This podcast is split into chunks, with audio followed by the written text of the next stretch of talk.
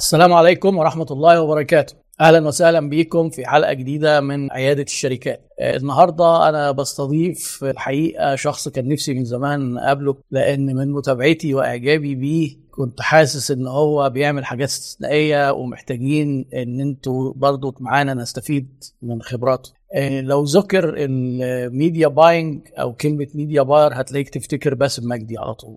وهو ده من ضمن نجاحاته إنه قدر يخلق أو يصنع صورة ذهنية في ال personal branding بتاعه بإن هو باسم media buyer media buyer يبقى باسم أهلا وسهلا باسم والله منور. ده كبير عليا. منور. حبيبي. لا لا حقيقة ده يعني أنا متابعك من فترة من ساعة ما بدأت أنت تعمل القناة. ده أنت بالنسبة لي كده يبقى أغلى متابع عندي على القناة. لا ربنا يبارك فيك. بس أنا عامل subscribe شرف ليا والله. ربنا يكرمك. و... وانت كمان عملت حاجة ذكية جدا حطيت اسمك و media buyer جملة واحدة. وكلمة media buyer كانت لسه في بدايتها برضو ما شوية. كانتش لسه انتشرت يعني. آه فدلوقتي لما حد يقول media buyer بيخطر على أنا شخصيا بيخطر على بالي بس يعني على طول يعني.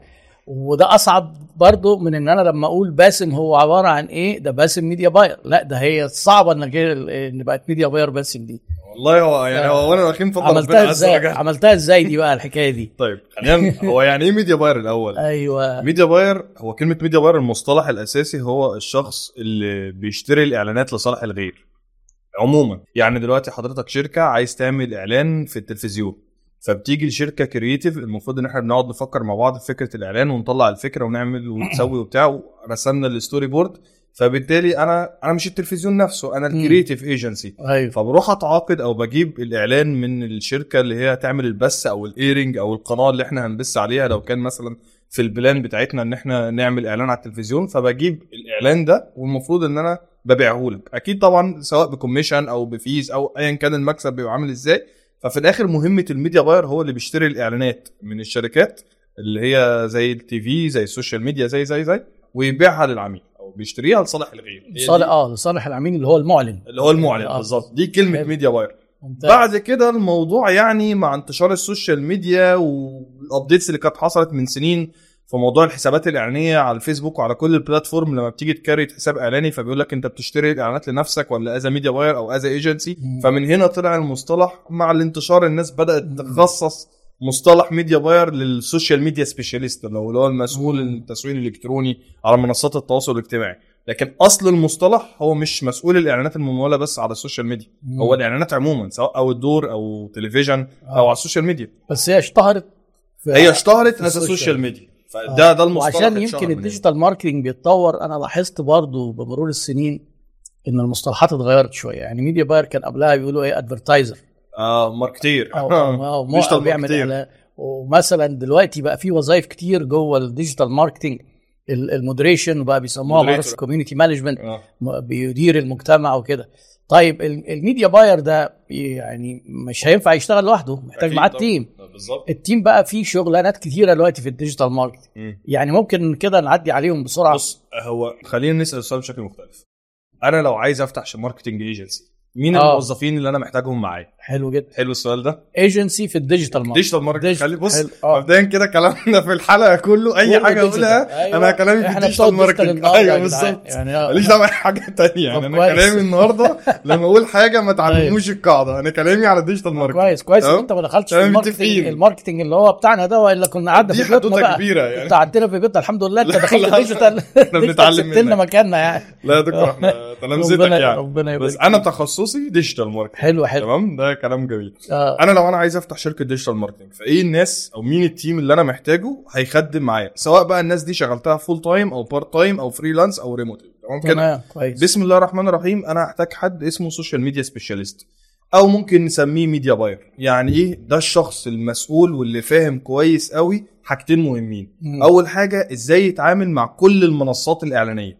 مم. اللي هي فيسبوك Google Ads تيك توك آه، سناب شات آه، لينكد ان آه، تويتر يعني لازم يبقى عارفهم كلهم ولا بقى في تخصصات؟ المفروض إن هو يكون عارفهم كلهم. المفروض. المفروض. أنا. بتكلم بقى لو أنا بجيب حد آه، A plus آه. professional آه، بالظبط. آه. ده المفروض. بغض. النظر بقى الشركات بتعمل إيه لا أنا بتكلم على المفروض واللي أنا منفذه عندي. حلو جدا. تمام؟ يبقى أول حاجة إن الشخص ده لازم أنت يكون منفذه عندك فين؟ في الايجنسي بتاعتك. بتاعتي. آه. آه. إن الشخص ده لازم انت الميديا الباير انت الميديا باير في الايجنسي الوحيد ولا معاك لا؟ معايا معايا. معاك. ناس تانية. آه. وكل واحد فيهم عارف في كل ال platforms دي. آه آه مش واللي؟ كان واقع منه أنا قويته فيه. يعني اللي حلو. وقع منه أنا ظبطته. يعني ما كانش أول ما جه عارف كل عارف حاجة كل- بس يعني بنكمل بعضينا يعني. حلو جدا.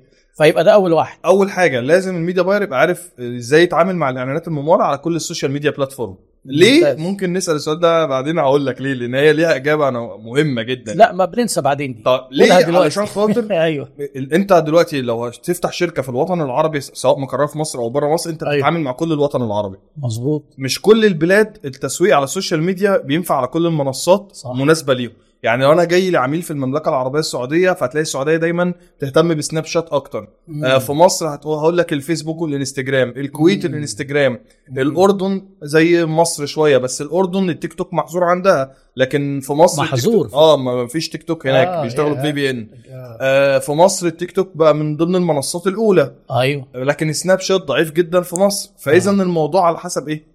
حسب, حسب الدولة الدولة. وحسب العميل فأنت عايزه يبقى عارف كل ده عشان يمسك العميل هختار العميل اللي آه، هيجي لي؟ آه يمسك الشغل بتاع العميل آه بالظبط. يعني أنا عندي عميل مثلا عايز ي target الناس في مصر وفي السعودية وكذا ما ينفعش بقى كل واحد يشتغل يبقى أنا كان. عايز 20 media buyer بقى آه. مفهوم كده منطق جميل بالظبط. دي أول حاجة مم. الحاجة الثانية يعني أنا بعملها عندي لو مش دار يعني لو مش دارس تسويق وعامل يعني دراسات كتير في التسويق بس يعني أضعف الإيمان يبقى دارس التسويق في أي حاجة خده في كورس آه خريج كلية تجارة. خ... آه. يعني لازم يبقى عنده basics هنا كده بنتكلم في مواصفات ال media ال social buyer media الشاطر. أو الميديا والميديا آه باير. السوشيال ميديا سبيشاليست أو الميديا باير. يكون بالظبط. عارف المنصات يعمل عليها إعلانات ويكون دارس marketing ال basics أساسيات. آه، مش محتاج منه آه، أكتر من أساسيات البلدي. بتاعنا. آه بالظبط. يعني. مش عايز يعمل دكتوراه في التسويق بس. آه، يعني يبقى واخد يكون إيه عارف الأساسيات. basics بس. بالظبط. لأنه بينفذ جزء من الحاجات اللي هي آه، بتاعت بالظبط.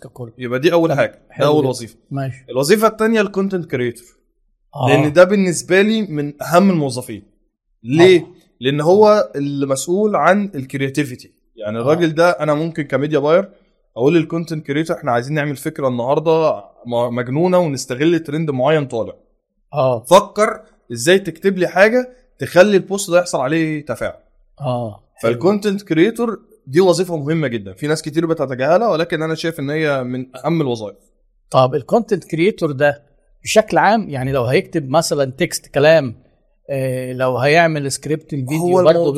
أنا هقول لحضرتك على حاجة آه. من واقع خبرتي آه. الموضوع أنا شفته في الناس اللي شاطرة قوي سبحان الله موهبة أكتر ما هو دراسة جامدة يعني هو هو دراسة طبعا. يعني أي حاجة محتاجة إن أنت تتعلمها وتقرأ وتتعلم ودلوقتي أدوات الذكاء الاصطناعي بقت بتسهل الموضوع. شوية وبتاع.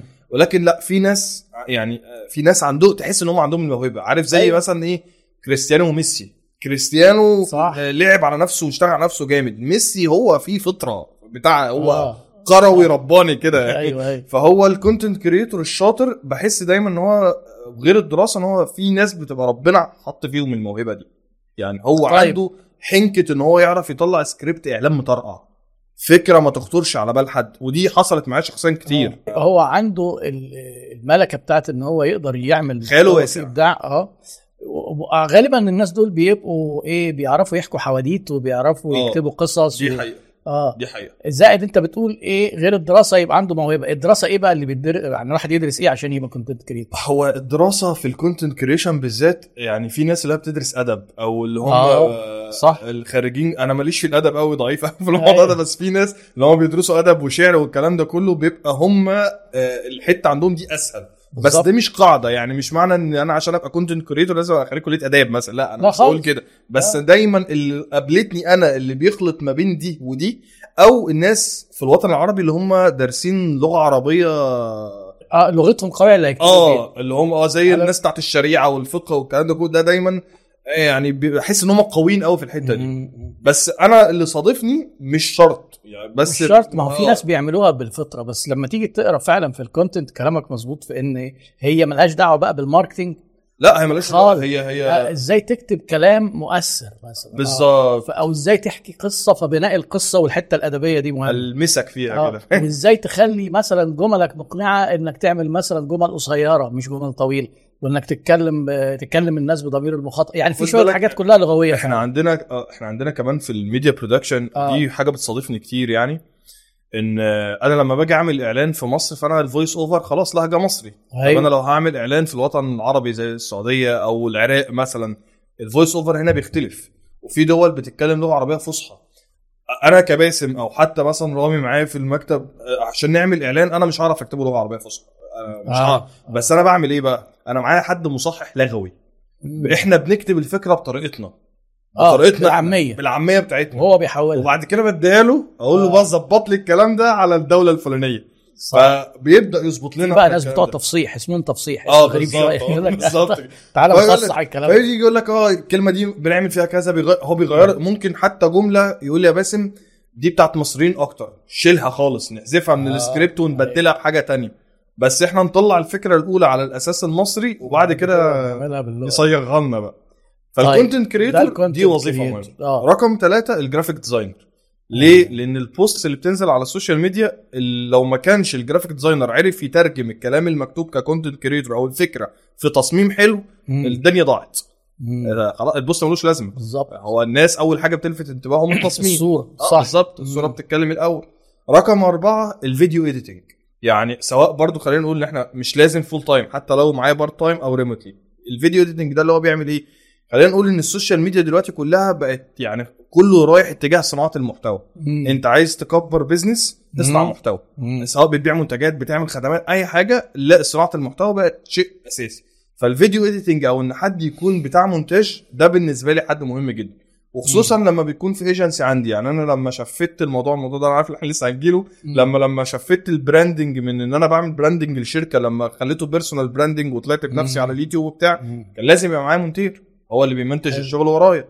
طب أنا عندي سؤال ليه اتكلمت عن المونتاج؟ مع إن المونتاج ده بيجي في مرحلة بعد ما بنعمل الفكرة هقول وبنصور. لحضرتك ليه؟ آه. أنا دلوقتي عملت فيديو إعلاني. أيوه. وارد يحصل في الفيديو ده أي حاجة عايز أشيلها أو أحطها. عايز مم. اضيف يعني هوديك مثال بسيط جدا. عميل كان معايا في استشارة. تسويقية. فبيقول لي يا باسم أنا سؤاله كان بسيط جدا. أنا عامل إعلان قوي جدا والرساله. الاعلانيه قوية جدا وعامل كل حاجة أنت شرحتها على اليوتيوب وعلى المنصة عندك والكلام ده كله. بس أنا شايف والفيديو حلو جدا بس أنا شايف إن مردود الإعلان ضعيف وأنا مش قادر هتجنن مش عارف كل حاجة عملتها ومش قادر أعرف السبب. فأنا قلت له طب وريني الإعلان. اتفرجت على الإعلان الإعلان perfect ما فيهوش غلطة إلا غلطة واحدة بس. إن هو بدأ الاعلان ب intro بال logo بتاعه وبعد كده بدأ الـ story board. فأنت في ثلاث أربع ثواني ضعف الأرض. فأنا كمن... ك... لو أنا المونتير سواء أنا أو غيري يعني لو قطع الخمس ثواني دول وعملنا run الإعلان تاني من غير الخمس ثواني دول الإعلان راح في حتة تانية. طبعا. فده سبب بسيط. فأنا شايف إن المونتير حاجة مهمة. مهم. لو مش في البداية يبقى على الأقل بعد كده. بس هو طيب مهم. طب اللي بيصور بقى وال... يعني لسه جايين له بقى. آه طيب لسه جايين، لسه. جايين. طب كويس. ال- الراجل اللي هو اللي إحنا بنسميه videographer أو ال- مصور اللي بيصور الفيديوز مم. لو أنت كايجنسي زي حالتنا كده بنخرج نصور مطاعم نصور صيدليات نصور آه. كافيه الكلام ده كله فده موجود. مهم. ولكن ده أنا حتى كباسم ما بشتغلش معاه full time يعني أنا عندي حد بيشتغل معايا بالقطعة. بالأوردر يعني. آه بيجي ب freelance آه، بيشتغل. بالظبط. بالظبط. بس خلاص بقى إحنا اتعاملنا مع بعض كتير فالموضوع بقى أمان يعني. جميل. لا ما إحنا بنقول الوظائف بصرف النظر. آه بصرف النظر هي full time part time آه. بالظبط. الوظيفة اللي بعد كده ال website designer أو ال website developer أو خلينا نتكلم بالعربي آه. مصمم المواقع. مم. ما فيش شركة social media تخلو من مصمم مواقع. لازم. آه. ليه؟ لأن في الآخر انت التسويق ال digital أيوة. marketing يعني أيوة. إحنا عندنا نوعين من العملاء كده. في العميل اللي إحنا بندور عليه والعميل اللي بيدور علينا أيوه اللي بيدور علينا ده هيخش يدور فين على جوجل غالبا يبقى لازم. يبقى عندي إيه لازم آه. يبقى عندي website website عشان وموضوع بقى ال e-commerce والمنتجات والكلام اللي إحنا لسه هنتكلم فيه كتير آه، دوت آه، آه. كل ده يتطلب website أيوه يبقى أنا لازم ك marketing agency لازم أكون بوفر ال service دي عندي سواء بقى ال website عملته native from scratch عملته WordPress عملته على أي منصة عملته Shopify بس هو وجوده مهم صح ولا غلطان؟ هو مهم طبعا بس برضه مش عايزين إيه يعني أنا عايز عايزين نحترم وجود شريحة من الشركات الصغيرة اللي هم مشغلين صفحات بس. فري في آه، يعني شغالوا freelance يعني مش آه، مش لازم يشغل الموظف ده full time لا، إحنا دلوقتي السؤال نرجع له. بنتكلم كايجنسي إحنا بنتكلم يبقى كواحد عايز يفتح marketing agency أو آه، digital marketing آه لازم يكون عنده طبعا لازم لازم, يبقى يكون عنده. عنده حد. بالظبط. لكن في ناس شغالين e-commerce هم بنفسهم أو بيبيعوا اونلاين و- ممكن ما عندوش موقع أو في البداية بيكتفي بصفحة بيكتفي. آه عادي ماشي. ما آه، عنديش آه، مشكلة يعني- ده. أنا آه، إحنا نرجع أساس ال- السؤال. آه،. أنا عايز أفتح شركة تسويق إلكتروني. فمين أيوة. الموظفين اللي هبقى محتاجهم؟ فراجل ال website designer أو ال designer وال developer لأن هم اتنين. آه. الواحد اللي بيشتغل ال UI وال UX اللي هو ال front الحاجة اند اللي بتبان للعميل آه، بالظبط. كده. وال developer. اللي بيشتغل back end اللي هو بيشتغل حاجة ما بتبانش بقى. حاجة ما بتبانش بالظبط كده. فالاثنين. دول محتاجينهم. لو أنا عايز يعني أ scale شوية الموضوع أكتر وأقدم أيوة. service قوية زي أعوذ بالله من كلمة أنا زي ما أنا عادي وبرضه عامل على فكرة أنا أنا بقدم- مش حرام ولا حاجة. يعني مش عارف صراحة، مش فاهم. بالله من كلمة أنا طيب. دي ناس كتير بتقولها معلش يعني مقاطعة كده. قول أنا براحتك عادي. ماشي.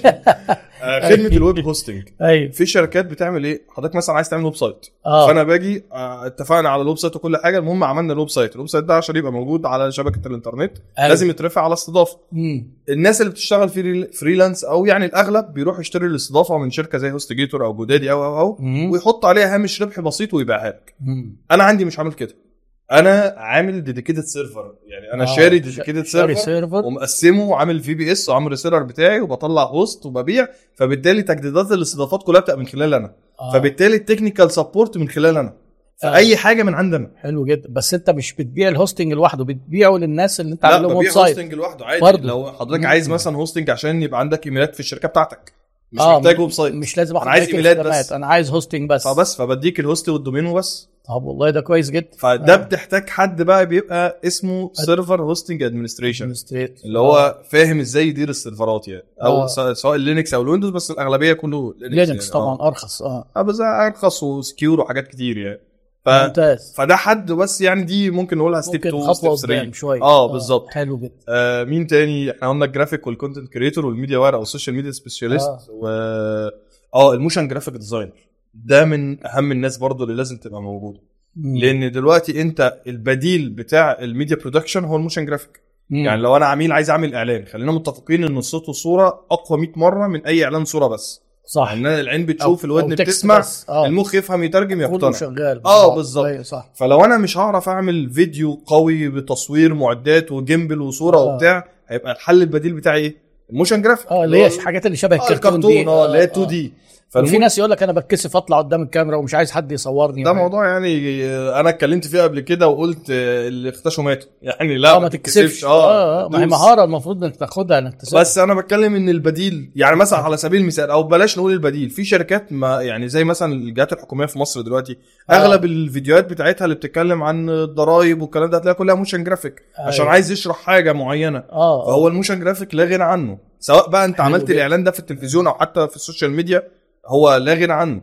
كويس. تمام. آه. ال voice over المعلق بيشتغلوا ببرامج إيه؟ بتوع ال motion graphic آه حاجات كتير يعني مشهورة. Adobe Premiere و After Effects وطبعا مم. لازم يبقى معاه Photoshop و Illustrator و InDesign لا هو مجموعة كاملة. مجموعة Adobe معظمها آه كاملة. المجموعة كاملة يعني. آه، فده. ال motion graphic دي design. طيب ال voice over بقى الأخير. ال voice over أيوه صحيح. المعلق الصوتي. أنت دلوقتي كتبت ال content creator كتب ال script وال motion graphic عمل ال- الصورة. الصورة. آه. الصوت بقى فين؟ آه. ال voice over آه. أنا آه، بشتغل حتة professional شوية إن أنا آه. ما مش بعتمد على voice over بس. أنا كمان معايا حد بس ده كل ده remotely معايا حد مهندس صوت اللي هو بيشتغل حاجة اسمها ميكساج أيوه. اللي هو بيظبط الصوت بعد ما ال voice over آه، يسجل. آه، بالظبط. لأن من ضمن الحاجات اللي إحنا اشتغلناها في الفترة ال- اللي هي في الأخيرة دي يعني كنا بنعمل حاجة اسمها jingle motion يعني jingle motion ده إن أنا بدل ما بعمل إعلان motion graphic سواء story أو سكريبت مباشر لا أنا بركب عليه أغنية كمان. فالأغنية دي بقى فيها مطربين. المطرب بيغني وبعد كده في الآخر بيقول الرسالة الإعلانية. يعني الأغنية أنت اللي عاملها مش أغنية موجودة أنت اللي أيوه. أيوه إحنا كاتبين الأغنية وبنلحنها وبنبعتها ال jingle motion ده إيه؟ يعني كلمة الفكرة بقى إن يعني- بدل ما الأغنية دي تصور video clip هي آه. الأغنية بتتعمل على motion graphic. آه. يعني المشاهد كرتونية. بس الصوت اللي انت سامعه اغنية يعني الجنجل موشن ده شكل من أشكال ال graphics ولا ده شيء اسم هو- ال software ولا؟ لا هو اسم الخدمة نفسها زي ال motion آه. جرافيك ده اللي هو الفيديو الإعلاني الكرتوني اللي أيوة. الرساله الاعلانيه فيه يا إما قصة يا إما رسالة إعلانية مباشرة ال jingle motion قبل الرسالة الإعلانية المباشرة أو القصة بيبقى فيه أغنية آه. music ده يعني. مصطلح جديد أول مرة اسمعه على فكرة هي لا هو جميل. الناس بتاعت. الراديو هتلاقيها عارفاه شوية ال jingle عارفين موضوع ال jingle عشان ده منتشر قوي في الراديو آه. ف jingle motion عشان هي أغنية ومعاها motion graphic آه. جميل كويس في واحد بيتهيألي نسيناه المهم بقى اللي بيقعد يرد على آه، ال moderator. manager ال moderator بقى ده. بص. ده اللي بيودي الشركات في داهية على فكره هختلف مع ناس في الموضوع ده آه. إن أنا شايف إن ال moderator ده من أصعب الوظائف. يعني أنا جداً. من وجهة نظري هو ده ده اسمه sales ما اسموش moderator آه طبعا. يبقى أنا هنا مش بعين moderator المفروض أعين sales بس بدل ما هيتكلم في التليفون هيتكلم على ال keyboard بس. صح صح. ما ما خلي ماشي moderator بس دول آه. ده, ده انت بتنصح الايجنسي يكون عندهم ال moderation ولا العميل هو يعمله بنفسه؟ لا يعني إيه؟ العميل نفسه يعني ال- ال- آه لا المعلن المعلن آه. آه اللي هو إيه صاحب أو صاحب. الخدمة مش الايجنسي لا، مش الشركة لا لأن؟ هو أقدر إنه يتكلم عنده آه وناس حافظة الحاجة أكتر واحد آه وعلى فكرة هي وظيفة صعبة جدا. أنا أنا لما بيجي لي عملاء بيقولوا لي مثلا أنتوا ليه يعني الكلام ده كان بيحصل زمان كتير. ليه ما آه. بتقدموش خدمة ال moderation؟ ده في شركة أرخص منكم مثلا يعني وحاطة ال moderation. واخدة ال moderation فوق البيع. أنا آه بالظبط. أنا بقول له على فكرة والله ده ضحك على الزبون. مش عايز أقول نصب يعني بس ضحك على الزبون فعلا يعني. ليه؟ آه، الموظف اللي أنا هجيبه moderator. خلينا نتكلم بعقلية ال business. آه. أنا هديله كام في الشهر؟ خلينا نقول 3000 جنيه. آه مثلا لحد آه متوسط يعني. قليل لو مهاراته صح قليل عليه طبعا قليل جدا بس آه. أنا بقول الحد الأدنى يعني أيوه 4000 5000 أيوة. حلو الراجل ده هيشتغل كام ساعة 8 ساعات تمانية. 9 ساعات آه. بالكتير آه. صح مم. حلو يعني الصفحة بتاعت حضرتك هيترد عليها 8 ساعات بس دي أول مشكلة أيوة. طب هل أنا هجيب واحد عشان يمسك صفحة كشركة أنا ك marketing agent هجيب واحد عشان عشان يمسك صفحة واحدة لا أكيد. لا ما أنا عايز أكسب عشان أجيب آه. مرتب الراجل ده وأكتر منه أيوه يبقى على الأقل همسكه خمس ست سبع صفحات انهي إيه بني؟ آدم ينفع يركز في سبع بيدجات في نفس الوقت؟ آه لا وكمان أسواق مختلفة أيوه ومجالات مختلفه ومجالات مختلفة آه، مستحيل. مين اللي هيفهم في الكلام؟ آه يبقى أنا كده عملت إيه؟ أنا ضريت العميل وضريت نفسي كمان آه، لأن صح. هو لو لو العميل ما حققش مردود قوي وما حققش مبيعات والكلام ده كله أول حاجة يقولوا إيه؟ الشركة فشل ده هو على فكرة أنت بتقول إن هو sales ده هو كمان أكتر من كده لأن هو واجهه الشركة وأنا مش شايف من الشركة غير اللي بيرد عليا. فلازم ابقى فاهم غير البيع فاهم تواصل وعنده ثبات انفعالي وما يت... إيه ما, يتخضش كده لما العميل يقول له أنت فين؟ اتأخرت اتأخرت عليا بقى لي بعت لك بقى لي ثلاث دقائق يقول لك الزباين ما أعرفش إيه. آه، فايه يبقى اعصابه هادية كده. ويبقى فاهم خدمة عملاء ويبقى عارف الفرق ما بين التسويق والبيع. هو لازم يبقى خارج من عيادة واخد- الشركات. يعني آه من يعني الآخر. ده, ده يبقى واخد جلسات كهرباء في عيادة الشركات الأول. كورس الجلسات اللي عندنا 21 جلسة كهرباء. وبعد كده يروح لا هي شغلانه أنا هي صعبة شغلانة جدا. صعبة جدا. آه، مش صعبة. أي حد يعني مش أي حد عنده طاقة ولا الناس بيجي يقول لك إيه أي حد بموبايل تعالى يا ابني رد لي على العملاء يعني ده مرة واحدة بت... كتبت بوست على عياده الشركات بتقول أنا كان في آه، جبت واحدة صاحبتي لقيتها قاعدة فاضية كده قلت لها تعالي ساعديني. فبتساعدها عشان ترد على العملاء من غير بقى ما قالتلاش. أي كلمة ما قالتلاش أي حاجة. فالمهم أول عميلة بعتت لها لقيتها إن إيه في الحوار فوق إن اللي كان حد بيتواصل معاها بيقول لها إيه حضرتك ما ردتش علينا إحنا بعتنا السعر حضرتك مهتمة وهي ما بتردش. فبعتت تسألها تاني. قالت لها إحنا بعتنا لحضرتك قبل كده وما ردتش علينا وعشان كده أنا مش هرد عليك. يا نهار أبيض. مبدئيا بت إيه؟ يعني بتجود بقى عشان صاحبتها. ال touch آه يعني بقى إحنا شخصية وشركة وبتاع. طبعا وهتلاقي بقى السكرينات منتشرة دلوقتي على ال social media. شوفوا الناس بيردوا إزاي شوفوا الشركات بترد إزاي. هو أنا أنا يعني أنا أكتر حد أو أكتر وظيفة عندي كنت لما باجي أعمل عليها job hiring كنت بط يعني إيه ما باخدش القرار بسهولة جدا آه، هي وظيفة أصعب. ال sales أيوه آه، اللي هو ال sales بتاعي أنا. أنا. كده كده أنا ما بقدمش ال moderator يعني خدمة ال moderation دي أنا ما بقدمهاش عندي خالص. برافو والله لأنها لكن- مسؤولية رهيبة. آه مسؤولية رهيبة. لكن مم. أنا الناس اللي هي بتتكلم باسم باسمي أو باسم الشركة أنا كنت بع- بعينهم بعناية شديدة. الدليل إن اللي شغالين معايا دلوقتي بقالهم خمس ست سبع سنين لأ ثمان سنين كمان. مش مش بقالي 8 سنين ما عملتش job hiring لوظيفة sales جديدة. آه، خلاص طيب. بقى ربيتهم على إيدي فاهم؟ إحنا دلوقتي اتكلمنا في حاجة ظريفة إن إحنا لو حد عايز بيفكر يعمل شركة digital marketing دول الناس اللي هو عايزهم سواء بقى إيه full time أو أو أو remotely أو أو أي كده. remotely أو freelancers أو حاجة.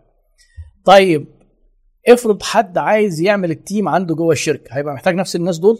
يعني ممكن مبدئيا يستغنى عن المونتير آه. وال motion graphic ممكن يتعامل معاه remotely. طب والفويس اوفر طبعا برضه يتعامل معاه remotely لكن. الباقي لازم.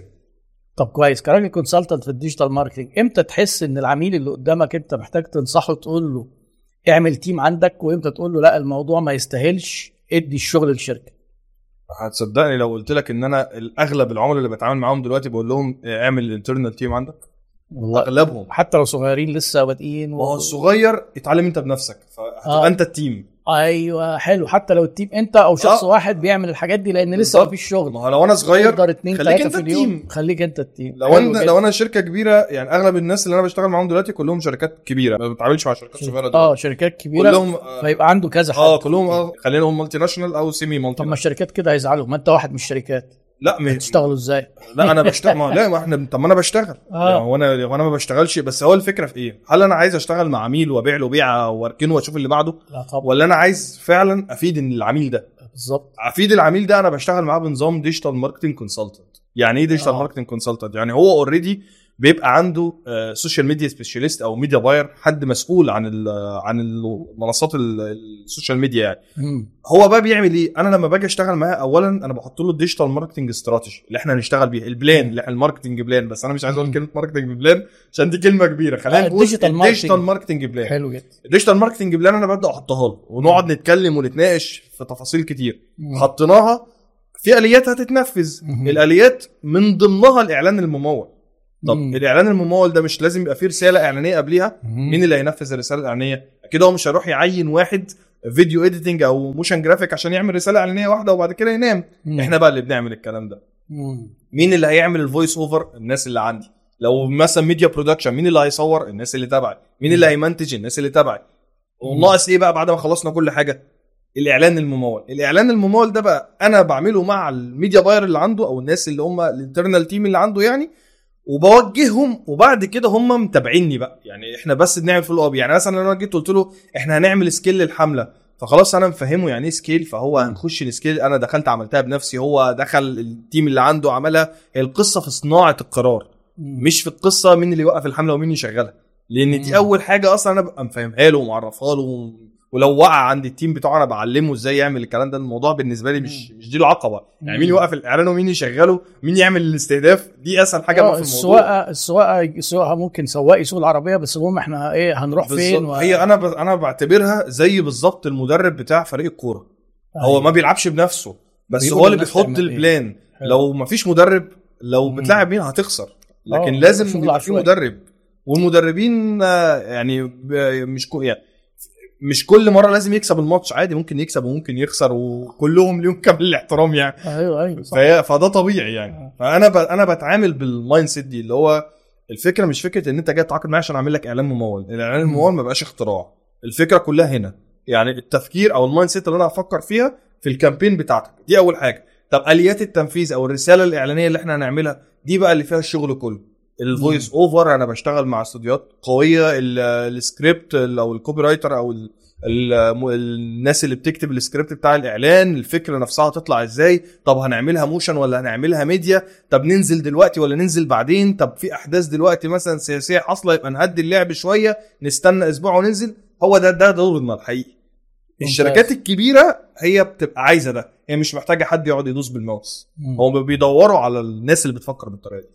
طيب إحنا قلنا بديل إن ممكن يعمل ال team عنده وأنت ده اللي بترشحه. لكن افرض حد قال لك أنا دلوقتي عشان أعين وشغلانة وأقعد واشرف وكده طب ما إيه؟ آه ما أنا عايزك تساعدني نشوف agents هنفترض إن أنت consultant بس ومش عندك أنت شركتك ماشي. إزاي الشركات لأن في الحتة دي فيها يعني مشكلة جامدة جدا. على أساس إيه؟ نختار الناس. كل الناس بيقولوا digital marketing بيقولوا إحنا جاي إيه هنعمل لك أحسن حاجة وهنخليك كله بيعظم تعدي وتبقى شوية بس كده تدفع 5 دولار وهتلاقي نفسك مش ملاحق على الملايين. وكله عامل. bundles و packages وحاجات زي كده. واللي مش أنا اولا مبدئيا أي شركة تلاقي كلمة packages دي عندها دي تجنبها. حلو جدا. عشان دول لسه- نتجنب مين ونختار إزاي؟ بقى عايزك تساعد الناس. هقول لحضرتك على حاجة. آه، هقول لحضرتك على حاجة. هو ال digital agency أو digital marketing agency هي أيوة. وظيفتها إيه؟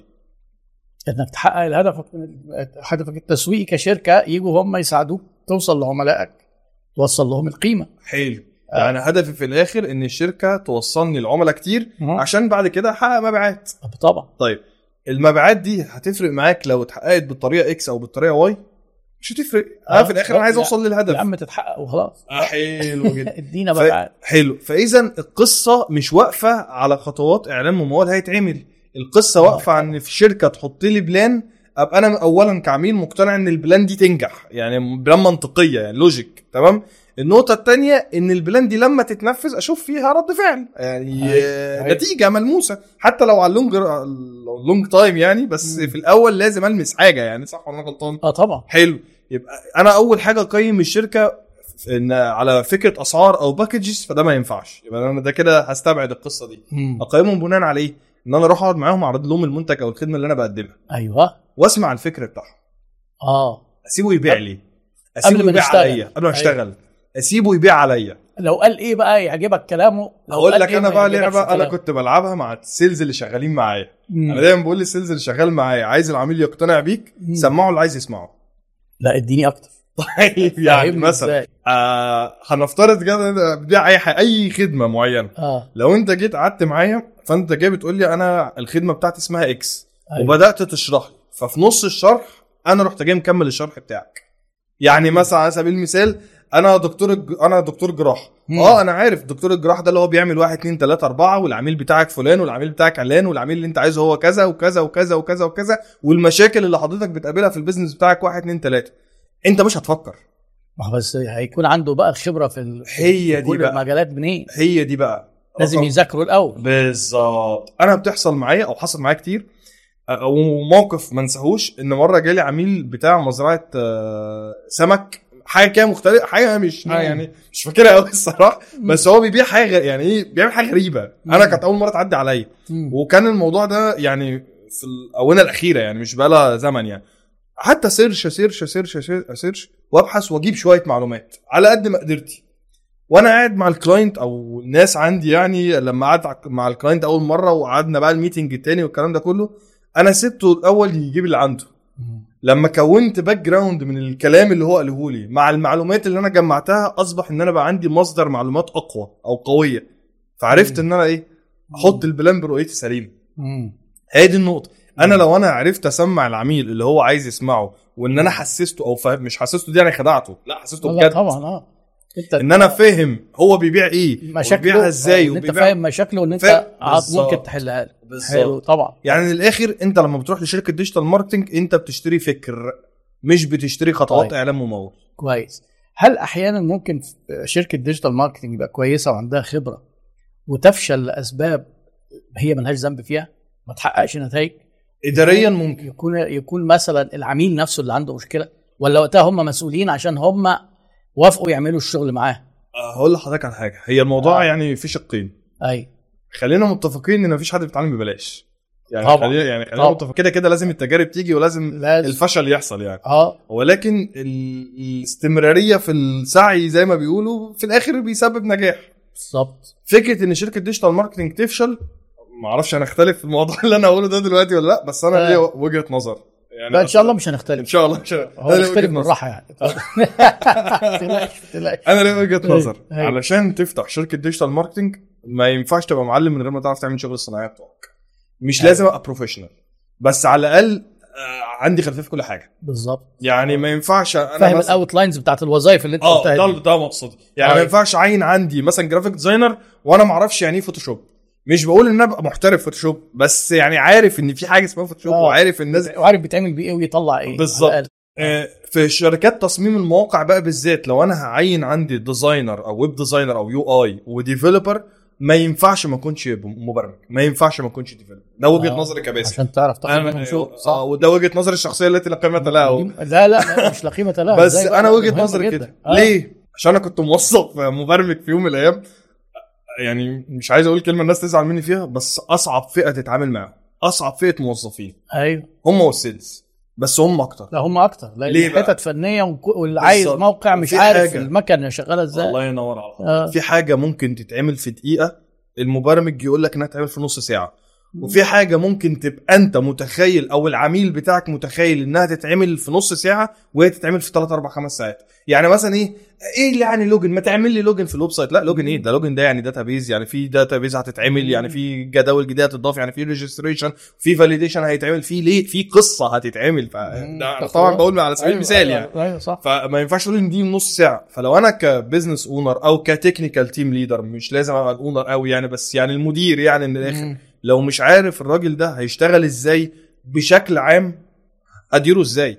هقيمه إزاي. بلاش دي هديله بونص إزاي لما أحس إن هو تعب وفكر وجاب وعمل حاجة فعلا تستحق. البونص يعني أو المكافأة يعني صحيح فأنا شايف لو آه، كشركة startup لو أنا هدخل موضوع مثلا البرمجة في الموضوع لازم أبقى مبرمج لو أنا هشتغل ك digital marketing بس لازم يبقى فاهم الناس اللي معايا دي شغالة في إيه ما طيب. ينفعش أبقى أنا فاتحها كده. نرجع بقى للسؤال. فده سبب من أسباب الفشل. ده سبب من أسباب الفشل الفشل. الإداري. آه إن اللي إن أنا ما بيدير مش عنديش- عارف ياخد من الناس شغل كويس. بالظبط ما أنا بس- مش فاهم هم بيعملوا إيه. آه لا بس إحنا كنا بنتكلم عن حالة تانية. هنا ده فشل بسبب إن الشركة نفسها اللي هي المارك دي بتاعت ال digital marketing عندها مشكلة. بالظبط. لا أنا كان سؤالي هل ممكن يفشل ويبقى عامل كل حاجة صح؟ والمشكلة من عميله اللي هو اللي جاي يبيع الحاجة وعنده المنتج عامل حاجة غلط في- خلينا نحدد في point السعر في point المنتج الفشل في- فين؟ آه. point الفشل ما؟ باعش. ما باعش؟ ما هو ما آه. باعش دي ليها 100 سبب. طيب. يعني ليها 100 إحنا سبب. عايزين هل بقى الأسباب كلها نلوم فيها الشركة ولا في أسباب لا في أسباب؟ للعميل طبعاً. أيوه هي دي اللي أنا عايز بس أعرفها. هي في نقطة. آه إيه هي النقطة؟ مم. حلو الكلام ده. إيه هي النقطة؟ هو دور شركة التسويق أو خلينا كان دور التسويق عموما أيوه. إن يجيب ناس عندها ال need للمنتج أو الخدمة اللي أنت بتقدمها تسأل وتستفسر عنه. آه اللي هم آه اللي هم العملاء. اللي هم العملاء. أيوه. اشترى بقى بالفعل دفع بقى بالكاش أو بالفيزا دفع بالفعل أو ما دفعش دي step 2 step 2 آه. دي واقفة على مين؟ واقفة على ثلاث حاجات من وجهة نظري خلينا نلخصهم. صح. رقم واحد ال sales. اللي بيبيع له. اللي بيبيع له. رقم آه. اثنين السعر. وده في. الشركة ده في الشركة. بقى ده ملوش علاقة بالتسويق. دعوه بالشركة التسويق التسعير أو سياسة ده التسعير في الشركة. ده في الشركة. أيوه. طب رقم ثلاثة الخدمة بتاعت قبل البيع وبعد البيع اللي هم. خدمة العملاء. أو الموظف اللي واقف قدامه مثلا أو. ال location. يعني ممكن يكون ال location بعيد عني أو أنا ما بقدمش شحن لمحافظة الغربية مثلا. فبالتالي أنت ممكن يكون منتج كويس والإعلان واصل لي كويس بس أنا أنت ما بتقدمش خدمة الشحن يعني ما عندكش شركة شحن توصلني مثلا يعني كلام جميل. جدا. على فكرة كويس جدا. أنت حطيت إيدك على مرض موجود وناس كتير مش حاسة.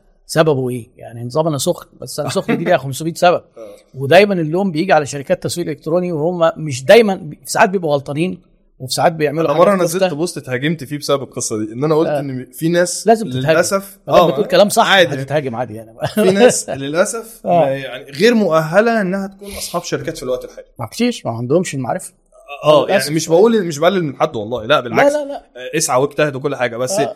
ادرس أو اتعلم. وبعد كده اعمل اللي انت عايزه ده وجهة نظري. طبعا كلامك صح 100% لأن هنا بقى أرجع تاني أقول لك هو كلامك مظبوط إن إيه إن في آه، أخطاء بتبقى من الشركة نفسها اللي هو عميلك فممكن يخليك تفشل ويتحسب عليك. يبقى يبقى معنى كده إن الشركات اللي هي بتاعت ال digital marketing أو التسويق الإلكتروني عشان يتجنبوا إن حد يلومهم وهو ما يبقاش ذنبهم ممكن يفكروا إن هم يتدخلوا ويراجعوا. يعني يجي يقول له المنتج طب هو السعر على أساس إيه؟ طب المنافسين؟ طب إيه الميزة التنافسية؟ يعني لما يعمل كده الشركة ده صح ولا غلط؟ آه، صح بنسبة كبيرة ولكن مش كل الناس بتعرف تعمل ده. يعني آه، يعني الموضوع بيبقى محتاج خبرة زيادة. يعني إيه؟ أيوة. يعني سياسة التسعير هو التسعير في أنت ما حضرتك. ملك التسعير يعني وعارف التسعير في أيوة. قصة كبيرة ما هو حلو. الت- الترويج اللي انت اللي بتعمله شركة التسويق الإلكتروني ما هو ده جزء من التسويق لكن التسويق في حاجات كتير قوي أيوة المفروض تبقى بالظبط. معمولة قبلها صح. بالظبط. لو أنا عملتها غلط. هو إحنا على فكرة يعني لو حبينا نصلح المصطلح خلينا نقول عليه digital promotion أيوه. مش digital marketing صحيح. هو ال digital يعني إحنا. بنقول digital marketing و media buyer وبتاع ده عشان العرف جرى آه على هو كده. العرف إن لكن. هو آه، الوظيفة الحقيقية هي digital promotion بالظبط كلامك صح. فخلينا نرجع للسؤال. آه. ماشي أنا بتكلم إن أنا مثلا عميل ممكن يكون عنده مشاكل في التسعير عنده مشاكل في ال sales. المفروض يعني الصح إن أنت تحاول كايجنسي تساعده. ولكن لو جينا للحق هل هو دوره فعلا ولا المفروض إن الشركة جاية له أصلا؟ عندها internal team مسعر بشكل سليم وعارف هو عامل إيه و quality المنتج بتاعه عامل إزاي وببدأ أتجه لل promotion team أو شركة ال digital marketing ما هو ده بقى ال... أنا جاي للشركة ليه؟ ما هو هنا في مشكلة فعلا في التطبيق النقطة دي. في نوعين من المشاكل. اولا في شركات لو أنت جيت تقول له طب أنا عاي إيه الميزة التنافسية والناس والسوق يقول لك أنت مالك؟ أنا جايبك تبيع لي. أنا أنا الحاجات دي شغل أنا ماليش دعوة بيه. دي أو دي نوع من المشاكل. حاجة برضه لا ما هو آه. برضه لا ما ينفعش. ما هو أنا دلوقتي عشان أعمل أنا أول حاجة بفكر فيها لما أجي أعمل رسالة إعلانية ايا كان آه. رسالة بقى الاعلانيه تحط في التلفزيون في ال social media ايا كانت تبقى فين. أول حاجة أفكر فيها إيه؟ الميزة بتاعتك. بالظبط. المميزات التنافسية أيوه. اللي عندي تخلي العميل يشتري. طب صح. رقم اتنين دوافع قرار الشراء المختلفة. لأن مش كل العملاء بتشتري لنفس أو ده قرار تسويق. بقى ده تسويق بلدي مش digital حلو بس لازم أبقى عارفه. طب يعني يبقى معنى كده في وظيفة تانية محتاجينها إن جوه ال digital marketing حد يبقى فاهم marketing يعني هو المفروض صاحب يعني ده المفروض صاحب الشركة دي يكون فاهم آه، بقى. صح المفروض المدير على الأقل. يعني. آه ده يعني المنطق. المفروض ان هو يكون دارس الكلام ده أو فاهمه يعني ما هو ده الطبيعي لا ما هو في ناس بتدخل دخلتها على التسويق هي دخلت إعلانات مموله يعني آه تعالى طول. تعالى على. الفيسبوك أنا أنا الفيسبوك محتاج content هات ال content محتاج graphic design هات ال design محتاجين تسويق لا مالناش دعوة بقى التسويق ده مش. تبعنا هقول لحضرتك على حاجة أيوة. يعني حضرتك طبعا يعني أستاذنا في الحتة دي بس أنا. لما جيت عملت المنصة عندي وعملت كورسات الإعلانات الممولة والكلام ده كله أول كورس بدأت فيه كان أساسيات التسويق الإلكتروني مش آه. شارح فيه مادة التسويق بس أنا مدي الأساس اللي لازم تمهيد عليه بتاع التسويق الإلكتروني يبقى. عارف دي لا- لازم لازم لازم يبقى عارف يعني أنا كويس. أنا مثلا هنفترض إن أنت جاي تقول لي يا باسم أنا عايز أعمل إعلان على خدمه معينة آه أنا في حاجتين هيدوروا في دماغي أول ما أنت تسألني السؤال ده مم. أول حاجة إيه هي دوافع قرار الشراء اللي تخلي العميل يشتري من حضرتك صح طب زي اديني مثال يا باسم آه. دوافع قرار الشراء كتير بس أنا يعني أنا كباسم بلخصهم في أربعة أو خمسة. أول حاجة عميل إحنا بنسميه عميل الاحتياج. يعني إيه. عميل الاحتياج؟ يعني عميل بيشتري المنتج عشان خاطر هو محتاجه. هتقول لي ما هو كل العملاء بتشتري منتجات عشان محتاجه؟ أقول لك لأ في دوافع قرار شراء تانية. ده تقول لي زي إيه؟ أقول لك زي مثلا في عميل بنسميه احتمالية احتياج. يعني عميل بيشتري المنتج عشان احتمال يحتاجه واحتمال لأ أو. احتمال يحتاجه قدام. زي العروسة لما بتيجي كده تشتري حاجة في جهازها هي. بتشتريها عشان تستخدمها دلوقتي ولا بتشتريها عشان تستخدمها بعدين. بعدين فده احتمالية يجيبوا أوضة نوم أطفال مثلاً. في في عميل بيشتري طبقا لفرصة تسعيرية يعني ممكن ما يكونش محتاج المنتج أصلا آه. بس هو عارف إن المنتج ده سعره. الطبيعي 100 جنيه وعليه عرض ب 70 أو ب 50 فأنا هشتريه عشان ألحق العرض احسن يروح عليا فدي آه. فرصة تسعيرية في عميل بيشتري طبقا للعاطفة اتعاطف مع آه، انفلونسر معين أو ممثل معين طلع في الاعلان في الإعلان فحبه زي صلاح. مثلا. فعايز يشتري أو مثلا زي الناس اللي بتشتري تيشيرتات النادي الأهلي. هو آه. آه. مثلا ممكن يكونش محتاج التيشيرت وبطل لعب كورة وطلع له كرشه كده زي حالاتي. بس هروح اشتري التيشيرت عشان أنا بعشق الكيان ده. أيوه. في عميل تاني ممكن يشتري مثلا طبقا للندرة والتميز. يعني إيه؟ زي الناس اللي بتشتري الآيفون. يعني بغض النظر إن آه. موضوع الآيفون اتغير دلوقتي بس اللي بيشتري العربيات اللامبورجيني. هل مثلا العربية دي مش زيها زي البي ام ما هو كلها أربع عجلات يعني, أيوة. بغض النظر يعني. أيوة، أيوة. بس هو بيشتريها ليه؟ هو عايز يحس إن هو مختلف آه، عن الناس. برستيج بقى. آه برستيج. الموضوع ما. بقاش فكرة إن أنا بدور على لا عربية. طبعا في أسباب كتير دي. دوافع قرار الشراء يبقى أنا أول حاجة لما دكتور إيهاب يجي يقعد مع باسم يقول لي يا باسم أنا عايز أعمل digital marketing plan هبدأ أفكر معاه بصوت عالي الناس عنده بتشتري ليه؟ صح. هل كل اللي هيشتري كورسات دكتور إيهاب مسلم هيشتروه بس عشان عايز يتعلم التسويق؟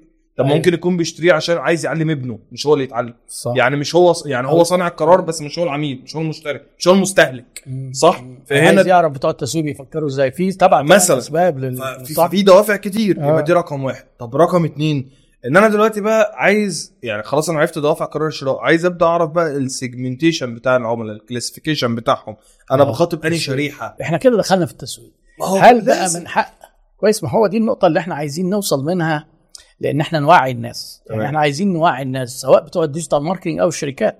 إن إحنا الاثنين هنبقى شغالين في فريق. أنا ما ينفعش أنجح ك digital marketing لوحدي لأن ليه؟ أنت في حاجات قبلي أنت هتعملها وحاجات بعدي أنت هتعملها. بالظبط. فأنا لو عملت الحاجة اللي في النص دي perfect واللي قبليها بايظ واللي بعديها بايظ النتيجة هتبقى بايظة. المركب هتغرق. زي ما أنت قلت كده إن في خدمة عملاء وفي بياع هتجيله معرفش إيه وفي need وفي ميزة تنافسية في قبل وفي بعد. دي حقيقة. فنقعد بقى مع بعض ونتفق بقى. آه ن- نعمل بقى إيه؟ نعمل شغل كل واحد يعمل شغله بس كعضو فريق إن اللي قبل ال digital معمول صح وبعدين ال digital يتعمل صح واللي بعديه صح. نرجع بقى لسؤال تبقى حضرتك. سلسلة. نرجع بقى لسؤال حضرتك. أيوة. عشان كده أنا بقدم الخدمة دلوقتي as digital marketing consultant لأن آه. ده اللي بيخليني أتعامل مع team ال sales أيوة. وال internal team اللي جوه الشركة. أنت بتنسق بقى أنت اللي بتقوم بالدور أيوة ده. بالظبط. هو ده. طبيعي. يعني دلوقتي لما بقول مثلا للناس اللي هي sales مثلا فاجي أقول له خد بالك العميل أنا دلوقتي حاطط في الإعلان حاجة بالطريقة الفلانية فوارد إن العميل يجي يسألك بالطريقة السؤال الفلاني فلازم تجهز له إجابة. مش لازم أنا أديك الإجابة النموذجية بس تجهز إجابة. تبقى يعني مستعد؟ بالظبط. يعني الناس بتبقى متخيلة إن الأسئلة دايما هتبقى السعر لا. كويس مش جدا. ده بس- يعني معنى كده بس إن السؤال أنت يعني. دلوقتي شغلتك ك digital marketing consultant آه. هو إن أنت بت- بتنفذ بإيدك شغل ال digital marketing لكن بتشرف عليه وبتتأكد إن هو ماشي بالظبط. مع إيه؟ تنفيذه بإيدي ده أسهل هارموني. حاجة. آه ما هو ده تنفيذ بإيد مش اسهل ده الموضوع بس يعني أنت بتبقى متأكد إن هو ماشي مع بقية أنشطة الشركة في التسويق قبل وبعد. بالظبط كده. طب حلو جدا حلو جدا. دلوقتي التسويق كله على بعضه إيه حاجة واحدة. في حاجة اسمها marketing strategy وفي حاجة اسمها digital marketing strategy تمام. ممكن تشرح لنا كده يعني إيه digital marketing strategy أساس الراجل بقى بتاع digital marketing ماشي. لأن هي آه، الاستراتيجية الرقمية اللي هشتغل بيها على استراتيجيه منصات التواصل التسويق. الإلكتروني. آه. إيه بقى هي الاستراتيجية اللي هنشتغل بيها دي؟ يعني إيه كلمة استراتيجية دي؟ بص هو الناس بتحب كومبلكس الموضوع شوية جعلصه آه. شوية. لا ما إحنا بنقعد هنا نفك الجعليص آه إحنا بالظبط كلمة استراتيجي أو يعني إيه استراتيجي؟ يعني من الآخر كده الفكر أو اللعبة اللي أنا ألعبها عشان أوصل للهدف بتاعي. حلو قوي يا ببساطة أهو. آه بسط ده أنت بسطت الاستراتيجي على فكرة. تبسيط يعني. آه. مفيش اسهل من كده. مفيش أحسن من كده. لأن ناس فاكرة إن الاستراتيجي خطة ناس فاكرة إن الاستراتيجي لا لا الموضوع مش كده خالص. إحنا آه، اللعبة اللي هنلعبها عشان نتميز ونحقق الهدف بتاعنا. عشان أوصل لهدفي. الله عليك. آه بس. ممكن تبقى فيها خطوة ممكن تبقى ثلاث خطوات. وممكن آه. آه. ألعب على منصة وممكن ألعب على منصتين وممكن ما ألعبش على منصات خالص بالإعلانات الممولة وأعتمد على صناعة المحتوى. دي كلها استراتيجيات. حلو. زي بالظبط مدرب الكورة ممكن ألعب 4 4 2 وممكن واحد يلعب 5 3 5 1 وواحد يلعب 5 3 2 كلها استراتيجيات طيب اديني أمثلة كده من أشهر استراتيجيات مثلا لآخر عملاء أنت قلتها أو اقترحتها عليهم هديك حاجة آه أبسط الأمثلة يعني كويس جات لي واحدة بتشتغل هي بتعمل عارف البلالين والزينة والكلام ده event wedding planner يعني بس آه. مش هي wedding بس يعني إيه أعياد الميلاد الحفلات أو آه. واحدة مثلا بتولد فتروح تعمل لها البلالين على المستشفى أيوة، بتاعتها أيوة. الكلام ده يعني. في- ده في شركات مخصوص بتاعت البلالين دي آه. وبيعملوا زي مباني أنا كده اكتشفت. بعد كده إن في أيوة. ناس فهي جت هي هي شاطره جدا في الإعلانات وبتعرف تعمل إعلانات ممولة. وماشية على الخطوات كويس وبتاع بس هي عندها مشكلة إن تكلفة الإعلانات عليها عندها عالية آه. وشايفة إنها بت target شريحة ما هو segmentation برضه قليل. آه. مش كل الناس عندها القدرة إنها تدفع فلوس في بلالين يعني. أيوة الناس مش طبعاً. لاقية تاكل دلوقتي أصلا يعني. لا في ناس عندهم فلوس برضه ما في بس النسبة والتناسب قد إيه؟ قليلين. أكيد. طبعا فأنا بالظبط. فأنا دلوقتي عايز أوصل للشريحة دي بس وفي نفس الوقت تكلفة إعلاناتي ما تكونش غالية. صح. قلت لها إيه؟ أنا هنلغي الإعلانات الممولة خالص. فهي يعني آه. أنت ما أنت مجنون يا حلو. قلت لها هنلغي الإعلان- البديل بقى اللي اديته لها؟ صناعة المحتوى. قلت لها أنت هتعملي كالآتي. اولا إحنا ال segmentation بتاعك مش موجود على الفيسبوك أصلا. فاركن الفيسبوك ده على جنب مش عايزينه. آه. يعني الفيسبوك ده بالنسبة لك يبقى مجرد واجهة اللي هو عندك صفحة على الفيس. شغلنا كله هنركز على الإنستجرام. ده شغلنا كله. هو هيبقى step 2 التيك توك. يبقى إحنا كده أول حاجة عملنا إيه؟ حددنا المنصة طبقا لل segmentation بتاعنا طب ممكن بقى أقطعك الأول وهنرجع نكمل ماشي، الموضوع. لسه في أنت موضوع- قلت لأن أنت قلت حاجة مهمة جدا ماشي. أنا خايف أنساها. اتفضل. قلت إن إحنا عملنا مش على الفيسبوك وده على الانستجرام. أنا عايز كده بسرعة تحب تقول لنا خريطة المنصات. ماشي. ونمسك كل منصة كده ونشرحها كده بتعبير الطب يعني. ماشي. ونشوف ال- آه، ال- المنصة دي أنسب لشرايح إيه وأنشطة إيه ومش أنسب لإيه. هو ده حوار طويل قوي يعني موضوع كبير بس هقول لحضرتك إحنا بنقيسها إزاي؟ هناخد ناخد رؤوس المواضيع. ماشي عشان الناس يعني برضو إيه يبقوا عارفين إمتى يروحوا هنا وإمتى يروحوا هنا. لحضرتك على حاجة. لو آه. هن... في فرق ما بين إن أنا بسأل السؤال بناء على الكاستمرز نفسهم أو أيوة. بناء على الدولة. يعني مثلا على سبيل المثال لو ال- البنت اللي أنا بتكلم عنها دي بتبيع في المملكة العربية السعودية كنت قلت لها مثلا خليكي مع الانستجرام وسناب شات. كويس. لكن صح. لو هي بتبيع في مصر أنا قلت لها ركني الفيسبوك وخليكي مع الانستجرام لسبب لأن الشريحة اللي هي عايزاها هتلاقيها موجودة أكتر على الانستجرام. وخصوصا إن عدد الناس اللي موجودة على الإنستجرام أقل من الفيسبوك فإحنا آه. بنفلتر دلوقتي فلترة طبيعية الأول إن أنا آه. كده كده المنصة نفسها مفلتره طب الم... آه بالظبط المنصة طبيعة آه. آه. المنصة نفسها مفلتراها فأنا دلوقتي الإنستجرام بالنسبة لي أنسب طب لو جينا مثلا مجال زي ال real estate أيوة. عندي هنا حالتين آه إيه هما هل المشروع العقاري ده اتعمل له إعلانات في التلفزيون قبل كده ولا لأ تقولي في التلفزيون إيه آه. علاقتها وتفرق أقول لك دي تفرق السماء والأرض. طبعا. ليه؟ لأن لو اتعمل له إعلانات في التلفزيون معنى كده إن بقى عليه حركة بحث. يعني آه. الناس بتبحث عنه. فلو بقى آه. عليه حركة بحث يبقى المنصة الأولى بالنسبة لي في المقام الأول Google Ads. كلام جميل. لو المشروع مش معروف وأنا لسه عايز أبدأ أحط دوافع قرار شراء وأبدأ أعمل branding وأشرح للناس المشروع وأبدأ أفهمهم إن بقى في حاجة اسمها X يبقى أنا هنا عايز أنتشر أكتر في الأول. يبقى أنا ممكن ألعب هنا على الفيسبوك أو اليوتيوب. يبقى هي القصة فين؟ على حسب حسب الحالة حسب المنتج حسب الدولة. حسب طب لو طيب. بتكلم في أكل وشرب الفيسبوك هينفع والانستجرام هينفع؟ حلو لو بتكلم في لبس لو هعلى بال classification شوية الإنستجرام رقم واحد. لو بتكلم في لبس اللي هو عادي السعر المعقول المتوسط الشعبي يبقى الفيسبوك رقم واحد يبقى يعني لو لو- أعلى آه. الإنستجرام يعني ممكن نقول للناس نلاقيهم شغالين على الإنستجرام نقول له لا سيب الإنستجرام مش مناسب ليك وادخل على الفيسبوك لأن لو شريحتك هو عايز. آه لو هو عايز يبيع ملابس شعبي. سعرها رخيص شوية آه يبقى. الفيسبوك أكتر ممتاز. فهي يعني هي مالهاش قاعدة. هي على حسب المنتج وحسب الدولة. آه اللي أنا لا ما هو أنت. بتقولي دي قواعد. آه، يعني بالظبط. هي تعتبر قواعد بس هي إيه؟ لو أنا لو هبيع منتج متداخلة ترفيهي متداخلة. لو هبيع منتج ترفيهي لفئة من 18 ل 25 سنة آه. تيك توك. آه. ليه؟ كويس. عشان هم الفئة دي بقت موجودة أكتر هناك. أيوه. فالتيك توك أنت دلوقتي مثلا على سبيل المثال عايز تبيع حاجة بتنور وبتلعب ومش عارف إيه والشباب اللي هم إيه ممكن اللي هم سن الجامعة حاجة كده مطرقعة كده. حاجة مطرقعة كده. تيك توك تيك توك الناس آه. دي هتجيبها على التيك توك هيبقى آه. أكتر من ال... يعني الفيسبوك موجود وهيشتغل بس التيك توك هيبقى أكتر. طب في حاجة دايما لا تذكر أو بننساها كتير قوي. لينكد ان لينكد ان لسه كنت عندي استشارة من كام آه. يوم مع عميل وهي يعني استشارة كان المفروض إنها تقعد ساعة ونص ما قعدتش أكتر من نص ساعة. آه. بسبب موضوع LinkedIn إيه هي؟ أيوة. الراجل ده فكرته كلها ببساطة إن هو شركة توظيف من الآخر يعني. مم. فهو بيبيع يعتبر السلعة بتاعته إيه؟ الوظائف. بالظبط. حلو كده. آه. job hiring يعني. مم. فهو كل ما يعمل إعلانات على الفيسبوك تترفض. يعمل إعلانات على الإنستجرام تترفض. وهيتجنن. لأن من ضمن السياسات بتاعة الفيسبوك في الوقت الحالي إن خلاص إعلانات الوظائف بقت بتترفض فعلا آه جديدة آه؟ آه, آه وكمان حتى section ال job في الفيسبوك خلاص اتلغى مش موجود آه فهو أصلا بقت دي مخالفة لسياسات الفيسبوك آه. فاذا أنت كل ما هتحاول بتحاول تتحايل على الموضوع لكن أنت في الآخر مخالف فقلت له أنت تعب نفسك ده فرصة ذهبية LinkedIn دي ما هي ما هو دي حقيقة والله أنا أيوه. قلت له كده قلت له هو أنت تعب نفسك ليه؟ أنت أيوه. دلوقتي بتعلن عن وظايف صح؟ آه. قلت له ما تروح ل LinkedIn على الأقل حتى مستوى الناس اللي أنت هتعرف تجيبهم من على LinkedIn اللي عنده آه. account على LinkedIn هو أكيد أحسن. professional أيوه بالظبط ما انت تعب نفسك ليه مع الفيس؟ كان المنصة الأساسية للوظائف اهي ما تروح تعلن هناك.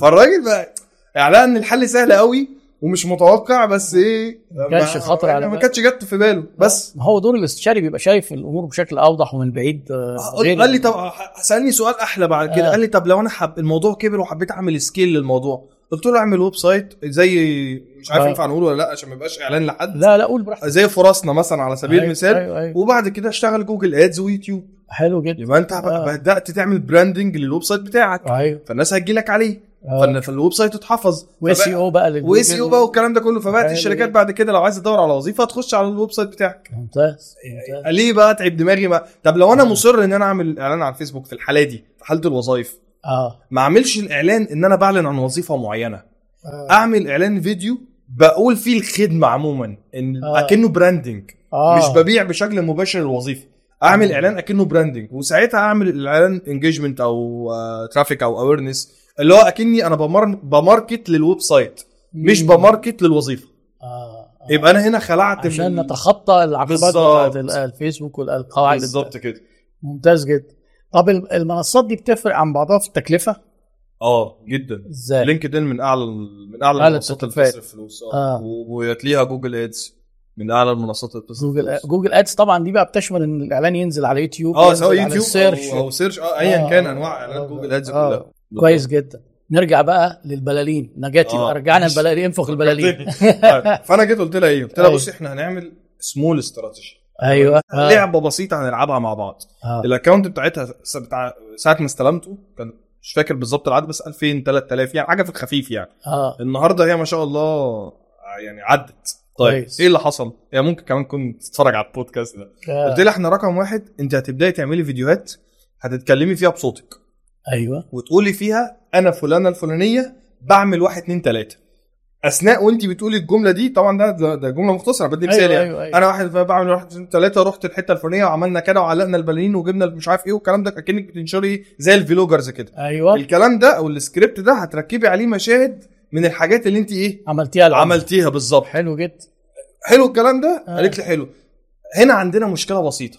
آه. البنت دي سورية عايشة في مصر. امم فلو ما قالتش إن أنا مثلا رحت مصر الجديدة أو رحت التجمع هي الناس هتفهم إيه؟ إنها سوريا آه. فقلت لها خدي بالك أنت لهجتك مش مصرية. لازم تقولي في السكريبت بتاعك إن أنت رحتي المطرية مثلا على سبيل أيوة، المثال. مصر، آه. لازم تحددي. ال location إنه يتبان إن أنت في مصر. عشان الناس تبدأ تترجم إن أنت إيه.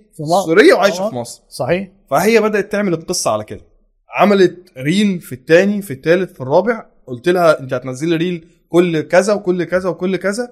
لقيت العملية بدأ يحصل لها إيه؟ refreshment طبعا. طيب. قلت لها هنخش في خطوة ال promotion بس انت كنت بتصرفي كام على ال promotion قالت لي تقريبا 35 دولار في اليوم ساعتها. قلت لها إحنا هننزل ده ل 10 أو 5 دولار. قالت لي لا أنا معاك ل 20 قلت لها لا خليها طب 15 مثلا يعني. قالت لي طب هتعمل إيه؟ قلت لها دلوقتي انت عندك account الانستجرام دلوقتي عندك طريقتين تعملي بيهم الإعلان. يا إما تعمليه profile visit يعني ناس تخش على ال account بتاعك. يا إما هتعملي رسائل. انت كنت بتعملي في الأول إيه؟ قالت لي رسائل. قلت لها انسيه بقى. مش هنعمله رسائل. قالت لي ليه؟ ما إحنا عايزين نحقق مبيعات. قلت لها آه ما إحنا هنحقق مبيعات بس مش هنعمله رسائل هنعمله بروفايل فيزيت إزاي؟ اللي هو الإنستجرام profile مش الويب. آه آه اعلان. بروفايل فيزيت آه. اللي هو يزود followers الانستجرام أيوه. بس اللعبة إزاي؟ إحنا الأول عملنا 20 30 reel هي بتشرح فيهم سابقه اعمالها آه. فهنا عندنا قيمة اسمها إيه؟ قيمة سابقه الأعمال. صح. صح اللي كده؟ يجي على ال profile هيلاقي حاجات الله ينور. آه. الحاجة التانية من ضمن الحاجات اللي خليتها تعملها reviews خليت ناس من الناس اللي هي اشتغلت معاهم تعمل videos إنها كويسة وحلوة وجميلة آه، وبتاع. يبقى أنا كده عملت قيمتين. آه. القيمة الأولى أو القيمة التنافسية الأولى إن هي عندها already سابقه اعمال والقيمة الثانية ال reviews الناس بتشكر فيها. مم. الفيديو بقى اللي نزلنا بيه promotion إنها قالت في الفيديو أنا فلانة الفلانية موجودة أو عايشة في مصر مش فاكر يعني السكريبت بالظبط. بعمل كذا وكذا وكذا أنا رحت عملت كذا وكذا وكذا. تابعوني على صفحتي على الإنستجرام. آه. فبدأ اللي يحصل كالاتي اولا الناس تخش تعمل لها follow ف account الإنستجرام عمال يعلى. فال algorithm هنا شافت إن النا... إن ال account ده شغال و active حلو. فبدأت ال reels القديمة والجديدة تقترح لناس أكتر. طب. فاللي بيشوف ال reel أو يتفاعل مع ال reel هي الناس اللي مهتمة بالحتة بتاعتها بس. آه. فال algorithm تبدأ بعد كده تترجم. فتبدأ تقترحه الناس تانية عندها شبههم. نفس الاهتمام شب- شبههم. آه حلو جدا. فهنا بدات اكبر القاعدة الجماهيرية بتاعتها باسهل خطوة ممكن تتعمل اللي هو آه. إعلان ال profile visit بدأ يكلمها ده لسه في موضوع. آه. بدأ يكلمها ناس عايزة تتعلم إزاي تعمل الخد... إزاي تعمل موضوع البلالين ده أصلا. وناس عايزة المو... الخدمة دي ليهم يعني لو آه. واحدة هتولد أو عيد ميلاد أو حاجة. أيوه بالإضافة إن هي بدأت تبيع منتجات لوحدها بتخدم على الموضوع. يعني مثلا هي لو كانت عاملة ديكور فيه ال mug ده فبدأت آه. تبيع ال mug ده لوحده. فال business الواحد اتقلب ليه؟ آه ده غيرت ال business model كده ال business model كله اتغير. والله لسه بعتالي أنا. طبعا حضرتك عارف إن أنا لسه راجع من السعودية أيوه لسه بعتالي قبل ما أسافر السعودية على طول بتقول لي انها نفذت أول course ليها عملت course. offline في قاعة آه، في مقر وشرحت بتشرح وحكت ال business إزاي الناس والدنيا ما شاء الله عليها بدأت تروح في حتة تانية حلو جدا القصة آه. كلها قصه واضحة جدا وبتبين يعني إيه استراتيجي هنلعب إزاي. عشان نظهر تكلفة. الإعلان الممول بقى كلفها قد إيه 10 دولار في اليوم. بعد ما كانت حاجة است- 30 ب- ب- بس انت وهتلاقي العائد أعلى. بكتير. آه. بس أنت عرفت إزاي تستغل ال 10 دولار مم. اللي أنت بترميهم في الإعلان الممول. هنا بقى العميلة دي اشترت مني إعلان ممول ولا اشترت مني فكر؟ فكرة. وبعدين ده أنت عملت على فكرة معاها حاجة ظريفة جدا إن هي طالعة بتتكلم وبتعرف نفسها فبقى في branding لشغلها وفي personal branding بس. وال personal branding ده دلوقتي هو يعني شكرا. إيه؟ خلاص إن هي آه، هو, هو أقوى حاجة تشيل. ال track بقى. بعد كده هي على فكرة. بعد كده. يعني بتحتاجني في حاجات بسيطة. لو تسألني سؤال تقني بتاع. هي خلاص آه. أنا حطيتها على ال- على الطريق وماشية.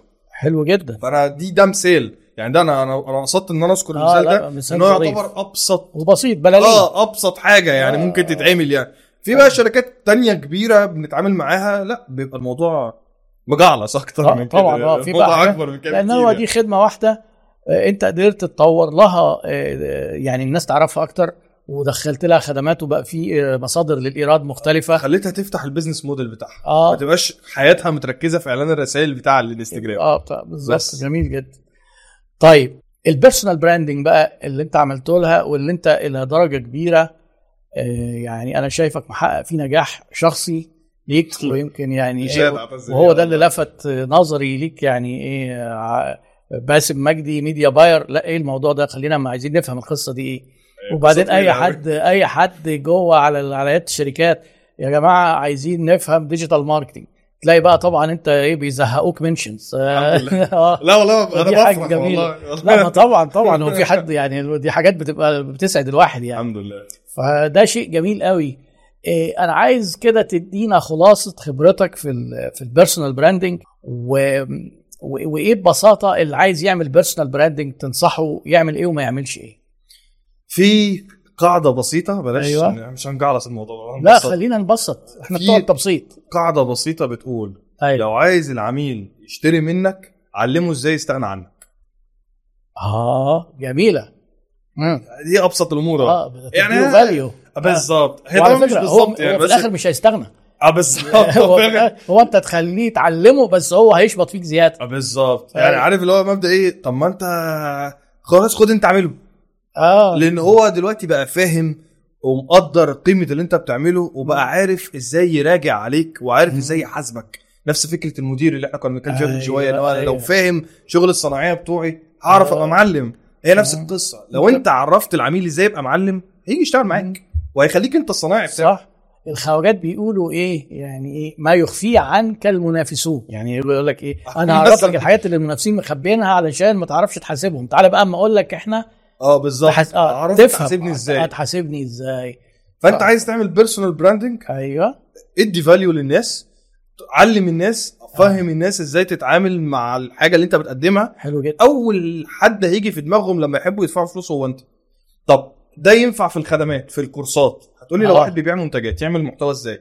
أيوه. طب ممكن نسأل سؤال. عندنا مثلا واحد على اليوتيوب أنا بعزه جدا وبحبه جدا. أنا مم. بالنسبة لي بعتبره يعني الأب الروحي ليا على اليوتيوب مصطفى مكرم مصطفى. مكرم بيعمل إيه؟ آه، بيعمل reviews لل product أو. مثلا على سبيل المثال يحيى رضوان يحيى رضوان. بيعمل إيه؟ يحيى رضوان أنا بالنسبة لي ده أسطورة. أسطورة اليوتيوب. آه هو فعلا قد ربح آه بيعمل إيه؟ يحيى رضوان بيعمل reviews للمنتجات. صح كده؟ أيوه. ه- بغض النظر بقى المنتجات بيشتريها بتجيله هدية بتجيله دعاية في الآخر هو بيعمل مراجعة للمنتجات. صح. طب لو أنا راجل أصلا ببيع منتجات والمنتجات عندي آه. طب ما أعمل لها reviews فاذا صناعة المحتوى هنا ممكن تبقى إن أنا بعمل مراجعة للمنتجات بتاعتي. فلما الناس تفهم المنتج ده بيبيع إيه آه. هتيجي تشتريه وأول حد ممكن يفكروا يشتريه هو أنا. هدي لحضرتك برضو مثال مع واحد جالي كان بيبيع غسالات. كل أنواع الغسالات تقريبا. مم. عنده مشكلة. يا باسم أنا بعمل إعلان ممول وبصرف كتير جدا جدا جدا والنتائج ضعيفة. في نتائج بس ضعيفة. أنا عايز أحسن النتائج. حلو جاب. تعالى وريني الإعلان. الراجل ده طالع بيعمل إيه؟ عامل الإعلانات بتاعته كلها عبارة عن مثلا post فيه 10 صور 20 صورة خمس صور ايا كان العدد يعني صورة الغسالة وسعر الغسالة واللوجو بتاع الغسالة LG مثلا أو سامسونج وكاتب مثلا مواصفين ثلاثة عن الغسالة وبس ومول الإعلانات عن على كده. والناس تخش تسأل هي دي بكام؟ أو السعر بكام؟ أو دي فين؟ أو دي مش عارف إيه؟ كم كومنتات رهيب جدا كومنتات كتير. بس في الآخر لو حصلت sales يعني آه يعني نسبة قليلة قوي قوي قوي فأنا قلت له المشكلة عندك أصلا في إيه؟ قلت له في ده مش ال creative مقنع أيوه آه. الله ينور عليك قال لي ليه بقى؟ أيوة. قلت له ببساطة شديدة الشركة الغسالات LG دي بتنزل كام موديل في السنة؟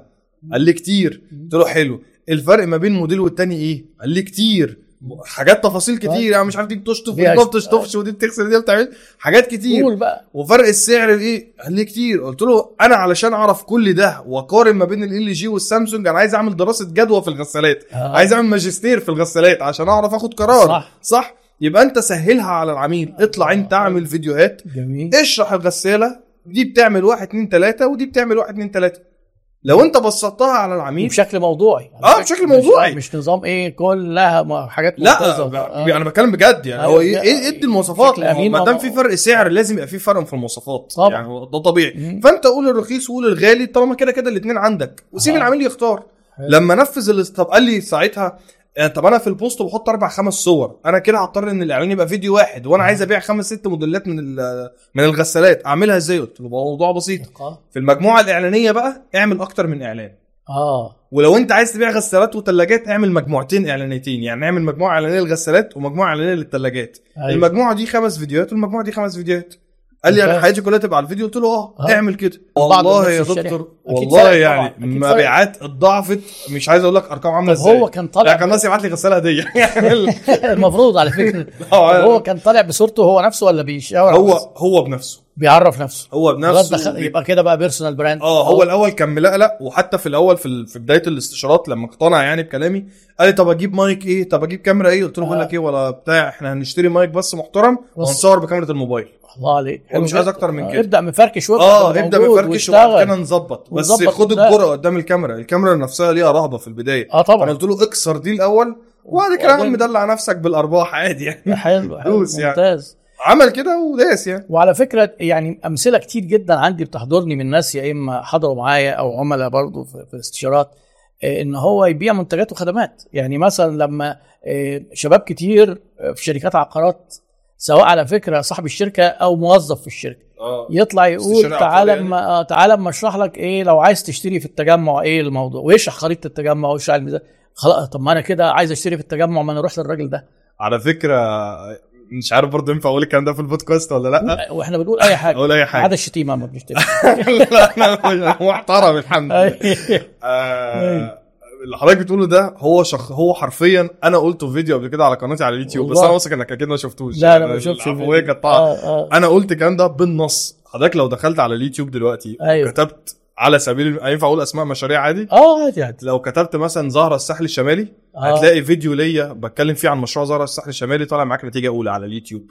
لو آه. كتبت مشروع بادية هتلاقي فيديو ليا طالع بنتيجه أولى. آه. لو كتبت مشروع زيد الشيخ زايد هتلاقي فيديو لباسم طالع نتيجة أولى. تقول إيه يا ابني ده أنت مش media buyer؟ انت مش أيوه. بتاع تسويق. أقول لك إن بدايتي على اليوتيوب أي حد بيبدأ على اليوتيوب بيجرب آه، بينعكش في الأول صح أيوه. أول ما جربت أنا عشان اشتغلت مع شركات عقارات كتير وكلهم أسماء فكان أول بدايتي على اليوتيوب إن أنا فكرت أعمل قناة اسمها تبقى تبقى مراجعة عقارية. آه. زي ما يحيى رضوان بيعمل مراجعة للمنتجات أيوه. أنا أعمل مراجعة للمشاريع العقارية. صح. فالموضوع نجح في البداية والكم فيديو اللي أنا عملتهم في البداية طرقعوا جامد وطبعا لعبة الالجوريزم دي الحمد لله يعني أنا شاطر فيها آه ومش عايز أقول لك إن أنا بس أنت كنت بتجرب بس ما كانش هدفك لا ما أنا. أقول لك بقى جت إزاي آه. الطلعة الأولى كانت تجربة آه بس لما أول مشروع اشتغلت كان مع المرشدي كان زارا الساحل الشمالي لما. أيوة. نجحت فتحت لي وبقت شركات تكلمني واعمل review للمشروع بتاعنا وندي لك commission و... يعني مش عايزين بس. عشان الضرايب يعني. بقيت- بقيت بقى يعني blogger في العقارات. كانت والله لو كنت استمريت أنا كنت كسرت الدنيا بس مم. أنا ما استمرتش. يعني أنا اشتغلت مثلا على الموضوع ده شوية حلوين وعملت منه وبعدين أنت فلوس. اشتغلت مع شركات كبيرة أنت وشركات تقيلة. و... وأسماء. و... آه،. ومسكت من الموضوع فلوس وعملت عمولة كويسة. جميل يعني أنا. مثلا في زهره أنا بايع حوالي مثلا خمس ست شاليهات. ويعني مش عارف خلينا بلاش نتكلم في أرقام آه، المهم آه. يعني الحمد لله يعني كانت طب الحمد لله أيوه آه بس ما رضيتش أكمل في الموضوع ليه لسببين بمنتهى الأمانة والصراحة يعني عشان ما. اكونش بكذب أول حاجة إن السوق العقاري الناس بتاعته مش عايزة حد يزاحمهم فيها والفكرة كانت جديدة ومطرقعة وجامدة. إن أنا كنت أول واحد يعمل الموضوع ده أو من الأوائل بلاش أقول أول واحد بس. كنت يعني من الناس اللي كان ممكن لو استمرت في الموضوع تضرب جامد. النقطة الثانية إن الموضوع طلع مش مواصفات وم... يعني أنا ممكن أبقى واخد مشروع الشركة مجمله لي قوي. يعني محسساني إن المشروع ده قطعه من الجنة. آه. فأنا واخد الكلام ثقة بناء على كلامهم. أيوة. وعامل ال review كله بناء على الكلام ده. أكتشف بعد كده من الكومنتات إن في ناس كتير داخلة تشتم في المشروع وإن التسليم. متأخر وفي مشاكل. فلقيت ده عشان أبقى تقيل في الحتة دي لازم أبقى في وسطهم. آه.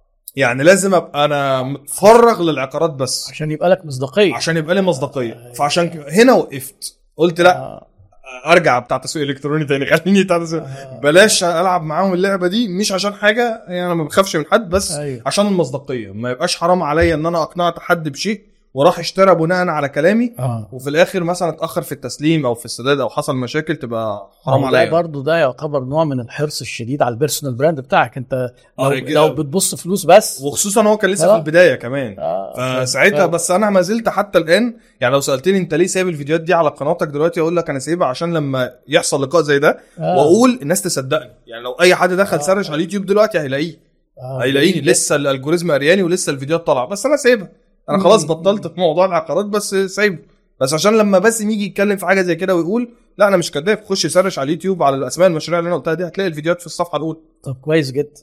موضوع بقى المصداقية في ال personal branding علشان لو عايزين ننصح الشباب اللي هم إيه يعني أنا شايف إن ال personal branding ده من المواضيع اللي ناس كتير جدا بتهمله وكأنها بتسيب فلوس بترمي فلوس على الأرض. دي حقيقة. لأن أدواته بقت سهلة ومتاحة للجميع. موبايل ومايك زي ما أنت بتقول. الموضوع بقى أبسط يعني. وإضاءة بره وما يشتريش أي حاجة.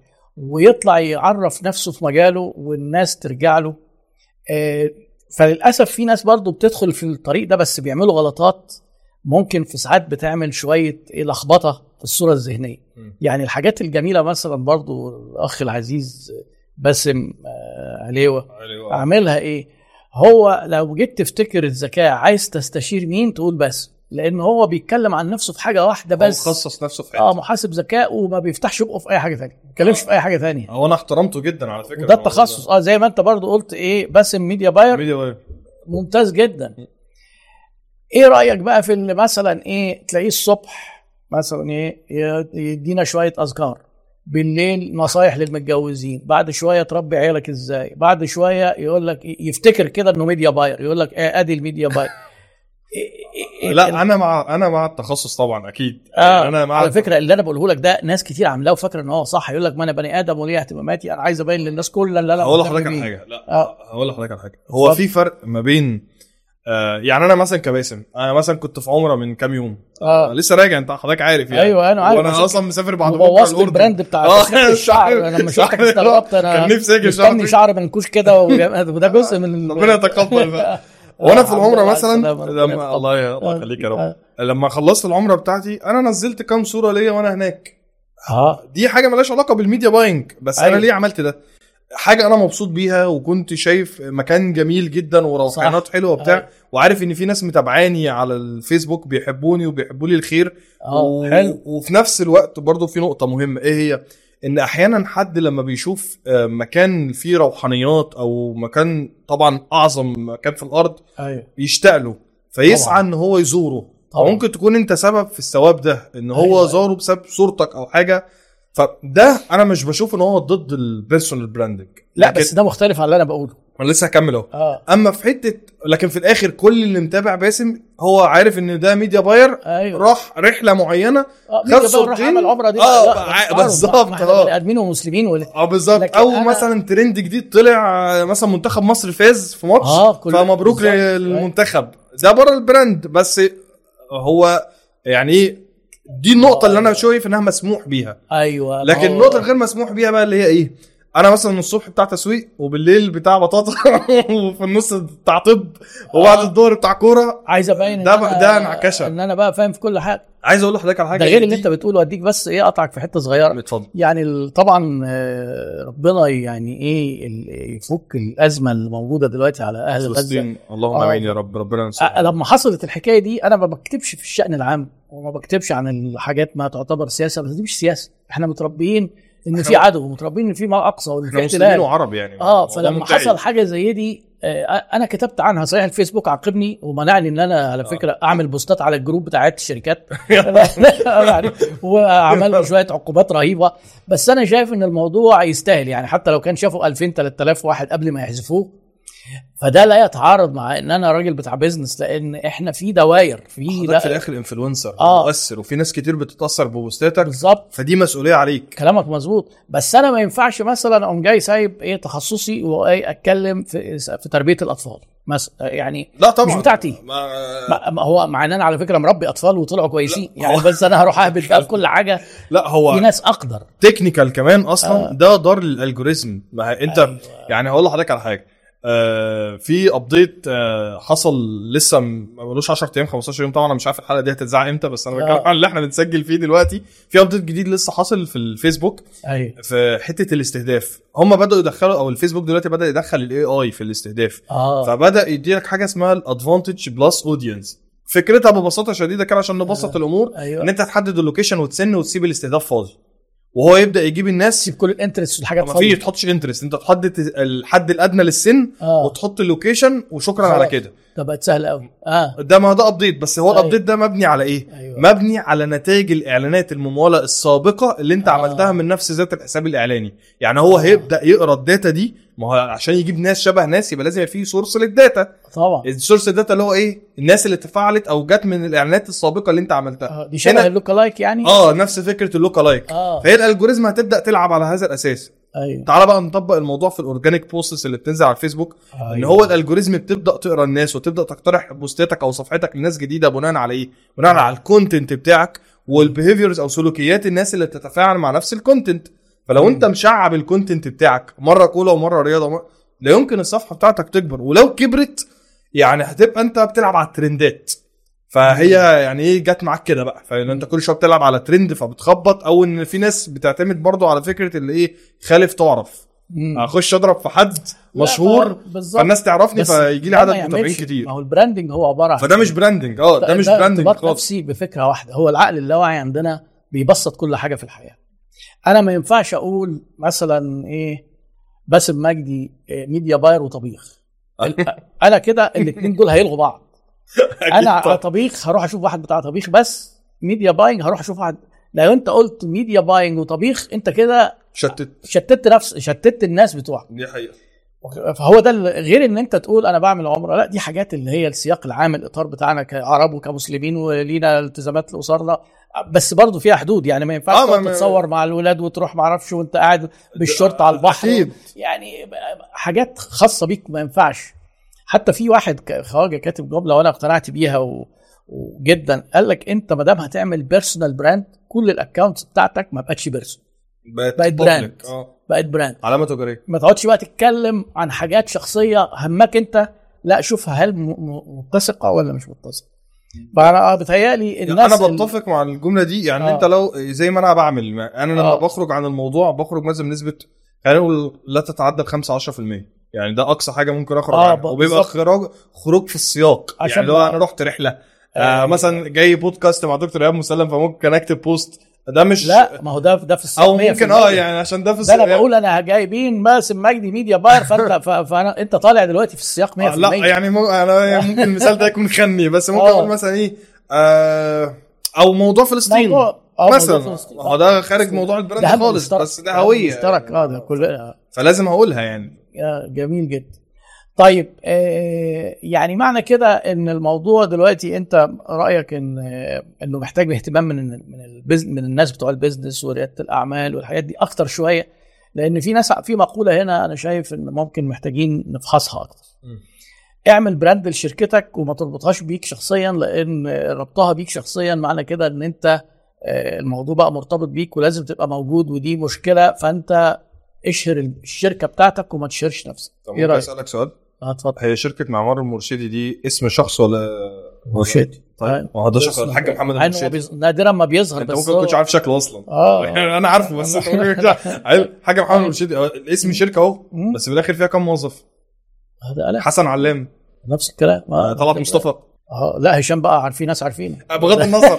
يعني ده راجل يعني شهير يعني. بغض النظر بس أنا بدي مثال يعني فاهم قصدي. طيب نبسط السؤال. وساويرس أو- فاكر نجيب ساويرس على فكرة. جزء كبير من الناس اللي بيروحوا يشتروا ال real estate واثقين فيه. ده على فكرة حصل إمتى؟ ده مؤخرا. لما بدأ بدأ, يعمل- يظهر في الإعلام بدأ- وال social media. أيوه. بقى ال personal brand بتاعه شايل كل ال real estate بتاعته. بالظبط. طب آه. نبسط السؤال. آه. إمتى لو إمتى أعمل personal branding وإمتى أيوة. ألعب على فكرة ال company branding أو آه. العلامة التجارية حلو. اللي اسمها غير مربوط باسم شخص.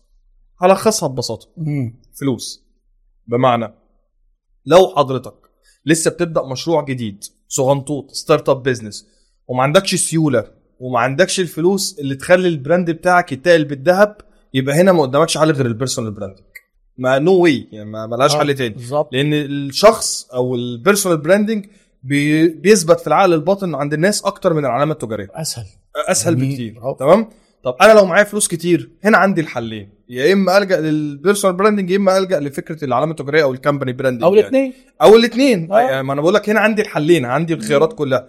طب ليه بتقول الفلوس؟ لأن عشان أثبت علامة تجارية في العقل الباطن بتاع الناس الموضوع هنا مش لا يمكن يبقى ينحصر في ال social media بس. آه. لازم إعلانات في التلفزيون لازم إعلانات في الراديو لازم بانرات في الشوارع لازم إعلانات حوالين الملاعب في ماتشات الكورة. علشان خاطر أقدر أقول ان فودافون مثلا على سبيل المثال أنا ما يهمنيش هي بتاعت آه. مين أو مين آه، مين مين الش- الشركاء يعني أو اصحاب الاسهم فيها ما يهمنيش. أنا في الآخر أنا عارف إن فودافون شركة تقيلة. ليه؟ لأن أنا بمشي في الشارع بشوف لها فرع بفتح التلفزيون بشوف لها إعلان بتفرج على ماتش آه، كورة. بشوف لها آه بس لوجو. أنت هنا بتتكلم في حالة خاصة عشان برضه الناس ممكن يفهموني غلط أو يفهمونا غلط.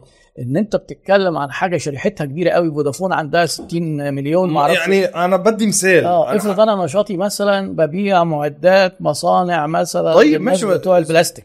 أنا مش عايز مش عايز الناس في. الشارع دول يعرفوني. السويدي. آه يعني أنا قصدي كده يعني ممكن يبقى personal branding أو branding بس شريحتي صغيرة مش لازم أصرف في التلفزيون بعيدا عن الشريحة بس آه. هو السويدي ما هو بيعمل إعلانات بنرات أو الدور ما هو السويدي برضه بيشتغل في حاجات الشرايح بتاعتها كبيرة كل الكابلات بتاعته لا حتى لو أنت الشريحة بتاعتك صغيرة بس لو أنت عايز أنا وجهة نظري الشخصية آه، لا آه. تبقى قيمه لا.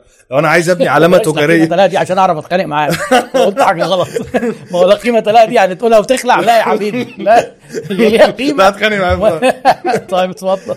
أنا أقصد إن أنت عايز تبني علامة تجارية مش مربوطة باسم حد خالص. واللوجو مجرد بالبلدي كده إحنا بنسميها اللي هو اللي ال- الأمي لما يشوف اللوجو بتاعك يعرفه لازم يبقى فيه فلوس. أيوة. فلوس ما ينفعش اعتمد على ال social media بس تبقى كتيرة على قد انت عايز ت... كام واحد يعرفه ماشي okay بس بس. ما ينفعش اعتمد على ال social media بس. لازم أبقى موجود بره. البره ده اللي هو ممكن يبقى outdoor ممكن يبقى بانرات آه، على كوبري أكتوبر ممكن يبقى إعلانات في التلفزيون. ال social media فقط وأبقى أنا شركة startup حتى لو هصرف مليون جنيه على ال social media غير. كافية. علشان أطلع علامة تجارية تبقى مبنية على فكرة ال social media أنا من وجهة نظري لو للعلامات التجارية الكبيرة دي step 2 مش step 1 يعني هقول لحضرتك على حاجة. لو انت. شفت مثلا إعلان لشركة آه، كتير كتير كتير عمال تشوفها على ال social media بس ولا عمرك شفت لها إعلان على التلفزيون أو على الراديو أو على ال outdoor والشركة دي بتعلن عن حاجة بملايين الجنيهات. آه فيها؟ شريحتها كبيرة. لا عشان كده مثلا شركات زي بريدفاست زي طلبات زي كذا ما هم عاملين بره ال- ال social media ده أكيد شريحتهم كبيرة. ماشي. لكن أنا عايزين نفرق القصة إيه بقى؟ أصل هو هقول لحضرتك على مثال بسيط. هبسط لك المثال. بوصل الرسالة لعملائي هبسط لك المثال. آه. شركات العقارات. ما أنا ما ينفعش أعمل إعلان لشر... لمشروع عقاري بتكلم في 50 60 مليون أو 3 4 مليون وتقول لي إن أنا أنزل اعلانات social media بس. مستحيل. لا. يمكن أثق فيك لا أصلا. صح صح. إيه، أنت لازم أحيانا في شركات بتنزل بإعلانات على التلفزيون لمجرد ملء الشاشة علشان بس في الآخر العميل يحس إن الشركة دي معاها فلوس. أنا وصلت وجهة نظري؟ وصلت. أنا بس هبين الفرق اللي بيني وبينك لأن إحنا متفقين بس لازم الناس تفهم الفرق إيه اللي. بينا... أنت بتقوله صح ولا أنا بقوله صح؟ تمام. أيوه أنا عارف. أنا شركة أجهزة طبية ببيع أجهزة لدكاترة العيون. تمام. أعمل إعلان في التلفزيون. آه ممكن أعمل آه بس على حسب أنا دلوقتي الشركة دي ببيع اجهزه طبيه لدكاتره العيون. عددهم. كام واحد في مصر؟ 5000 بس كده؟ بس هم على فكرة 5000 فعلا. حلو. هعمل إعلان يشوفوه 50 مليون. لا مش هتعمل إعلان في التلفزيون أكيد. مش هتعمل إعلان في التلفزيون. هتعتمد على ال social media بس. بس 5000 لو أنت لا الشريحة مش أنا لا ده سؤالي. ما في نقطة. لو أنا الشريحة بتاعتي 5000 بس أنا لا يمكن أنا مش هعتمد. على ال social media بس أنا معاك. آه. أنا معاك. أنا أقول لك حاجة. أنا بقى اعمل إيه؟ أشتغل على ال social media بس أروح مؤتمرات طب العيون بره ال social media يعني لازم حلو. اعمل حاجة بره ال social. بس مش لازم تلفزيون أنا قصدي ماشي ماشي آه okay يعني okay okay مش لازم أول أنا ماليش في. الطب قوي يعني بس لا أنا أصل هي قواعد التسويق واحدة أنت تروح لشريحتك تشوف هم فين وتطلع لهم ده بيتفرجوا على هو ده وجهة نظري. آه، بيتفرجوا. على ماتشات ده وجهة نظري. إني ما أيوة. أكونش موجود من خلف الشاشة بس لازم أبقى أيوة، موجود على الحقيقة بالظبط ده وجهة نظري ده إحنا كده كده عشان. كده أنا بوضح إن إحنا متفقين 100% عشان ما اتخانقش معاك بس في أنا متوقع يعني. لا لا لا خالص خالص طيب جميل قوي يعني ال personal branding محتاج اهتمام أكتر شوية وخصوصا لل startup وخصوصا الستارت أبس طيب أنا عايز أبدأ النهارده personal branding عندي بقى كل المشاكل اللي نتلاست يمكن كلمتك لا ده أنا إيه مش عارف أطلع أقول إيه ده أنا بتكسف من الكاميرا. طب أنا وأنا لما الناس تعرفني هستفيد إيه؟ هجيب فلوس إزاي؟ كنت في بودكاست مع محمود سعيد. آه. هو حد محترم جدا برضه. آه طبعا على فكرة محمود حضر معايا من بتاع 10 11 سنة. آه أنا عارف. قال لي قال لي ان هو آه، ده اسمه حبيبي. يعني آه. آه فكان بيسألني نفس السؤال ده قلت له يا محمود. وإدى كورسات عندنا كمان. أنا عارف. أيوة، هو. حكى لي. آه. آه قلت له رد سريع جدا. قلت له بص اللي اختشوا ماتوا واللي سبق كل النبأ. آه. آه دايما بقول الكلمة دي. يعني إيه اللي اختشوا ماتوا؟ أنا لو فضلت مكسوف ومش عايز أطلع قدام الكاميرا ما غيرك هيسبقك. بسيب الفلوس. برمي الفلوس على الأرض. بالظبط. أيوه صح كده. أقول لحضرتك على حاجة. كم صفحة دلوقتي بقى اسمه فلان dash media buyer؟ انتشروا. انتشروا ما. طبعا آه. آه والله والله ما أقصد حاجة عشان الناس ما تفهمش لا. كلامي غلط. ما هو دليل النجاح إن الناس تقلدك آه حلو. مين اللي عمل الحتة الأولى؟ آه بس. بس هي دي كويس النقطة. كويس فاهم قصدي؟ فهي الفكرة كلها إن طول ما أنت مأخر الخطوة دي انت بتخسر. كده لازم تفضل سابق على فكرة. ما ال personal branding مش انه نجح يبقى خلاص مضمون. هو الاستمرارية هي الأصعب. استمراريه لو انت نمت الأصعب. الناس اللي هم مقلدينك دول ممكن واحد فيهم يسبق. ومش عيب. وعلى فكرة بالعكس ده أيوه. دي, حاجة بتعلي المنافسة وتخليك تسعى أكتر. الشريفة دي جميلة في مصلحتنا كلنا. بالظبط. وفي مصلحة العملاء. آه. هو أنا مقصد كلامي في. الآخر ان إن لو أنت فضلت يعني ان, إن أنت تطلع وتسبق ده حاجة كويسة. حلو. بس إن أنت. تفضل متأخر وقاعد وتقول نفسي وناوي وإن شاء الله. طب وبعدين ما كل حاجة بقى. إن شاء الله بس وبعدين. أيوه أنت خسران. أنت خسران. النقطة التانية بتاعت اللي هو إيه طب أنا متلخبط خايف أتلخبط قدام الكاميرا أو خايف أو أجيب مواضيع منين؟ ما تتلخبط. ما تطلع شوية.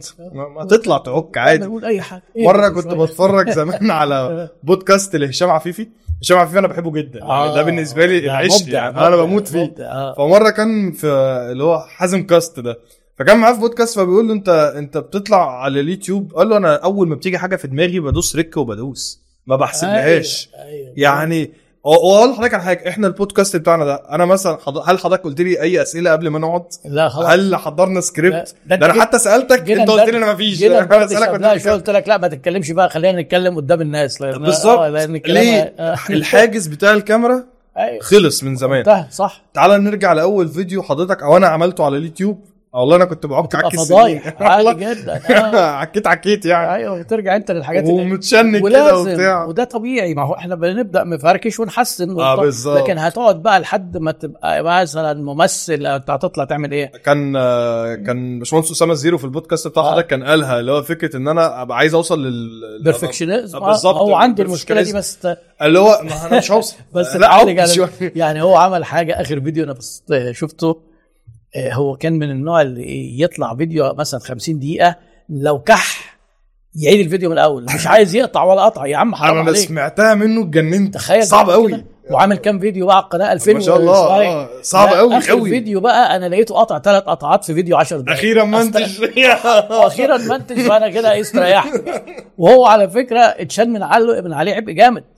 مش مش دايما الكمال بيبقى هو مطلوب يعني. هو كمان لله وحده اولا آه يعني. صح. آه، ولكن آه، طبعا باشمهندس أسامة يعني قيمة مش وقامه بيفرق مع كبيرة. الناس. آه لا أسامة وحد بحبه أنا. بعزه آه. جدا جدا جدا جدا. أيوه. ولكن هو في الآخر أنا شايف إن آه، فكرة إن أنا أقعد أريك ساعتين ثلاثة دايركت عشان ما أغلطش أو كحيت مجهد جدا آه، جدا وخصوصا خلينا نقول إن هو حد professional جدا. بس أنا بتكلم على المبتدئ بقى. لو حد لسه بيبدأ أو حاول يعمل ده يعمل زيه هيموت. هيقف مش هي- هيعمل حاجة. بالظبط. لا اغلط ومنتج وصلح وعك وبوظ وصلح تاني الدنيا انت أصلا هتمشي بتقول- انت زمان كنت بدأت ب- أنا عكيت كتير قبل, أوي. قبل ما ت... أنا أصلا developer أصلا والله. أنا, أنا أصلا developer عرفت أسامة من هنا ولا جت إزاي؟ بص هو موضوع أسامة برضه هو يمكن ما يعرفش المعلومة دي بس آه. لو اتفرج بقى على البودكاست هيعرف أي- أي بداية معرفتي بحد اسمه أسامة الزيرو كان موقف بسيط قوي في الشركة عندي آه أنا جيت في سنة من السنين كنت بعمل interview ل backend developer اللي هم مبرمجين آه. بيعملوا ال backend آه بتاع بيعملوا ال backend. آه.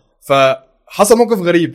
ثلاثة أربعة دخلوا عملوا interview واحد ورا التاني ورا التالت ورا الرابع. كل ما أبص على ال backend بتاعت شخص الاقيها هي هي آه. يعني يعني حتى لو توردت الكود اللي هم الافكار عاملينه. مش الكود بس ده هي الواجهة كمان من بره. آه، ده نفس back الشكل. end شكلها نفس هي. هي. أيوة. يعني ف فاستغ... واحد ورا التاني فقلت يمكن صدفة. التالت هي هي الرابع هي هي. فندهت اخويا أخويا شغال معايا. آه. فمحمد هو معلش اعتبرني غبي. هو إزاي ثلاثة أربعة؟ يعني إزاي؟ مستحيل. يعني logical مستحيل. قال لي لا ما هم دول دي ال backend بتاعت الزيرو. قلت له هو مين الزيرو ده؟ فعرفني بقى ساعتها آه. باشمهندس أسامة الزيرو. آه، فتح لي يعني القناه بتاعته ساعتها وشفت إن في حد بقى؟ بيقدم. كان ده مثلا 2018 2017 مم. آه في مش فاكر. التاريخ بالظبط بس هو في ال range ده يعني. أيوة. 2017 2018 فاللي هو لا ده حد بيقدم content قوي جدا آه. و... ومحترم جدا وعربي يعني. خد بالك من نقطه عربي دي. آه. لأن أنا على أيامي يعني أنا كنت بشتغل backend developer 2010 آه، 2009 2010 مم. 2011 في ال range ده يعني في بداياتي يعني. آه. كان عندي مشكلة كبيرة جدا في ال search لما بقف قدامي bug جاية أو حصلت مشكلة في كود أو طلع لي error أنا كنت بلف حوالين نفسي عشان ألاقي حد يجاوبني المشكلة ممكن تطلع فين. مم. ممكن تبقى المشكلة مثلا في الكود بتاعي ممكن تبقى المشكلة في ال logic أصلا. ممكن تبقى يعني في 60 ألف سبب ممكن يطلع bug يعني. مظبوط. فكان مشكلتنا ساعتها آليات البحث المصادر. اللي أنا أدور على حد يحل لي مشكلة أو يديني معلومة ضعيفة جدا. أيوة. دلوقتي في وجود بقى الله أكبر عليهم باشمهندس أسامة الزيرو وغيره وغيره وغيره آه. بقى المحتوى العربي ما شاء الله انتشر. فبقت البحث عن المعلومة دلوقتي أسهل بكتير عن أيامنا. يعني آه آه، يعني في البدايات كان الموضوع صعب. المحتوى الأجنبي هو اللي كان مسيطر والمحتوى العربي شبه مش موجود. فلما شفته ساعتها بصراحة يعني قلت الله أكبر عليه ما شاء الله ربنا يزيده هو برضه تجربة بيرسونال براند آه، ناجحة بس- نتعلم منها والله فعلا يعني. والموضوع دايما أعتقد ما أعرفش توافقني ولا لأ دايما مرتبط بالعطاء ان إنك الناس عشان تعرفك كويس تديهم تديهم حاجة. اللي عندك. آه. وما تستناش إنك تيجي تقول إيه طب ما أنا هدي الحاجات دي ببلاش طب أنا بعد كده على حاجة. منين؟ أنا ندمت والله إن أنا بدأت الموضوع متأخر. يعني أنا آه. أنا شغال في المجال ده أنا بدايتي كانت مبرمج أو back. end developer يعني. أيوه. والكلام ده كان في 2009 و2010. أيوه. قعدت ست سنين شغال في شركة وبعد كده قدمت استقالتي وبعد كده فتحت الايجنسي بتاعتي. كانت الأول شركة website بس شركة تصميم مواقع. وبعد كده طورنا الموضوع لحد ما بقت full marketing agency وبعد كده دلوقتي بقى عندي المنصة التعليمية أنا مم. بقول لو كنت بدأت من بدري. آه من 2010 ل 2011 أنا بيتهيألي دلوقتي كان بيت في حتة تانية آه. يعني أنا أنا بدأت على اليوتيوب يوتيوب إمتى؟ بالظبط آه، سنة ونص أو سنتين دي آه. بدايتي على اليوتيوب أيوه طب بدايتي في المجال ك digital marketing من 2015 ك back end developer من 2010 طب لو أنا آه. كنت بدأت على اليوتيوب من 2010 والله على زماني فكرة انت مش أول. واحد مش أول واحد يقول لي إيه آه، والموضوع مش موضوع ماديات على. فكرة أنا بتكلم. كبراندنج يعني. أيوه طبعا طبعا أنا ندمان يعني ناس كتير قوي من اللي هم إيه يقول لك إحنا إيه مش هنعرف ومكسوفين والكاميرا والواحد مش متعود وبتاع لما بيبدأ وبيكتسب المهارة يقول لك يا ريتني ده أنا. اتأخرت قوي آه، مكبر الموضوع فعلا. وطلع مش مشكلة أنا يمكن كورونا هي اللي جبرتني إن أنا أعمل كده آه يعني عايز الناس ياخدوا تجربتك دي وندم ناس كتير إن هم ما بدأوش بدري إن هو يبدأ النهارده. وهيلاقي كل بعد شوية إن هو آه كلها فعلا هيلاقي هيلاقي بعد شوية إن هو غلط في حق نفسه إن هو اتاخر دي حقيقة. آه لأن دلوقتي خلاص الموضوع ما عادش ينفع من غير الكلام ده في أي شغل في أي نشاط. آه، بص هقول لحضرتك على حاجة. مم. آه مرة حد سألني سؤال هو كان محمود سعيد برضه في البودكاست آه. بتاعنا معاه آه. موضوع الذكاء الاصطناعي. هل الذكاء الاصطناعي هيلغي الناس ولا مش هيلغي الناس وبتاع؟ أيوه. جاوبته إجابة بلدي قوي أنا بحب أجاوب أبسط الأمور. قلت له من أيام جدو وتيتا كنا بنقول على الشخص الأمي هو الشخص اللي ما بيعرفش يقرا ويكتب. آه. بعد شوية آه، بابا وماما بقينا في العصر بتاعهم بنقول على الشخص الأمي اللي ما بيستخدمش الكمبيوتر مكان الآلة الكاتبة. تمام؟ آه صح. العصر- بدل أيامنا إحنا اللي هو الجيل اللي هو دلوقتي عنده 35 مثلا سنة 40 سنة في ال range ده هنقول اللي ما بيستخدمش ال social media في التسويق.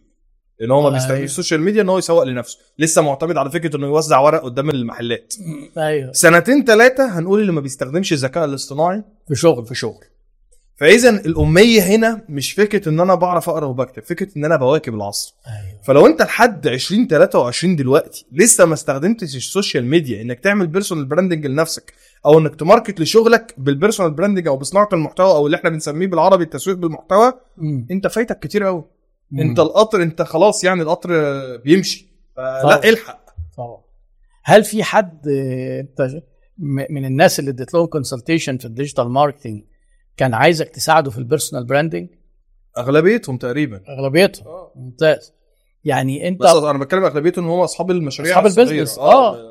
ما هو ما هو اللي أنا عايز أقوله إيه؟ أنا أقصد إن في مثلا شركات consultant مسكتها عقارات فده مش هيعمل personal branding لا ده آه. هو أصلا على track تاني خالص. بس أنا بتكلم أصحاب الصفقات. الصغيرة والمشاريع الصغيرة أغلبيتهم زي ما أنت قلت. أغلبيتهم محتاجين آه. ال personal brand بالظبط لأن هو زي ما أنت بتقول فعلا إحنا عقلنا بيفتكر الأشخاص أكتر ما ما يفتكر أسامي شركات. دي حقيقة. آه فهو لو ارتبط في ذهني إن فلان بتاع كذا خلاص لا أروح لفلان ده بقى أشتري منه منتجات وأشتري منه خدمات وكل حاجة. يبقى هنا في سؤال مهم قوي آه. إزاي أخليه يربطه بذهني؟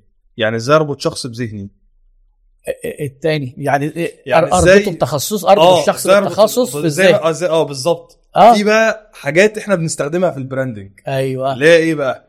اللي هي الهوية. آه. الهوية ممكن تبقى صوتية وممكن تبقى بصرية وممكن تبقى نصية. آه. زي إيه؟ على سبيل المثال. اللازمة اللي أنا بقولها اللي هي بتاعت إيه؟ من وجهة نظر الشخصية التي لا قيمة لها.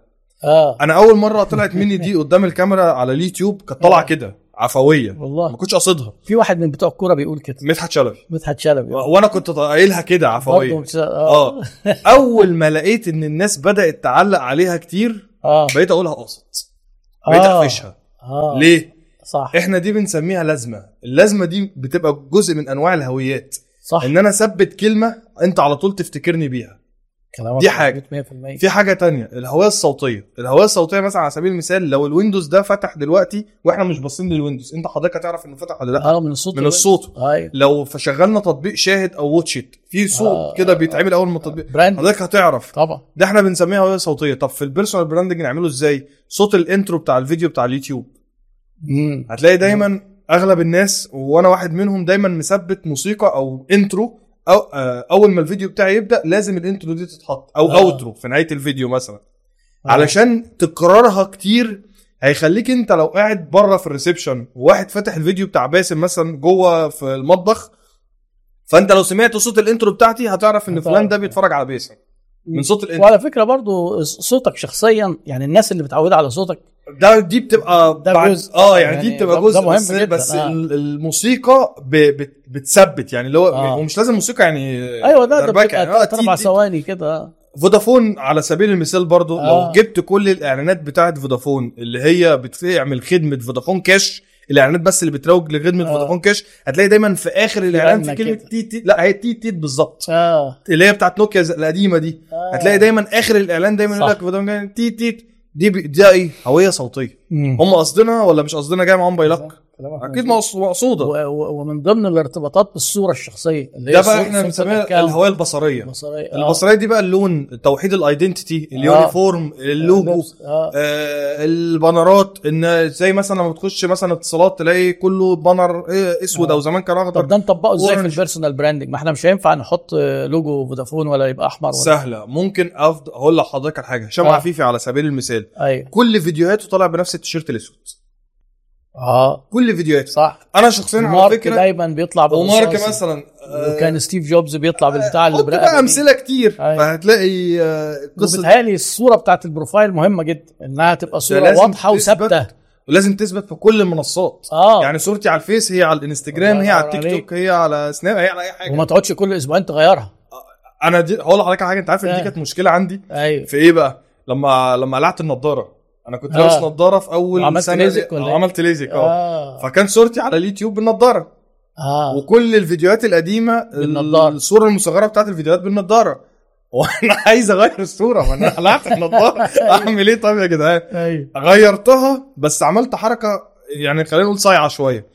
حاولت أجيب نفس الكادر بتاع الصورة القديمة ولبست نفس التيشيرت اللي أنا كنت متصور بيه بالصورة القديمة بتاعت ال profile أيوة. بالنضاره وصورت صورة شبيهة من غير النضاره آه بس كويس. نفس التيشيرت اللي أنا كنت لابسه وتقريبا أيوة. نفس ال background ممتاز. علشان بس يعني أحاول آه. أحل آه، الموضوع كده ده. تعدي كده تعدي شوية آه حاولت أعملها كده. طب اللي بيغير يعني أنت تنصح الناس بقى يثبتوا الصورة معنى يثبت آه يثبت طبعا. آه، تبقى في كل حاجة هي نفس الصورة بالظبط. ويثبتها آه على هي. فكرة هي أنا صورتي على ال profile بتاعي على كل ال profiles ثابتة من 2017 وعلى الواتساب كمان. على الواتساب. آه لها بقى لها ست سنين. لدرجة إن أنا بدأت أفكر دلوقتي أنا زهقت منها عايز لا. لا ما خلاص؟ دي لوجو دلوقتي أنت صورتك بقت لوجو دلوقتي يعني أنا دايما في ناس بتسألني في ال personal branding لو أنا عامل. personal brand ال logo بتاع ال profile أخليه صورتك الله ينور صورتك إيه اللوجو؟ صح جدا حتى لو أنا هعمل لوجو يعني أنا ليا لوجو اللي هو آه. حرف ال B وال M المعكوسين أيوة. بحطه في الفيديوهات بس ال profile بس هو الصورة صورتي ممتاز. هي صورتي هي اللوجو دلوقتي خلاص ممتاز يعني الناس ممكن تنسى اللوجو لكن مش هتنسى صورتي أيوه صح صعب جدا. دول ممكن لأن هو أنت عارف في المنتجات مثلا لوجو شيبسي بنشوفه على كيس شيبسي لكن أنت اللوجو بتاعك لما هشوفك مش هشوف آه، فمش ليه بقى؟ هيركز. عشان أنا معيش. ميزانية زي شيبسي إن أنا أغرق اللوجو بتاعي في كل حتة عشان يثبت في العقل الباطن بتاع الناس. آه مكلف فعلا. آه، بالظبط. فالهويه البصرية بقى في ال personal branding ممكن لون التيشيرت بتاعك. آه ممكن آه الخلفية اللي- ال setup بتاعك على اليوتيوب مثلا لو. بنتكلم على اليوتيوب. ففي حاجات كتير. طيب الهويه النصية. لو الأ- هنتكلم technical شوية آه. الهاشتاج. يعني أنا أنا طلعت هاشتاج اخترعته. آه. هي دي نصها تسويق ونصها technical يعني أيوة. نصها marketing ونصها technical اللي هو بتاع أقوى media buyer في مصر. أنا الهاشتاج ده معروف بيه. والله. اكتب آه. أقوى media buyer في مصر على اليوتيوب على الفيسبوك على أي حاجة حاجتي أنا اللي هتطلع. حلو جدا. واتعرفت بال slogan ده. صح افتكرته افتكرت واتعرفت أيوة. بال slogan ده. أنا لما عملته كنت عملته يعني 50 50 يعني إيه 50 50 50% هدفه تسويقي إن أنا أعمل هاشتاج وممكن يكون شوية مستفز. أنا كنت قاصد برضه. آه في تحدي كده آه في. تحدي كده آه. وبتاع. بس أعوذ بالله مش تكبر ولا حاجة. هو هو marketing زي آه، أسرع. دليفري في مصر يعني. آه آه آه. مش أكتر ولا أقل. بس هو أنا عملت حبيت أعمل حاجة تلفت الانتباه مستفزة شوية تخلي الناس تسرش عليها. وفي نفس الوقت تكون كلمة media buyer فيها عشان لو حد بيبحث بالعربي يلاقيني لأن أيوة. الصفحه اسمها باسم مجدي media buyer بال English أيوة. فكلمة media buyer أنا عاملها بالعربي. الحاجة التانية إن أنت ال- ال algorithm بتاعت الفيسبوك لما أنت بتثبت هاشتاج والهاشتاج جديد أنت اللي مخترعه والناس تبدأ تتفاعل عليه فده بيسهل على ال algorithm إنها تفهم ال behaviors بتاعت الناس بتاعتك آه. فتحاول تق- تقترح ال posts بتاعتك على ناس جديدة أو ناس شبههم شباب أو أضعف الإيمان إنك لما تنزل post جديد يروح للناس اللي كانت. تفاعلت مع الهاشتاج بتاعك قبل كده مظبوط فده من مظبوط. دي على فكرة من ضمن ال tricks اللي أنا استخدمتها على اليوتيوب وعلى آه. الفيسبوك إن أنا كبرت القاعدة الجماهيرية بتاعتي بسرعة عشان في. حد كان قبل كده سألني السؤال ده آه آه فهي صح. ال- آه. الناس بت... الناس بتتعامل مع الهاشتاج بشكل خاطئ الناس فاهمة إن فكرة الهاشتاج إن أنا كل ما رزعت هاشتاج مستخدم كتير وعليه traffic عالي فأنا كده. هنتشر آه اعمل بتاعك بالعكس آه. لو عملت هاشتاج جديد ليك أنت. وفي الأول زقيته مع هاشتاج قديم وبعد كده ثبت الجديد بس وركن وما استخدمتش أي حاجة بتاعت أي حد هتلاقي ال- ال algorithm هتبدأ تقراك هتلاقي ال content بتاعك بدأ ينتشر. دي دي. مش حتة مش كتير حتة digital وفي نفس الوقت personal branding بالظبط بقى. الخليطة دي. هي ال- زيتونه الخلط- دي الزيتونة. زيتونه دي زيتونه. حلوة. فدي دي إحنا بنسميها في ال branding إيه؟ الهوية النصية. ده يعتبر في علم ال marketing إحنا بنسميه slogan ده بتاع إيهاب أيوة. مسلم. آه، أيوة. دكتور إيهاب مسلم. ده ال slogan أيوه. ك technical إحنا نسميه الهاشتاج. فانا لو أنا عملت slogan ثبته هاشتاج وخليت ال algorithm تقراني بيه خلاص. أنا ركبت بقى. جميل. طيب هل ممكن يجي في وقت من الأوقات يعني اللي ما يفهمش في ال AI يقول يقولوا عليه أمي بقى زي الامثله طبعا. اللي أنت قلتها دي؟ آه طبعا. طب ال AI بقى لما دخل غير إيه في شغلك في ال digital marketing أو غير إيه في السوق ده؟ بص هو هو الفكرة كلها إن أنت تواكب التطور اللي بيحصل. آه. أنا أكتر أداة حتى الآن مساعداني يعني شات جي بي تي. حلو يعني أنا لو نرجع من شوية للمثال لما حضرتك قلت لي لما بيجي لك عميل والاستراتيجي ومن الاستراتيجي قلت لك آه. إيه أنا بقعد أسأل العميل وبقعد أ search أيوه طب شات جي بي تي دلوقتي سهل الموضوع لأن آه. أسهل حاجة إن أنا أسأله صح فبيبدأ يديني more info طب أنا مم. لو أنا مثلا عايز أبيع لعميل sales أنا انسى ال marketing خالص دلوقتي أنا تفترض إن أنا sales. وعايز أبيع لعميل مم. أنا ممكن أستخدمه في إن أنا أفهم مجال العميل كويس. وأجيب نقط القوة في المجال ونقط الضعف. عشان لو جبت نقط الضعف ألعب عليها. فبيع للعميل. ايا كان بقى أنا ببيع إيه؟ سواء بيزن آه، أي إن شاء الله أكون ببيع بيلي. ايا كان الحاجة المنتج اللي ببيعه. بس أنا لو قدرت أعرف نقط قوتك ونقط ضعفك أدخل لك. طبعا. يبقى أنا هنا الفكرة بقى إن أنت إزاي تستخدم ال tools دي. في بقى tools كتير بدأت تظهر لل video editing والتصوير مم. ويعني برضو في أداة أنا كنت شرحتها على القناة بتاعتي اللي بتفصل الخلفية وتركب خلفية تانية.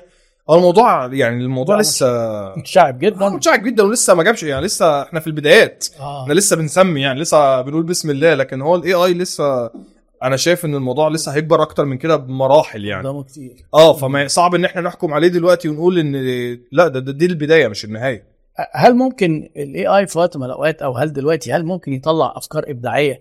يعني مثلا زي ما أنت اقترحت على بتاعة البلالين تعمل كذا كذا هل المستوى ده وصل له ولا ده لسه شوية؟ من وجهة نظري. ال AI أداة تساعدك في إنك أنت تقلل وقتك وتنظم لك شغلك. في الحاجة ال- مش آه، تلغي دماغك. في الحاجة الروتينية. آه. طيب آه موضوع الاستراتيجي ده آه فكرني بحاجة لأن في شركة عرضت عليا آه جدول كده عاملها لهم شركة digital marketing آه معرفش يوم السبت هنعمل post إيه يوم الاثنين هنعمل post إيه والعنوان فوق digital marketing strategy إيه الكلام ده إيه؟ يعني, يعني دي دي استراتيجي. ده فكسنه يعني أنا اسف في اللفظ يعني. calendar يعني اللي هو إيه أجندة وباليوم كذا ويوم كذا هنعمل كذا. دي أنا مش شايف إن دي استراتيجي خالص. ده يعني بطيخ. بطيخ. هقول لحضرتك على حاجة. هو فكرة إن أنا أبقى عامل حسابي إن أنا المفروض إن أنا أنزل content وناوي أتكلم في حاجات ده كويس. ولكن يستحيل الجدول بالطريقة دي ودي مش استراتيجي أصلا لأن ممكن تبقى plan مثلا. ممكن آه ومش هو, أصلا كلمة plan كبيرة عليها. يعني ما كمان، ينفعش نسميها آه، plan. إحنا ممكن نسميها calendar مثلا. calendar آه، أيوه. آه حاجة كده جزء من تفكرنا ال plan. إن إحنا ممكن نتكلم في إيه. آه. ولكن لو هنك... لو تعالى نبسط الأمور. لو أنا عايز أعمل content strategy ممكن أجهز حاجات زي كده ماشي. ولكن في أحداث جارية أنت آه. ما عملتش حسابها. يعني مثلا النهارده حصل حاجة. أنا لو أنا عايز أستغل الترند وعايز أتكلم فيها وأربطها بال marketing يبقى أنا هو أنا كنت أعرف إنها هتحصل؟ طبعا لا ما ينفعش تخطط لها دي. بالظبط ما ينفعش وما ينفعش لها. تتجاهلها لو كانت ينفع توظفها بشكل ذكي. بالظبط. آه. ده بقى دور مين؟ العقل البشري. حلو جدا. آه. ما ينفعش تبقى الآلة. آه. أو الذكاء الاصطناعي. هل أي ترند أكيد لا طبعاً. نطلع نركب الترند آه، لا أكيد طبعا. يعني بغض النظر إن في ناس بتعمل كده بس آه. أنا مش مع ده. طب يعني أنا أنت مش مع ده أنت مع إيه؟ يعني إمتى يبقى آه إمتى يبقى لا؟ يعني من وجهة نظري آه، إن الترند لازم يكون مربوط بحاجتين. أيوه. رقم واحد يعني العقيدة بتاعتنا وعاداتنا وتقاليدنا وديننا الإسلامي وال- عشان في حاجات بتطلع خارج النطاق خالص ما ينفعش نقرب لها. الحاجة الثانية انها لازم تكون ليها علاقة بال business اللي أنا بتكلم فيه أو ال business model بتاعي أو يعني حتى لو قريبة يعني مش لازم مثلا يبقى صرف في ال digital marketing بس على الأقل ليه علاقة بالتسويق ليه علاقة بال business. ليه علاقة بإدارة الأعمال ليه علاقة بالتجارة. ليه علاقة بالفلوس financial يعني مثلا زي البورصة مثلا على سبيل المثال أيوة. فدي ماشي ممكن نجيها شوية لكن حاجة بره الموضوع خالص يعني مثلا لعيب كورة عمل جريمة أنا مالي يعني آه. ف... ما- ما في. ناس ساعات على فكرة حشرها حتى يبقى مضر وما ينفعش تجيب لها دخلة في ناس بتعمل كده بس. آه. أنا مش مع ده يعني أحيانا إن أنت تركب ترند ما يبقاش موافق ليك ده ممكن يوقعك آه يعني ده ممكن يوقعك ويجي عليك بنتيجة عكسية ولو جينا سألنا سؤال تاني إيه هي عيوب ال personal branding هقول لك إن هو مربوط بيك الغلطة بفوره آه. ما دي مشكلة لأن تبني ممكن في سنين وتغلط غلطة. توقعك. توقعك خالص. لكن أنا مثلا لو أنا عندي شركة وقعت مني أيوة. أيوة. هفتح هفتقفل وأفتح غيرها. آه، صح؟ صح آه، تمام أيوه. لكن هي دي من ضمن عيوب ال personal branding إن الغلطة محسوبة عليك. مم. وممكن لو عدت لك الأولى الثانية مش هتعدي الثالثه فورة. هتبقى الناس مش هتنساها لك هتبقى مشكلة. زي كده ما لو حد عمل مشكلة تلاقي أسهم البورصة بتاعته إيه؟ أوب وقع لأن البراند مربوط باسمه. فدي من عيوبه. فآه استغل الترند. آه استغل الترند لو لصالحي. لكن لو هو بعيد عن البيزنس موديل بتاعي يبقى بلاش. مم. ملاش لازمة. ونحترم برضو المجتمع وأعراف المجتمع. يعني مبقاش مثلا ما ينفعش يبقى في جريمة. ومثلا واحد قتل واحدة لأنها مثلا كان بيحبها فيقول إيه لو كنت اشتريت منها جبت لها الهدية دي ما أعرفش إيه. ده في في حاجات كده إحنا بنسميه ال black يعني ده اسمه ال black attack بقى وال black brand attack اللي هو س- العباية السوداء بقى ده ما ينفعش بقى اللي هو إيه؟ غلط. ده غلط لأن ده يوقع ال brand بتاعك وحتى لو ما وقعوش يا سيدي هنفترض إن هو ما وقعش بس هو في الأول وفي الآخر أنت ما ينفعش تستغل الأمور السيئة. آه السيئة بقى. آه، لصالحك. حاجة مأساة حاجة ما, ينفعش أنا أعتقد إن ده حتى. شرعا لا يجوز يعني أنا أعتقد إن ده شرعا لا يجوز ما ينفعش. ما- ليه؟ ما بلاش. لمشاعر الناس. طيب جميل. آه، أنت ال- القصة بتاعت آه، إن أنت بدأت بتقول من سنة ونص. آه على اليوتيوب. قبلها على اليوتيوب ك media buyer وقبلها كنت بتتكلم على إن أنت آه، كنت programmer أو back back end developer. آه وبعدين عملت آه، شركة كنت بتعمل websites. عايزين إيه نرجع نبص بقى إيه فلاش باك على المحطات دي. آه ال history آه ال- ال history إزاي المحطات دي سلمت بعضها وكل حاجة. إيه انت ممكن إيه اتعلمت فيها إيه وخرجت منها بإيه فاد- عكيت كتير في. الأول والله عكيت آه، عكيت يعني لازم البدايات كده آه. أه بص هي قصة طويلة مش عارف آه. احكيها لحضرتك ولا ولا معانا الوقت ولا بس هي طويلة آه يعني ناخد. ناخد منها أهم ما, ما فيها هي البداية في الأول خالص آه. في بدايتي خالص أيوه آه أنا كنت آه، خريج كلية تجارة جامعة عين شمس لما كنت في الثانوية العامة كنت جايب 94% في الثانوية العامة. في ثانية ثانوي جيت في ثالثه ثانوي لظروف ما كان مجموع سنتين 90 أو 91% أها. فكلية هندسة قلشت مني و... وأنا من الآخر لظروف ما بقى حبيت أجيب الطريق من آخره. رحت جاي حاطط كلية تجارة جامعة عين شمس رغبه اولى آه. بمزاجي والله. أنا كان معايا كليات تانية كتير وكلية علوم كانت معايا. فحطيت تجاره عين شمس رغبة أولى. رغبة أولى فطبعا جات لي هو أهلا وسهلا طبعا انت حبيبنا يعني تمام فأول ما دخلت الكلية أنا ليه عملت كده؟ لأن أنا كنت حاطط في دماغي إن أنا عايز أشتغل وعايز أذاكر آه، وأنا في الكلية وعايز أعمل حاجات كتير قوي آه. كان في دماغي بقى الطموح بتاع الشباب والكلام ده ومش ناوي تحضر ومش عايز. أحضر. آه، بالظبط. عايز تشتغل بالظبط وكنت حاطط في دماغي برضه إن أنا في يوم من الأيام يبقى عندي مشروعي الخاص زي ما أي حد شاب أيوة، بيحلم يعني أيوة. فكلية تجارة ان أنا عارف إنها أكيد هتساعدني يعني ده بس اللي كان في دماغي ساعتها ما كانش في دماغي أي حاجة. ثانية كويس. ده لما دخلت الكلية وأنا في سنة أولى جت في دماغي فكرة مطرقعه إن أنا أعمل منصة تعليمية. أنا مش عارف أنا الموضوع ده يمكن بحكيه حصري لأول مرة عند حضرتك في البودكاست. ما أعتقدش إن أنا حكيته قبل كده. منصة تعليمية بدري كده وأنت لسه الكلام ده سنة كام. الكلام ده سنة كام؟ 2008 آه. 2007 أو 2008 2007 آه. تمام؟ عارف يعني إيه منصة تعليمية على ال social media online؟ 2007 ما كانش فيه الكلام ده أصلا. آه. أنت إزاي الفكرة دي تيجي بدري قوي قوي حلو. آه. بيلاقي أصلا ما كانش لسه في ناس ما كانش كان الفيسبوك ده كان لسه أصلا لسه طالع ما كانش في ناس طالع آه. آه يعني ما كانش موجود حاجة كده. اليوتيوب ما كانش حد في مصر لسه يعرفه يمكن. كان شات على الياهو. على الياهو Messenger وال MSN وبتاع. كان يمكن أيام ال ICQ حتى. فأنا كانت فكرتي ساعتها إيه؟ عشان دي غلطة كبيرة أنا وقعت فيها والغلطة دي هي اللي غيرت مسار حياتي كله. هي دي اللي خلتني أتعلم برمجة أصلا. آه. إيه بقى هي الغلطة؟ أنا كان في دماغي عايز أعمل فلوس. ببص كده على عدد الطلبة اللي في كلية التجارة حوالي 48 ألف طالب. آه, آه مع المرحلة مثلا بتخرج حوالي 10 خم... م- ساعتها يعني أنا فيها آه 10 15 ألف اضرب. في أربعة. فأنت بتتكلم في 48 ألف طالب. لو عرفت آخد 50 جنيه من نصهم بس أو أقول لك على حاجة من عشرهم من 10000 طالب. آه. يعني أنا عملت نص مليون جنيه في السنة. فكان فكرتي إزاي آخد 20 جنيه أو 50 جنيه من كل طالب في الكلية دي؟ كل طالب ولا من 10 من 10000 كانت الفكرة ساعتها إن أنا أعمل منصة تعليمية. أغلب مشكلة الطلبة زي ما إحنا عارفين أي مشروع بندور على المشكلة عشان ندي العميل حلها فإن العميل يشتري.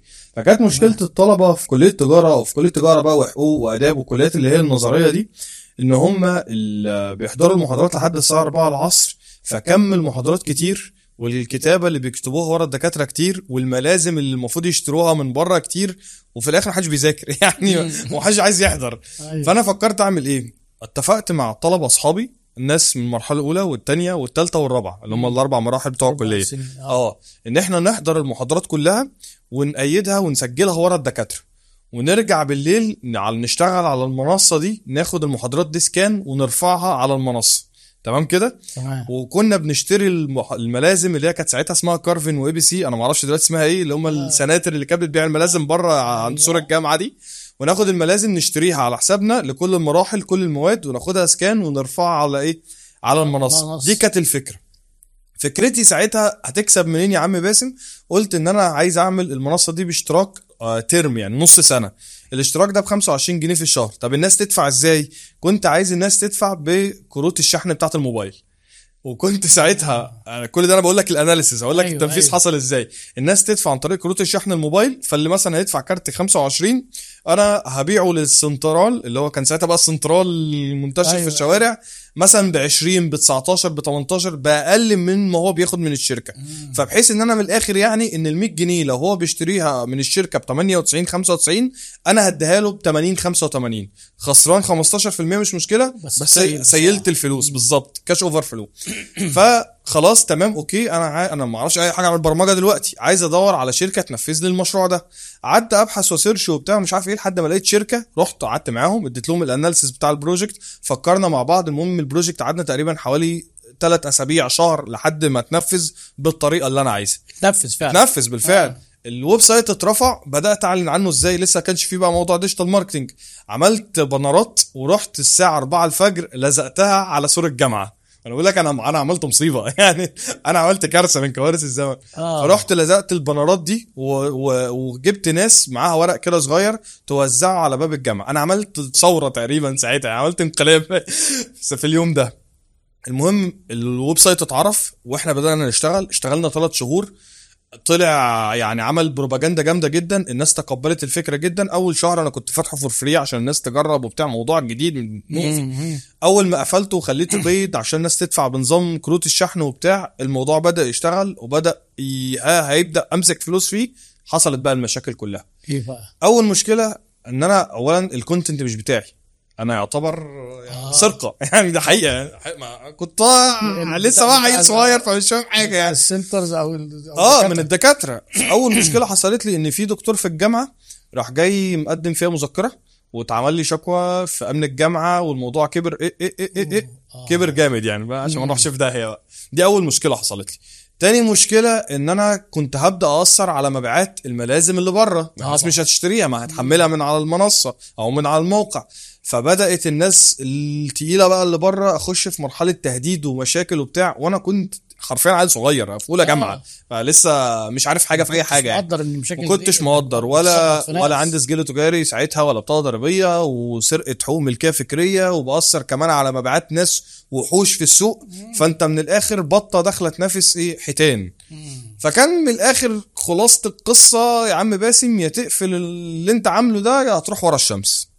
طبعا أنا ساعتها اضطريت إن أنا أقفل المشروع. طبعا. وخسرت كل الفلوس اللي أنا دفعتها فيه. ساعتها كان إجمالي الفلوس تقريبا حوالي في الوقت ده كانوا 7000 أو 10000 فطبعا ده كان ساعتها رقم رقم. ورقم على طالب كمان. الشركة اللي وساعتها عملت الموقع بقى والكلام ده. آه والاستضافة والدعاية اللي إحنا صرفناها والبنرات اللي طبعناها والكلام ده كله فكان مبلغ تقيل.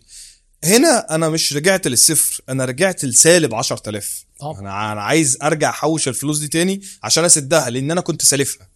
فدي كانت كارثة تانية. إن أنا عايز أشتغل وأسدد الفلوس وبعد كده أقول بسم الله هبدأ إيه؟ أنا رجعت للصفر. ابقى رجعت للصفر. هنا جت في دماغي فكرة أنا ليه ما اتعلمش البرمجة؟ الشركة اللي عملت لي المشروع خدت مني 7000 جنيه ثمن ال website بس 7000 جنيه ساعتها كمان مبلغ. طب ما أنا ممكن أعمل ده. مم. أنا جهة تنفيذية. ما ما ما, ما أعملش مشاريع تاني. أنا مش عامل مشاريع تاني. بس أنا هبقى راجل developer ويجي لي عملاء وأعمل لهم مواقع. وابدأ أقنع الناس بيه. المواقع دي نجحت فشل. أنا بقول لك تفكيري ساعتها. نجحت فشلت مش قصتي. أنا بنفذ وباخد أتعابي وبس. من هنا ابتدت حكايتي مع البرمجة. رحت بقى بدأت آخد كورسات برمجة. واتعلمت في كذا مكان. وكان في معهد كندي قدمت عليه. ودرست. وكان في حاجات أونلاين وحاجات offline. و... وخدت certificate من كذا مكان وخبطت كتير. يعني أنا الأول أول حاجة اتعلمتها أصلا كانت dot net و C plus plus و C sharp وبعد كده لأ ده مش الويب ده ده شغل حاجة تانية. طب ما أتعلم ويب درست بقى الأول PHP وبعد كده PHP طبعا و MySQL وقبلها اتش تي ام ال وسي اس اس لما ال Bootstrap طلعت بدأت أذاكرها JavaScript jQuery الموضوع بدأ يكبر معايا. في الترم الثاني أو بداية سنة تانية من الكلية أو الترم الثاني من سنة أولى لقيت شركة كانت عاملة وظيفة إن أنا عايز عايز. آه programmer web designer يعني. كان ساعتها UI كمان ما كانش ال back end فقدمت في الشركة دي على أساس إن أنا UI واتقبلت. وحكيت لهم ساعتها القصة بتاعه ال project وبتاع فهم يعني تقريبا قبلوني عشان دماغي يعني. آه. اتقبلت في الشركة دي. قعدت شغال في الشركة دي الأول UI بالصدفة البحتة الراجل ال back end developer اللي كان شغال معايا في ال team مشي. فقالوا لي إيه، لو انت تعرف تشيل شغله إحنا نخليك تشيل شغله ونضاعف لك المرتب. قلت بس جت من عند ربنا. آه. آه طبعا أنا عملت accept. آه وش طبعا عشان أنا هلاقي فلوس كتير بقى. أيوة. فقابلت طبعا العرض بلا تفكير. وبدأت أشتغل. هو يعني أنا مش مقتنع بحاجة اسمها full stack developer يعني ولكن هو حاليا ساعتها كنت full stack developer اللي هو أنا بشتغل من بره ومن جوه. لكن أنا عارف طبعا إن يعني ما ينفعش ابقى full stack developer أو أي حد أصلا. الموضوع متشعب جدا جدا ولكن أنا ساعتها يعني كان المسمى الوظيفي بتاعي full full stack developer أعمل بقى ال website وأنا اللي أعمل ال UI وأنا اللي أصممه الأول على ال Photoshop وأقطعه وأكتب الكود HTML و CSS و Bootstrap وبعد كده أعمل ال database وأعمل ال back end والقصة دي كلها.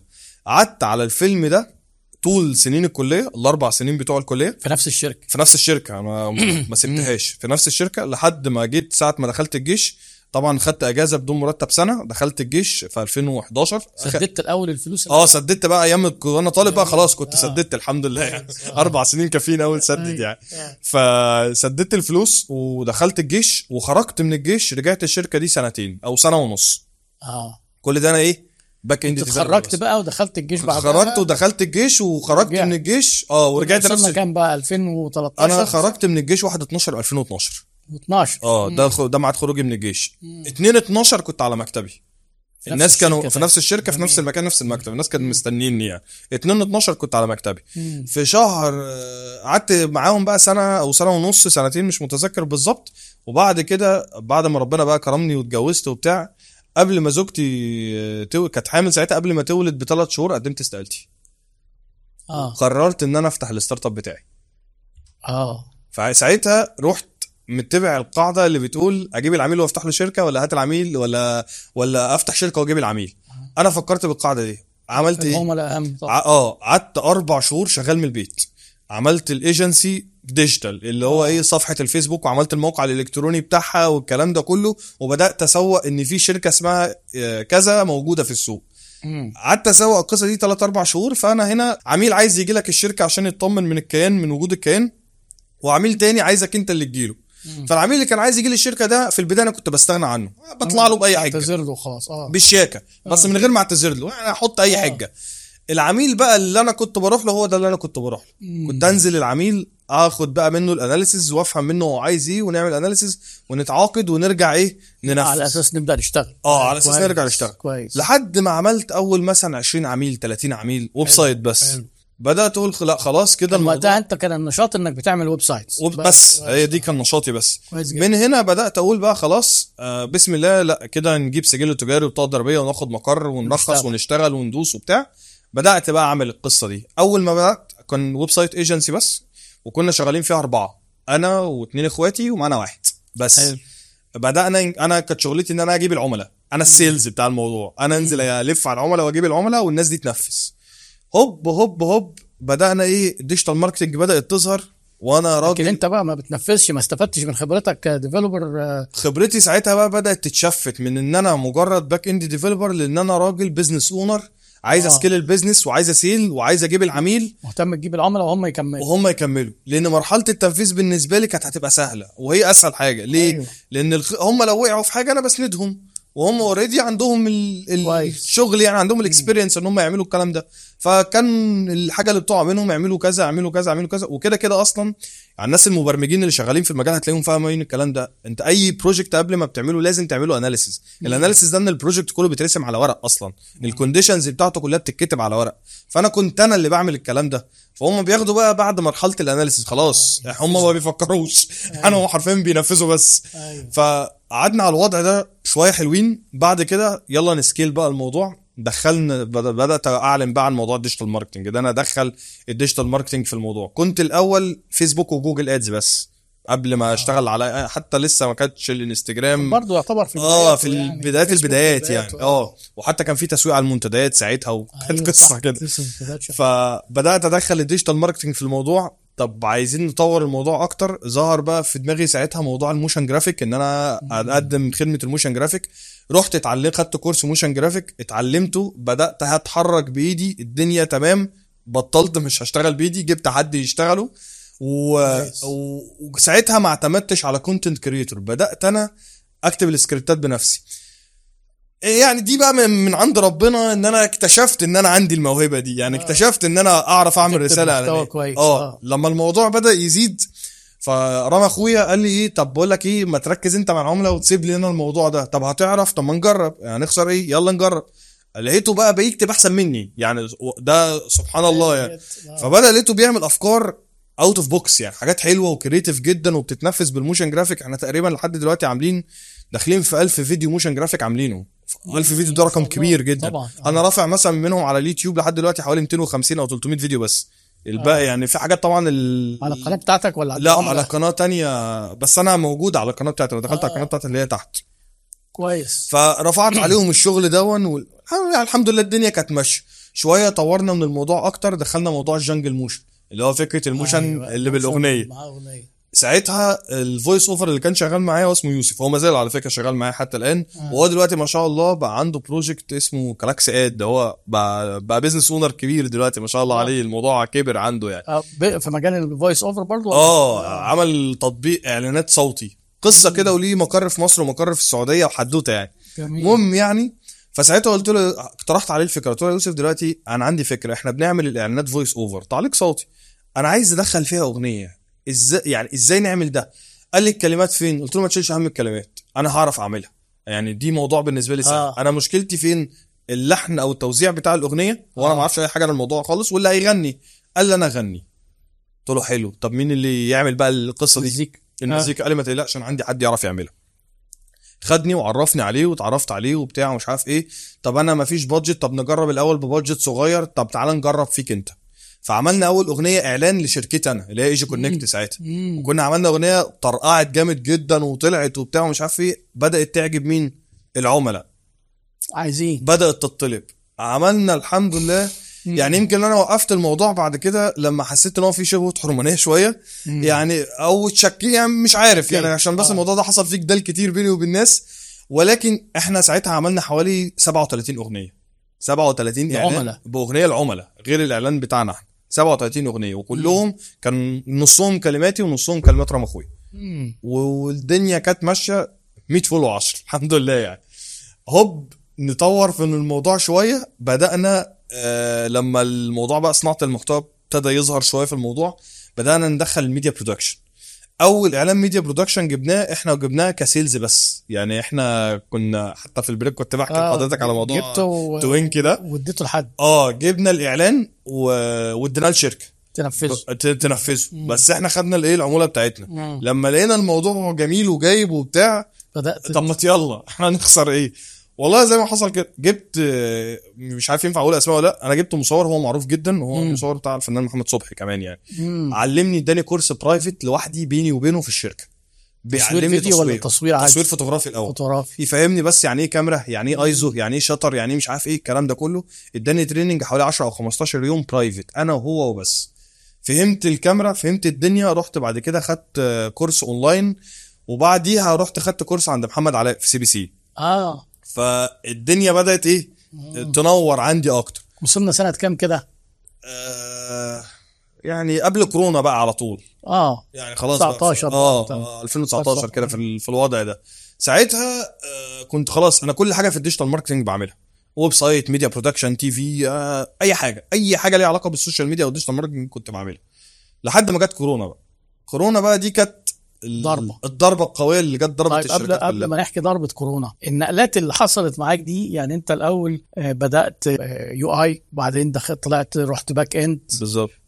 وبعد كده دخلت في ال في ال digital marketing وبعدين دخلت في ال media production ال media production انت قلت ان انت اتعلمت تصوير مثلا. واخراج كمان. بس أنا مش جامد يعني في الإخراج يعني ولا حاجة بس يعني خدت ال course يعني طب إيه بقى. الحاجات اللي في كل مرحلة أكيد كنت بتحتاج تتعلم حاجات جديدة كنت طبعا. بتتعلمها إزاي يعني مثلا موضوع بداية بقى ال digital marketing دي كان وقتها برضه لسه في لسه مش منتشر قوي بداياته كان اي خدت courseات ولا قريتها ولا بص إيه؟ ال digital marketing خد بالك إن إحنا في الكلية برضو دارسين إدارة أعمال ودارسين تسويق ودارسين آه. سايكولوجي يعني طيب، أيوه. أساس التسويق موجود بس أنت ما كنتش بتحضر لا ما أنا كنت طالب شاطر والله. ما كنتش بحضر بس أنا الحمد لله كنت طالب شاطر جدا وكنت. بذاكر و... آه. وعلى فكرة مادة التسويق في الكلية أنا جاي فيها امتياز حلو وجاي فيها امتياز بسبب سؤال يعني. معلش هنخرج آه. بره الموضوع شوية بس أيوه. أنا فاكر السؤال لا، لا. دلوقتي كويس كان السؤال بيقول آه، فيما معناه تخيل إن أنت بتطرح مشروع جديد في السوق آه، اكتب لي خطة تسويقية إزاي هتروج للمشروع ده في السوق ساعتها أنا كتبت عن المشروع اللي أنا عملته أونلاين بتاع المنصة آه الدكتور اداني امتياز بسبب السؤال ده لأنه جابني إيه؟ آه آه آه، لا أنا كنت علامة. يعني والله. أنا أيوه. اتعلم عليها في الكلية حلو يعني. فقال لي أنا لأن كنت أو تقريبا الطالب الوحيد اللي في الكلية اللي كتب حاجة ليها علاقة بال digital marketing ومفيش digital marketing أصلا. أنا كان كلامي بيقول إن أنا عايز أعمل إعلانات على جوجل وأوزع banners في الشارع والمشروع يتعمل موقع إلكتروني والناس تدخل عليه.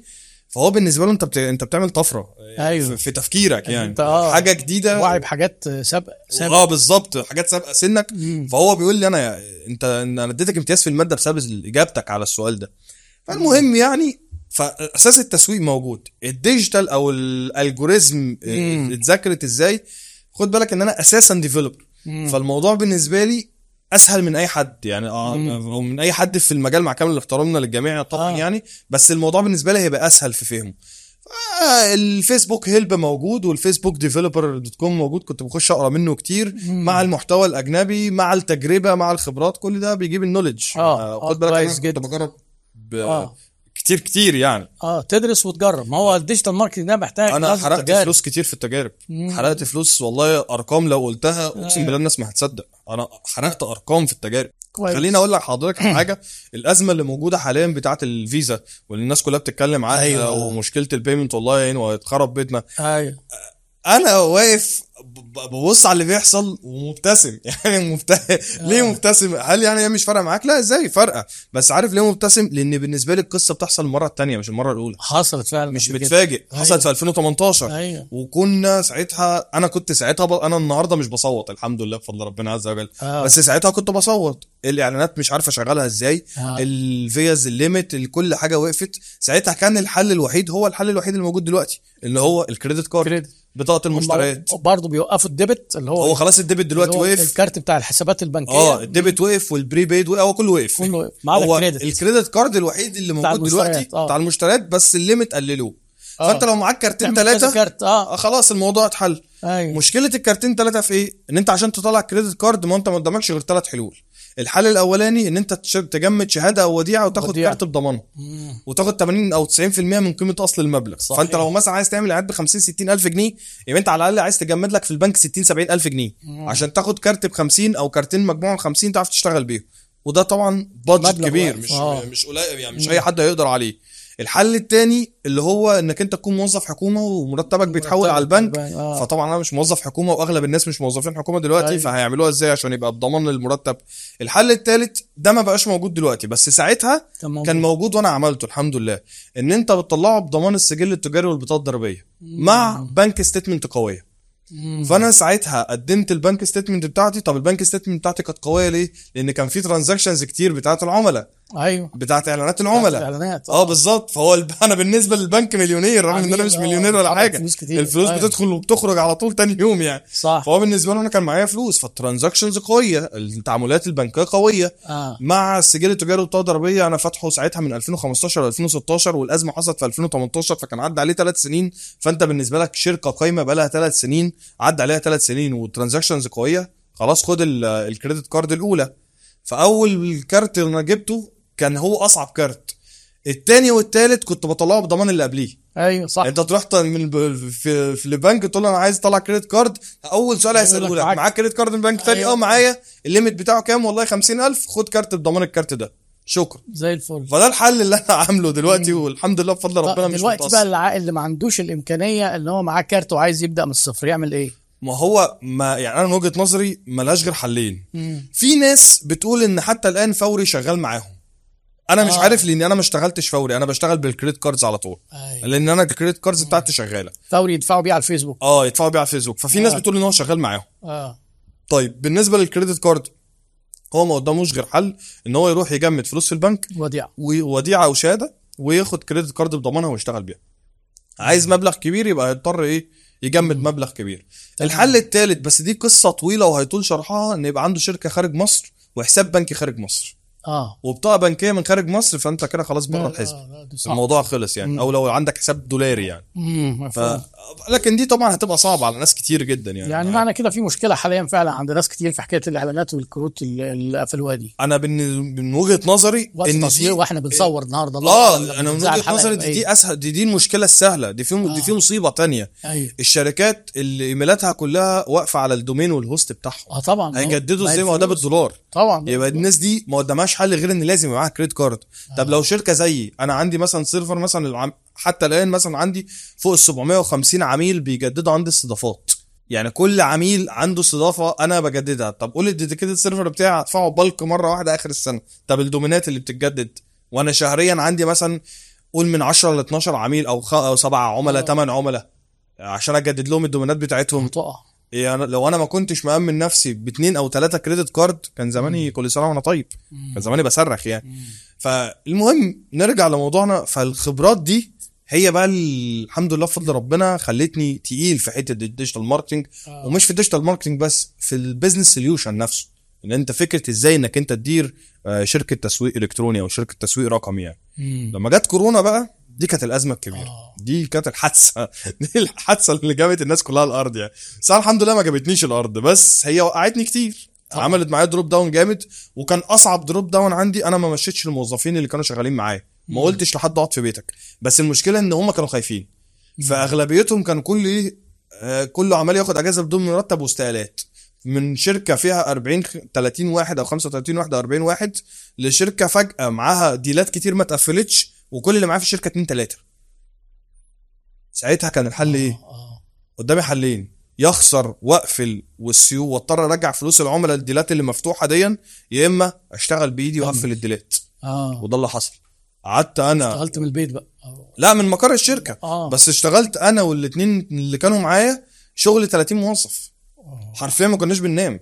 بس كان هدفنا نقفل ال deals آه. خلاص ال deal ات اللي ما متفتحة كلها تتقفل اللي ليه تصميم ياخده اللي ليه فيديو إعلان ياخده اللي ليه إعلان يخلص آه ممكن الإعلانات ال sponsor بس يترد فلوسها يبقى إيه خسارة قريبة ولا مكسب بعيد ونقفل الدنيا ونقف ونشوف هنعمل إيه حلو قعدنا على الوضع ده حوالي شهرين ثلاثة لحد ما الأزمة بتاعت كورونا جت بقى خلاص اللي هي جت آه،. تقريبا كان. في ثلاثة أو في شهر أربعة مش متذكر إزاي بس كانت خلاص بتذبح بقى الناس خلاص كلها حرفيا قعدت في بيوتها قعدنا ساعتها في البيت حوالي شهر مثلا واحد بس أو شهرين مش مدة. كبيرة. ونزلت تاني بقى أنا وأخويا و...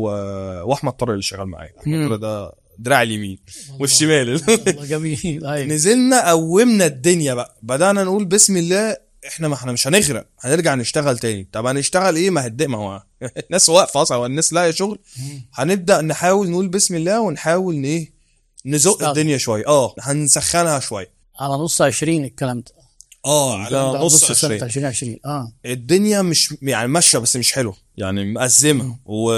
وعندنا بيوت مفتوحة ومرتبات وف... هنعمل إيه؟ طيب ساعتها بدأت أفكر بقى في موضوع اليوتيوب إن أنا آه. رحت جاي عامل بوز وقف ناخد هدنة نفكر نغير الاستراتيجي بتاعتنا خالص. أنا عندي خبرة بفضل ربنا عز وجل اولا وأخيرا أنا شايف إنها مش موجودة عند ناس كتير. طب ما تيجي نستغلها. إزاي نستغلها؟ إن إحنا نقدم خدمات استشارات تسويقية مم. علشان أقدم خدمة استشارات تسويقية والناس تثق فيا وأبقى أنا هنا ضربت عصفورين بحجر واحد أول حاجة أنا مش محتاج أشتغل بالفيزا بتاعتي أصلا لأن العميل اللي هشتغل له هشتغل له من فيزته من حسابه الإعلاني. الحاجة التانية إن ساعتها إن ال- ال brand بتاعي لما يحصل مشكلة زي دي ممكن ما يتأثرش لأن هو قايم على مين؟ الشخص. على الشخص نفسه. أيوه. فممكن التأثير السلبي ما يكونش كبير. أنا مش الضرر مش هيبقى زي الأول. مش هيحصل زي مشكلة كورونا. مم. ولا قدر الله لو حصل أزمة اقتصادية في البلد اللي أنا عايش فيها اللي هي مصر البلاد التانية مش هتتأثر. فلو أنا عندي عملاء في الخليج ممكن تفضل شغال. آه، ممكن أفضل شغال وده اللي حصل فعلا. الحمد لله يعني. مم. طب إزاي ده يحصل بقى؟ اعمل قناة على اليوتيوب. طب تعالى نعمل قناة على اليوتيوب نعمل قناة نسميها إيه؟ نعمل إيه؟ مم. تعالوا ندور مين الناس اللي شغالة في المجال بتاعنا. دخلنا بقى على قناة دكتور إيهاب مسلم. دخلنا على قناة أسامة زيرو دخلنا على قناة آه، دكتور محمد الفقي. شغالين على اليوتيوب بشكل عام بشكل عام. آه آه بشكل عام. لا بس أنا كنت بدور في المجالات اللي أنا ينفع أتكلم فيها. آه. أنا ممكن أتكلم تسويق. ما أنا لسه ما ما خدتش قرار. قررت هتتكلم آه في إيه؟ ممكن أتكلم عقارات ممكن أتكلم في البرمجة ما لسه مش عارف. لما فكرت في موضوع البرمجة لقيت لا أنا أسامة ما شاء الله عليه سبق وذبح أي حد وأنا عشان أنافس مليون مش... الله. يعني كان ساعتها مش فاكر كام كان ساعتها ممكن 500000 أو 600000 أنا مش فاكر بصراحة كان عنده كام ساعتها. آه. بس لا يعني فرق شاسع يعني اللي هو أنا أنا هموت لو عملت كده. وغير برضو النقطة إن الفترة بتاعت كورونا عطلتني كتير فما كنتش بعمل updates لنفسي. أنا ما ذاكرتش. حاجات كتير في البرمجة فهقدم حاجات قديمة اشتغلت في حاجات تانية. وانشغلت في ال business model نفسه فلا الموضوع كان هيبقى عايز ممارس أكتر. آه صح. فقلت لا يبقى مش هينفع السكة دي. السكة دي أيوة. هتبقى طريق فاشل. جيت فكرت الأول بقى في موضوع التسويق ودخلت على القناة بتاعت حضرتك وقعدت أبص عليها بقى وبتاع. فلقيت والله حضرتك بتقول كلام عظيم قوي. يعني الموضوع لا الموضوع أكبر مني. آه هو الموضوع كبير يعني فاهم؟ وأنا أرجع أقول تاني كله هري يا بس لا لا إزاي بقى؟ حضرتك أستاذنا. لا حضرتك أستاذنا طبعا. فانا لا أنا برضو في الآخر عندي حتتي. يعني أنا برضو أنا بتاع digital marketing عشان بس برضو في ناس بتخلط ما بين إدارة الأعمال والتسويق وما بين ال digital marketing أيوة. هو ال digital marketing مهم ما لا غنى عنه. طبعا. ولكن هو جزء. حلو. م- ما- مساحته كبرت قوي في ال marketing مساحته كبرت قوي فما بقاش ينفع إن هو يبقى معاه حاجات تانية. أيوه صحيح. تمام؟ فالمهم فلقيت برضو إن الموضوع ده لأ مش هينفع وبرضه حضرتك كنت سابق جدا يعني أنا فاكر كويس العدد اللي كان عندك بقى ساعتها والله. أنت كنت في ال 200 حاجة و50 أيوة. وأنا كنت لسه zero subscriber أنت دلوقتي 300 وكسور أنا عارف بس أيوة، أنت كنت أيوة. 200 حاجة و50 وأنا كنت zero subscriber فقلت. برضه لأ يعني لا بس أنت ما شاء الله ده أنت في عملت subscription عملت gap كبيرة. جامد ده أنت تقريبا أنت عديت ربع أنا داخل مليون. ربع مليون دلوقتي ما خلاص شاء الله 240 ممتاز، ألف آه. لا الم- المعدل اللي أنت مشيت بيه في الفترة القصيرة دي آه. يعني الحمد لله يعني خصوصا آه. الناس اللي مهتمين بالمحتوى ده أصلا مش كتار يعني ما أنا أقول لك هي جت منين بقى أيوه فلقيت إن السكة دي مش هتنفعني فقلت طب هشوف سكة تانية آه موضوع ال reviews بتاع المنتجات برضو آه. ناس كتير ومحتاج فلوس ده هو محتاج سيولة أنت محتاج تشتري منتجات. قصة أيوة. كبيرة بدأت أقول بس حتة كده في العقارات آه اللي أنا حكيتها لحضرتك من شوية أيوه, أيوة. إنك بتجرب بقى. ان أنا بجرب وبقف آه. قدام الكاميرا وبتاع ولما لقيت نفسي لأ شاطر وممكن يجي مني عملت فيها stop وبدأت أفكر في موضوع ال digital marketing ال media آه. buyer إن أنا طب كان في ناس كتير برضه في الحتة دي. ما هو بس عندهم نقطة بقى. أيوة. إيه هي؟ لما قعدت أدور لقيت إن هم مشكلتهم إن كل واحد بيتكلم في حتة من حتة. يعني مرة يتكلم آه، فتفوتة في الفيسبوك آه، سنة في الانستجرام. مش عارف فيديو عن تويتر. وحتى سناب شات كمان ما كانش كتير ساعتها. آه فيديو مش عارف إيه اليوتيوب كده. معظم اللي بيتكلم آه بنس- نقنقه. بياخد حتة من حتت هنا وحتت قلت هي دي. أنا أجيب الموضوع أيوة، بقى. وأحطه بتسلسل. ده هيضرب لي عصفورين بحجر. ثلاث عصافير مش عصفورين آه، كمان. آه. العصفور الأولاني إنك أنت خلقت عندك حاجة مختلفة. ميزة. آه. إن أنت جايب الموضوع بالتسلسل آه مترتب من اوله لاخره بالظبط. الموضوع التاني إن اللي هيخش يتفرج على كورس ما لازم يجيب الكورس كله.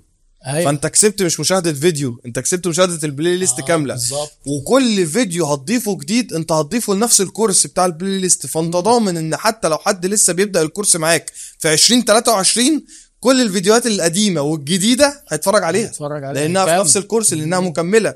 فانت ده بتسميه ال passive income أو الدخل السلبي. آه. طب النقر رقم ثلاثة من اليوتيوب بقى من إعلانات اليوتيوب، آه. تمام. النقر رقم ثلاثة ال personal branding اللي انت أصلا عايز يوصلك لل digital marketing consultant أو الاستشارات التسويقية لأن اللي هيتفرج عشان يعرف إنك تقيل هياخد ال course كله لأن هو في الآخر غرضه في البداية إنه يجيب ال course. لما هيتفرج لك على القايمة الكاملة دي هيعرف قد إيه أنت دماغك مش سهلة. صح.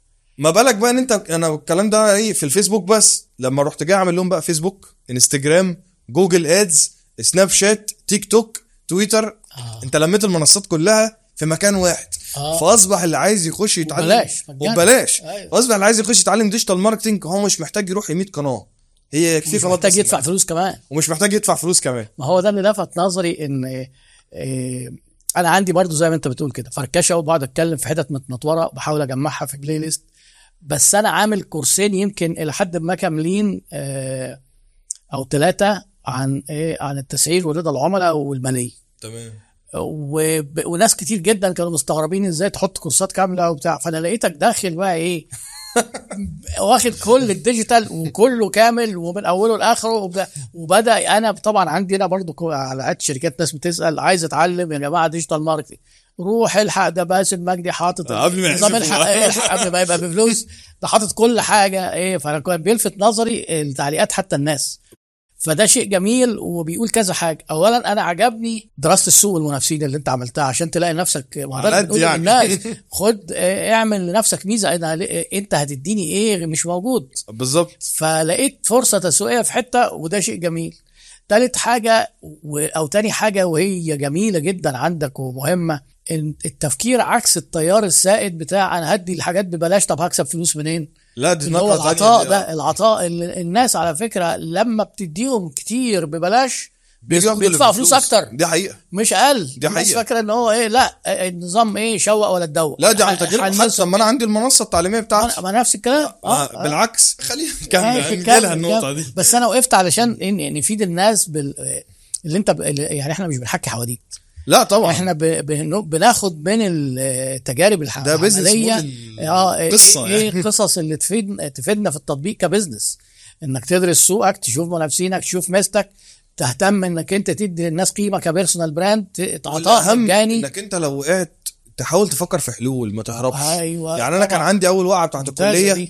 الوقعة الثانية في 2018 الوقعة الثالثه في 2020 بتاعت كورونا آه. فكل دي وقعات مع إن كورونا حجه للي عايز. عايز اللي عايز يركن. اللي عايز يركن بالنسبة كورونا. لي- العالم كله وقف أنا أقف بقى أنا كمان بص أنا والله يا دكتور أنا ال- الشهرين ثلاثة اللي عملنا فيهم بوز دي أو إيقاف مؤقت للبيزنس لحد ما آه. بدأنا نفكر بطريقة مختلفة وبتاع أيوه أنا الناس اللي كانوا شغالين معايا هم ما كانوش كتير اتنين يعني أنت أو ثلاثة أنا كنت بدفع لهم فلوس من جيبي في سبيل إن أنا إيه؟ أنا مش عايز ال business تحافظ على آه على ايديك ورجليك الناس دي يعني يعني خصوصا آه، أحمد آه. الراجل ده وقف معايا وقفات ما ينفعش أنساها. فما ينفعش أجي في زنقة محتاجين وأسيب. نحيي أحمد بقى فين في وخصوصا ده. إيه؟ لازم نحيي أحمد صح. نبعت له تحية مخصوص هتلاقيه بيتفرج أكيد على ال- أساسي. الحلقة دي أيوة. فلو هتفكر فيها ك business model برضه بغض النظر عن ال- الإنسانيات بس لو هتفكر فيها ك business model انت محتاج تصرف قد إيه عشان تجيب واحد تاني زيه وتعلمه وقت وفلوس. طبعا. لا اخسر مرتب شهرين ثلاثة لحد ما تقوم الدنيا تاني وبعد كده انت الكسبان. أنا حسبتها كده بغض النظر عن الإنسانيات لأن دي نقرة ودي نقرة بس أنا بقول لك من جميع الحسابات يعني. ده بقى التفكير اللي هو ال business mind بتاعك. تفكر إزاي تكسب تخسر إيه قليل مقابل إن أنت تكسب بعد كده.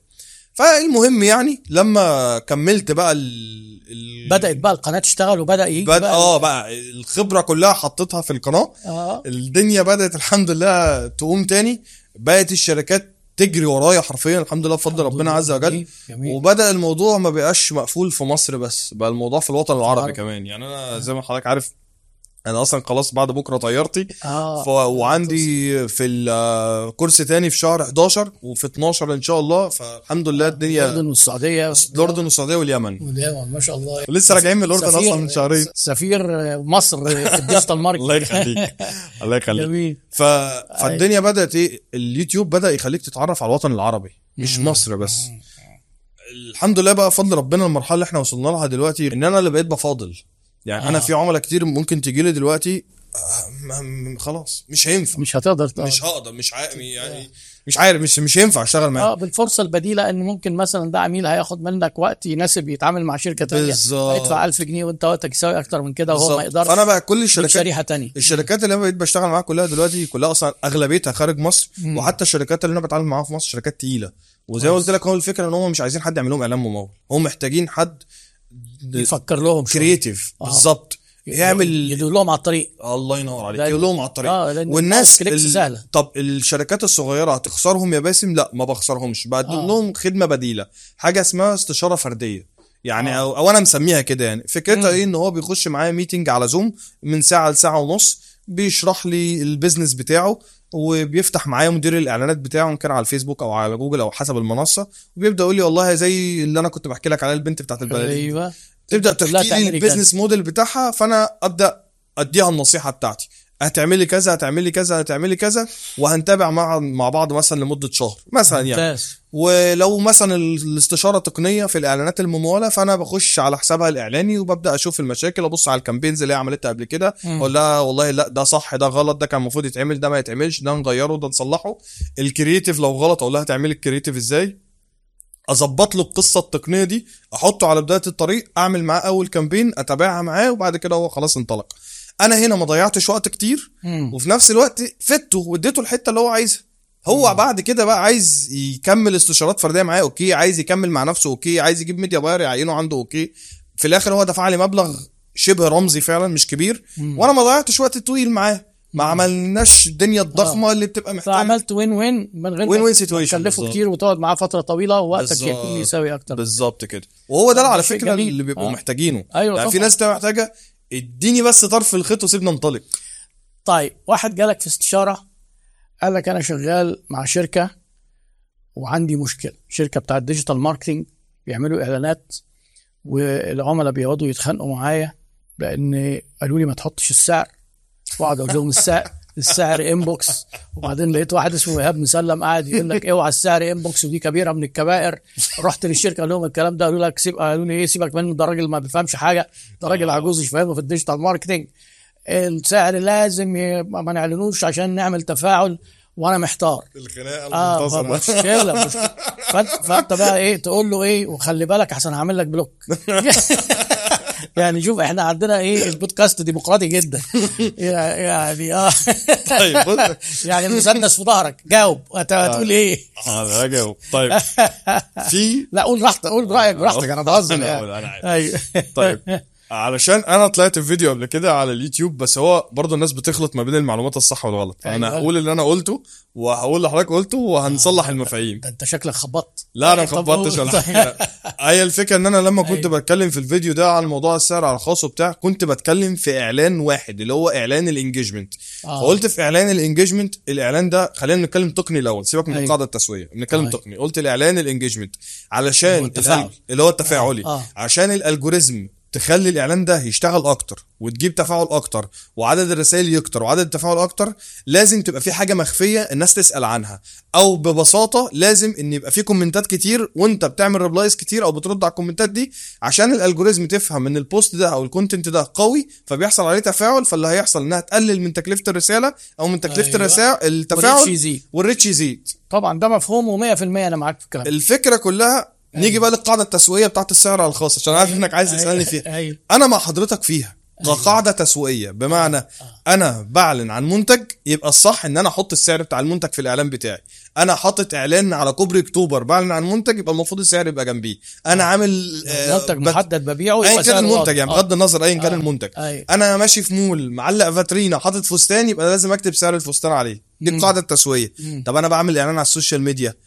لو أنا بعمل إعلان غرضه المبيعات وعايز أبيع يبقى الصح إن أنا أعمل الإعلان أصلا conversion اللي هو ال sales لأن آه. الفيسبوك ليه حاليا يعني الأول كان 11 دلوقتي بقوا 6 6 أهداف إعلانات كل واحدة فيهم ال algorithm بتشتغل معاها بطريقة مختلفة. أيوه. طب ممكن نقولهم بسرعة؟ ال reach و... ما الناس أكيد عارفاهم عارف- يعني, يعني الريتش والترافيك والليد جنريشن وال والانجيجمنت والاب بروموشن والسيلز اللي هو الكونفرجن يعني. تمام كده؟ آه،. فكل واحدة فيهم ال algorithm بتشتغل معاها بطريقة مختلفة. مم.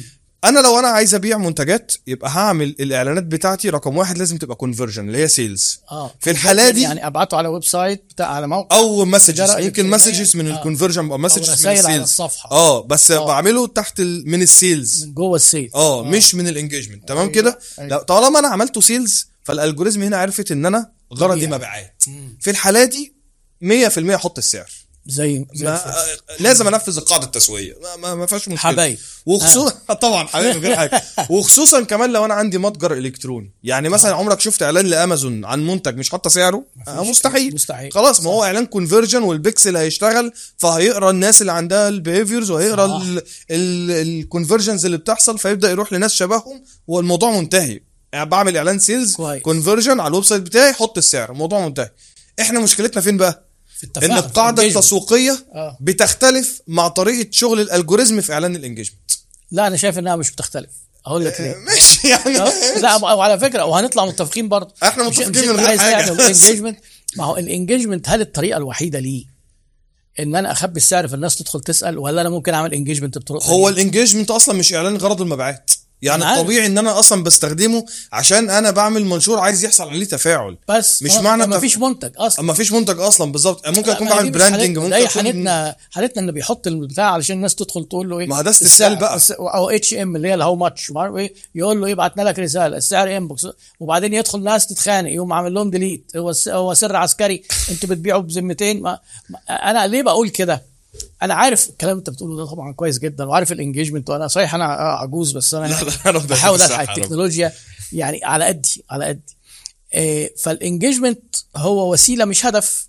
أنا عندي دايما الهدف إن إحنا نجيب فلوس منين؟ من العملاء. يبقى نريح العملاء. هيكلفنا أكتر. ما فيش مشكلة. ما هو هيكلفك أكتر العميل تجيبه بس هيبقى عميل بقى لما تحط سعر أنت فلترت الباقي اللي بدل ما يقول لك لا هي- ده غالي لا. هو كلام حضرتك صح بس هي آه. المشكلة فين؟ ال- ال algorithm مش هتشتغل كده.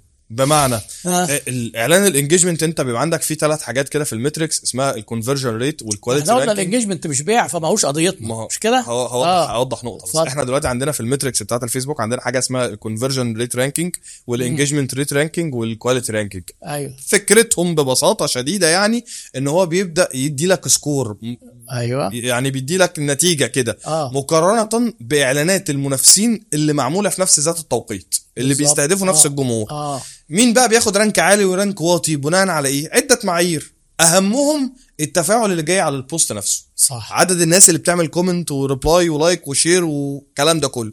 علشان الكلام ده يزيد لازم يبقى في حاجة الناس تسأل عنها وتستفسر عنها.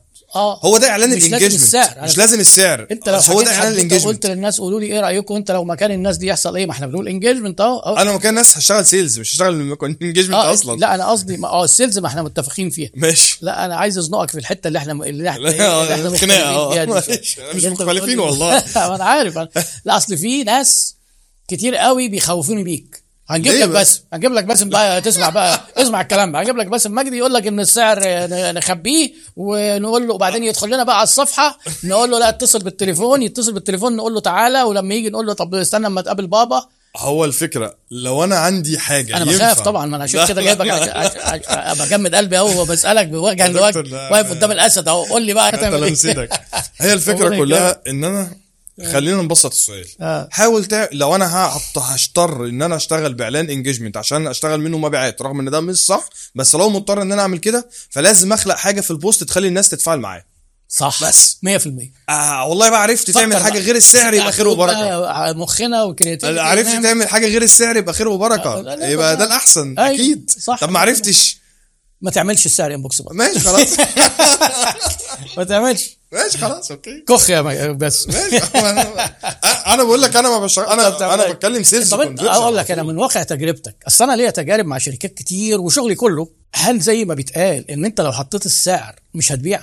لا إزاي؟ كلام فارغ. أمال البكسل لازمته إيه مثلا؟ على سبيل المثال يعني. كلام فارغ. ما أنا قلتش كده خالص. إحنا أمال إحنا وأنا بقول لكم ارموا فلوسكم على الأرض. بقول لك بس غير طريقة تفكيرك بص وجرب. هقول لحضرتك على حاجة برضه عشان نكون آه. منصفين عشان برضه الناس ما تزعلش مننا. آه. الإعلانات بتاعة الفيسبوك دلوقتي غير من سنتين ثلاثة طبعا يعني حتى في موضوع ال engagement والسعر على الخاص والكلام ده كله يعني آه. آه. الموضوع دلوقتي برضو اختلف ال algorithm دلوقتي ات- اتحصل عليه updates كتير جدا وبقى صحيح. سهل إن ال post ينتشر لو ال content قوي يعني الموضوع كبر ما بقاش زي الأول آه، الأول هقول لك اللي كان بيعمل سعر على الخاص يعني خلينا نلتمس له الشفقة إن كانت كان ال algorithm ده- وحشة ده الزمان والدنيا بايظة وكان آه. مفيش حل تاني وكان لازم تعمل كده ال algorithm لازم يبقى ذكي لما يقعد يقول يشوف سعر خاص سعر هو خاص دلوقتي بقى خاص كمان بيطنش حتى موضوع اللي إحنا كنا لسه بنتكلم فيه من شوية موضوع ال Advantage plus audience ده آه. وال updates اللي حصلت في ال algorithm وان, وإن أنا كنت من أوائل الناس اللي قلت لو هتعمل إعلان ممول على الفيسبوك وعايز يوصل وتجيب نتيجة أهم حاجة. ال creative آه. ركز في ال creative وال location والسن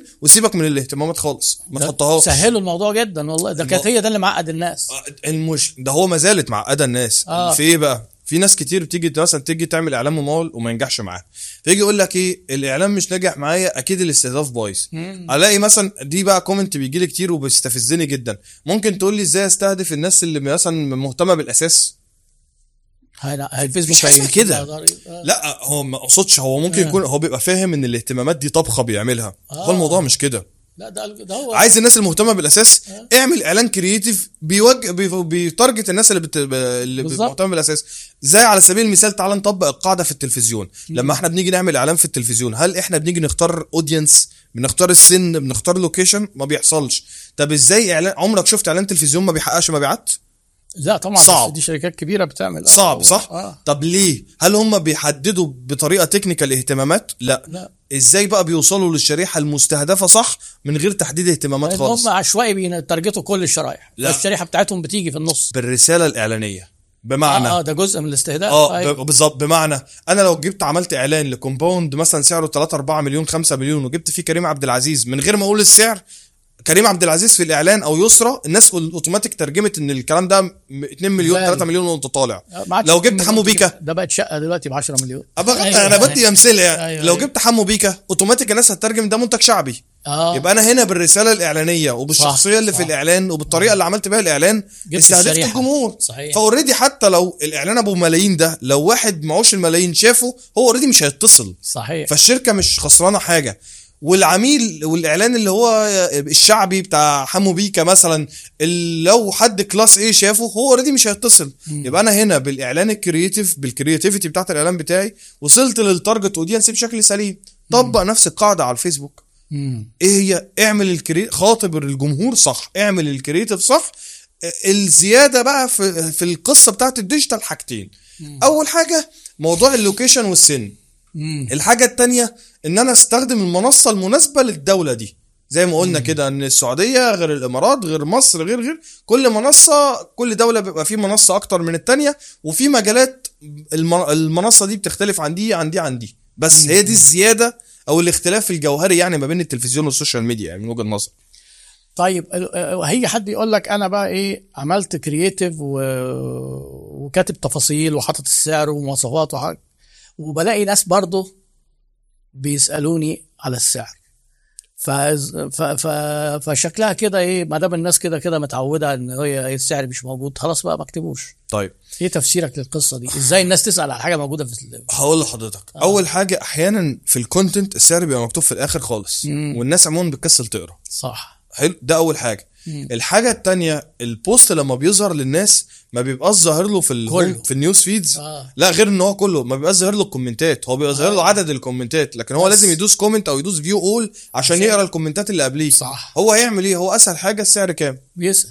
بس. آه. فده أمر طبيعي. صح. ما ده وبعدين هو ممكن يكون ظاهر له أول آه، سطرين ثلاثة أو بعد كده زرار see more عشان يقرأ باقي ال content أنا لسه هقرأ. ابعت. له السعر آه، سعر كام ولا سعر؟ يعني الناس فاكرة إن أنا إيه قعدت أكتب مثلا في ال post أربع خمس ساعات فأكيد الناس هتفليه بالكلمة بقى لأن أنا تعبت فيه. هي الخلاصة. هي الخلاصة إن أنت عايز تحقق مبيعات من على الفيسبوك إعلاناتك conversion دلوقتي. مش دعوة باللي كان بيحصل زمان إيه؟ أنا بتكلم دلوقتي في 2023 يعني عايز تحقق مبيعات من على الفيسبوك إعلاناتك تبقى conversion أو اللي إحنا ال sales هي اسمها sales sales دلوقتي. اسمها sales. آه إعلاناتك تبقى sales.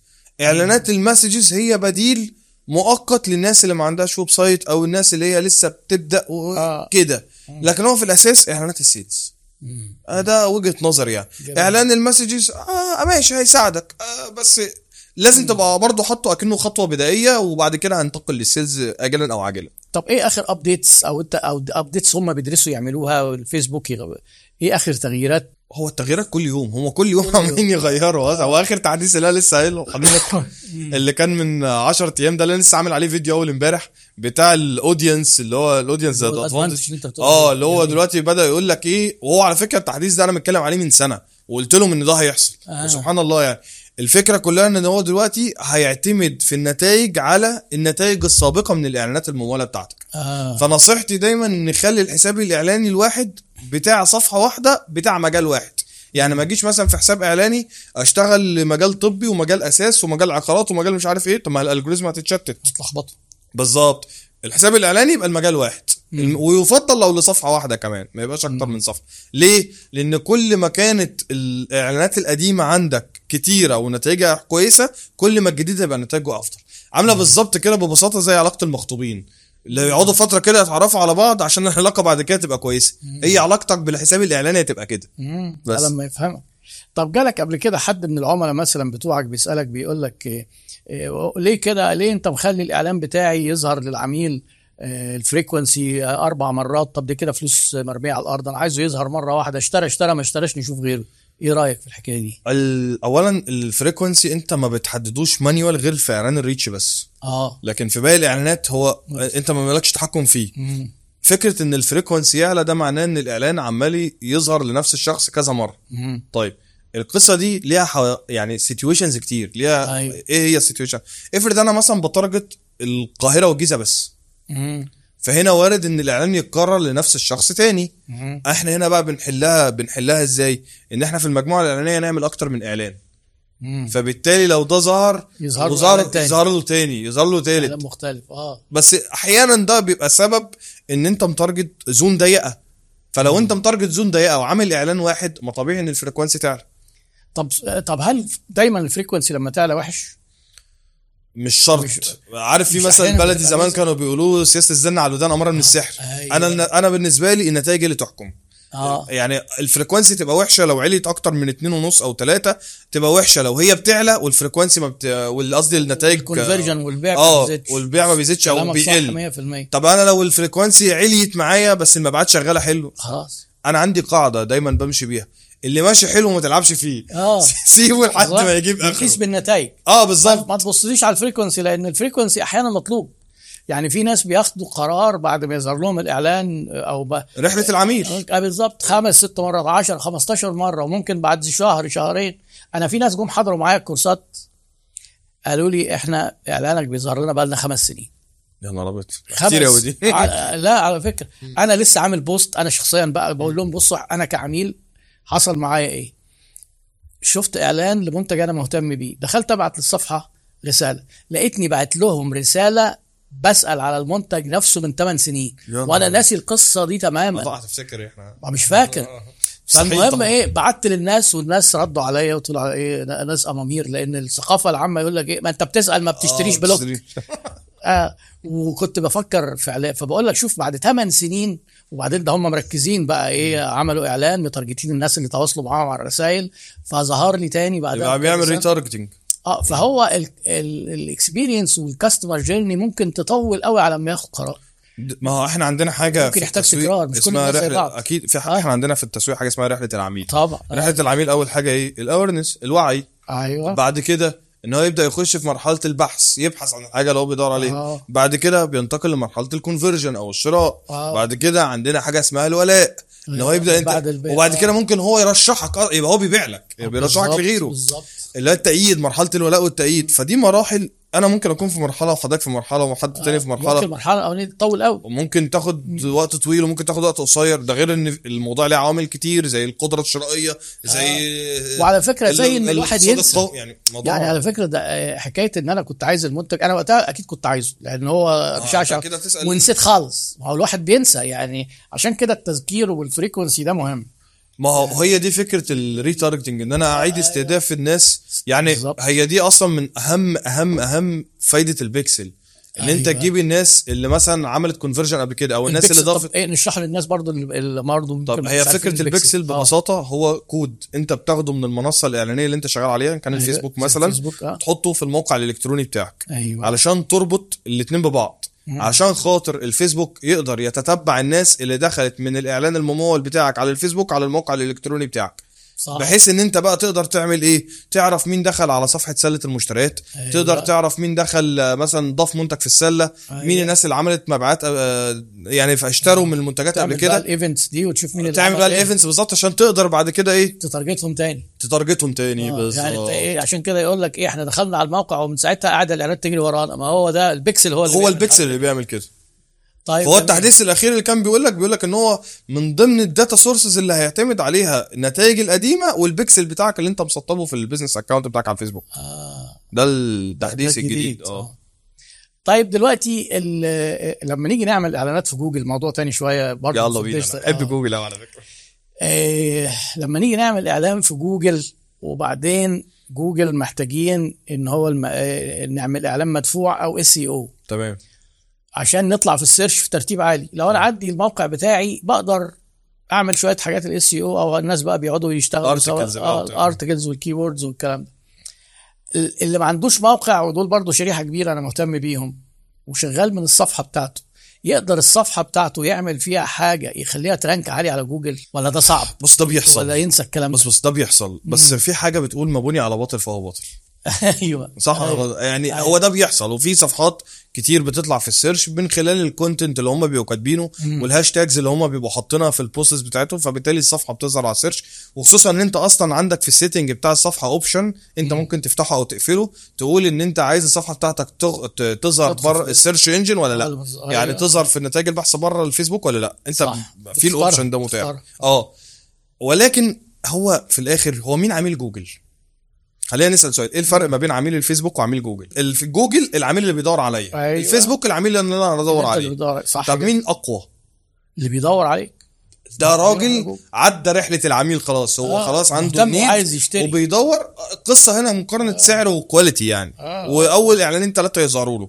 يعني ده عميل إحنا بنسميه كده بلغتنا متقشر أيوه. يبقى العميل المتقشر ما اهتمش بيه وأروح اهتم بالعميل اللي أنا بحاول اقشره يعني قصدك يهتم بيه يعمل له website. طبعا. ما يحاولش يفتكس ويلعب اللعبة دي على صفحة لأنها مش هتجيب نتيجة قوي أكيد بالظبط. هتجيب نتيجة على البيت. بالظبط. آه. يعني ده طبيعة عميل غير ده. يبقى أنا لو عايز ألعب على جوجل صح لازم يبقى عندي website. لازم يعني. أنا لاحظت ملاحظة ما أعرفش هي حتى من دراستك أو يعني خبرتك إن الصفحة الصفحات أحيانا تبان على الفيسبوك ال groups نادرا ما بتبان خالص. هل في في فرق ال search قصدك في آه قصدي ما بتبانش على جوجل أيوه على علشان هو آه كلام حضرتك سليم وده وهي ليها أسباب كتير بس هو والله. ال pages دايما بال content بتاعها غير يعني عاد حتى ال groups يعني هو في update جديد دلوقتي إن ال groups هيبدأ يتفتح لها إعلانات ممولة بس آه. هو لسه ال update. هو اتفتح عندنا في عدة الشركات بس أنا بقى هو لسه مش final يعني آه، لسه الموضوع ده هيبقى لسه مش عارفين. نعمل إعلان آه، برضه. آه لسه مش final ولا آه. وال profile ات الشخصية كمان هيبقى أيوه. خلاص هيبقى ليها اعلانات مموله صحيح. الصفحات هي اللي كان ال algorithm أو الطريقة يعني اللي كودوا بيها هم اللي مهيئينها إنها تظهر في في ال search engine. آه مميزينها أكتر. آه، يعني ممكن نقول كده. طب إحنا دلوقتي أنت بتقول ال- المثالي للناس إن هم يعملوا website. ده في ناس حتى مش عاملين page شغالين من ال group بس. غالبا بقى الايه ستات البيوت اللي شغالين. يعني لما آه، الستات لسه حواليها. مرحلة أولية شوية. دول بدائيين. آه، قوي. آه وأنت تشجعهم إن هم ياخدوا خطوات أسرع قدام ويعملوا برضه website وكده. بص ما هو أنا دلوقتي آه، الموضوع بسيط. آه. أنا دلوقتي عايز أجيب الع... أنا ببيع منتج. آه. أكيد العميل بالنسبة لي اللي داخل يدور على المنتج ده أحسن من العميل اللي أنا بحاول أقنعه بالمنتج. طبعا طبعا. طب أيوة. اذا يبقى أنا السهل أو أو الأفضل بالنسبة لي أعمل متجر إلكتروني وأبدأ أظبط ال SEO بتاعه وأعمل عليه إعلانات جوجل Ads علشان خاطر العميل لما ي search عليا يلاقي المنتج بتاعي فيخش يشتري. ن- وده اللي الناس بتبدأ تعمله دلوقتي في شغل الشوبيفاي والتجارة الإلكترونية وال affiliate market إيه أقل تكلفة نقدر نعمل بيها موقع تجارة إلكترونية أو website بشكل عام؟ إيه مثلا ما هو ممكن بص- وورد بريس مثلا لو واحد أو يعني ممكن آه حاجة بسيطة على ال WordPress تتعمل آه ممكن Shopify Shopify آم، شغال. أصل هو بص السؤال ده أنا ما بحبوش خالص آه. يعني ما بحبش السؤال ده خالص يعني. لأن أنا ما ليه علشان أنا ممكن يجي عميل يقول لي إيه أنا عايز أعمل website يك- يكلف كام مفيش حاجة اسمها كده في حاجة اسمها analysis نعمله آه. ال analysis ده هو اللي بناء عليه حدد السعر اللي هو آه. ال features بتاعت ال site ده ولكن أنا فاهم سؤال حضرتك. أنت آه. البداية أبدأ منين؟ تبدأ آه، منين؟ إزاي تكلفة. واحد مثلا بيبيع أحذية عنده مثلا إيه 70 80 موديل. طب ليه؟ طب ما أنا أنا عندي بقدم خدمة online store ب 5000 جنيه. آه 5000 جنيه دلوقتي مش مبلغ يعني. آه و- آه موجود عندي أهو اللي عايز يشتريه يلا. آه، والله اعلان من. خلالك أهو. قوي قوي آه. ده ده معمول WordPress لا ده native. ده أنا اللي مكوده from scratch وليه dashboard أسهل 100 مرة من ال WordPress والله. وتك آه. تك تك ضاف ويضيف المنتج. المنتجات ويحط يضيف عدد لا نهائي من المنتجات وعدد لا نهائي من الاقسام والموقع لغتين وليه لوحة تحكم كاملة وكل حاجة. يركب عليه الحاجة الوحيدة اللي ناقصة فيه إنه أنا مش مجهز له gateway payment online يعني. ال payment يبقى cash on delivery آه. بس دي برضو مرحلة الناس ممكن ما تحتاجهاش في البداية خالص. عادي طب إيه هل مثلا في stock وي- ويخصم منه حاجات زي كده ولا دي حاجات حسابات مش مدخل نفسك دي فيها لا هي أنا ما عملتهاش في ال في ال في السكريبت ده. في السكا بس عندي plan إن أنا أطور عليها يعني. آه. لكن هتبقى كافية فيها لا على فكرة أنا تخصصي محاسبة. دارس آه. محاسبة مالية وضرايب وشركات. لا أنا بقول لك آه. كلية تجارة أنا دارس أيوة، محاسبة على أيوة، فكرة. قسم محاسبة أصلا. أيوه مش إدارة أعمال أنا قسم آه، محاسبة. جميل جميل.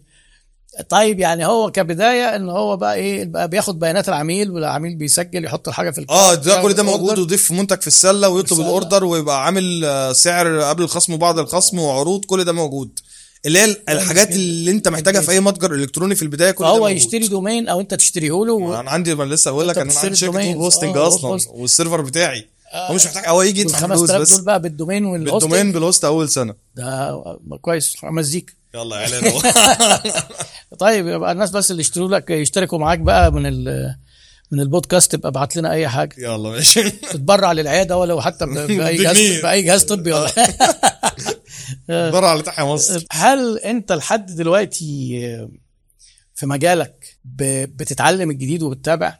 وإيه المصادر؟ لازم.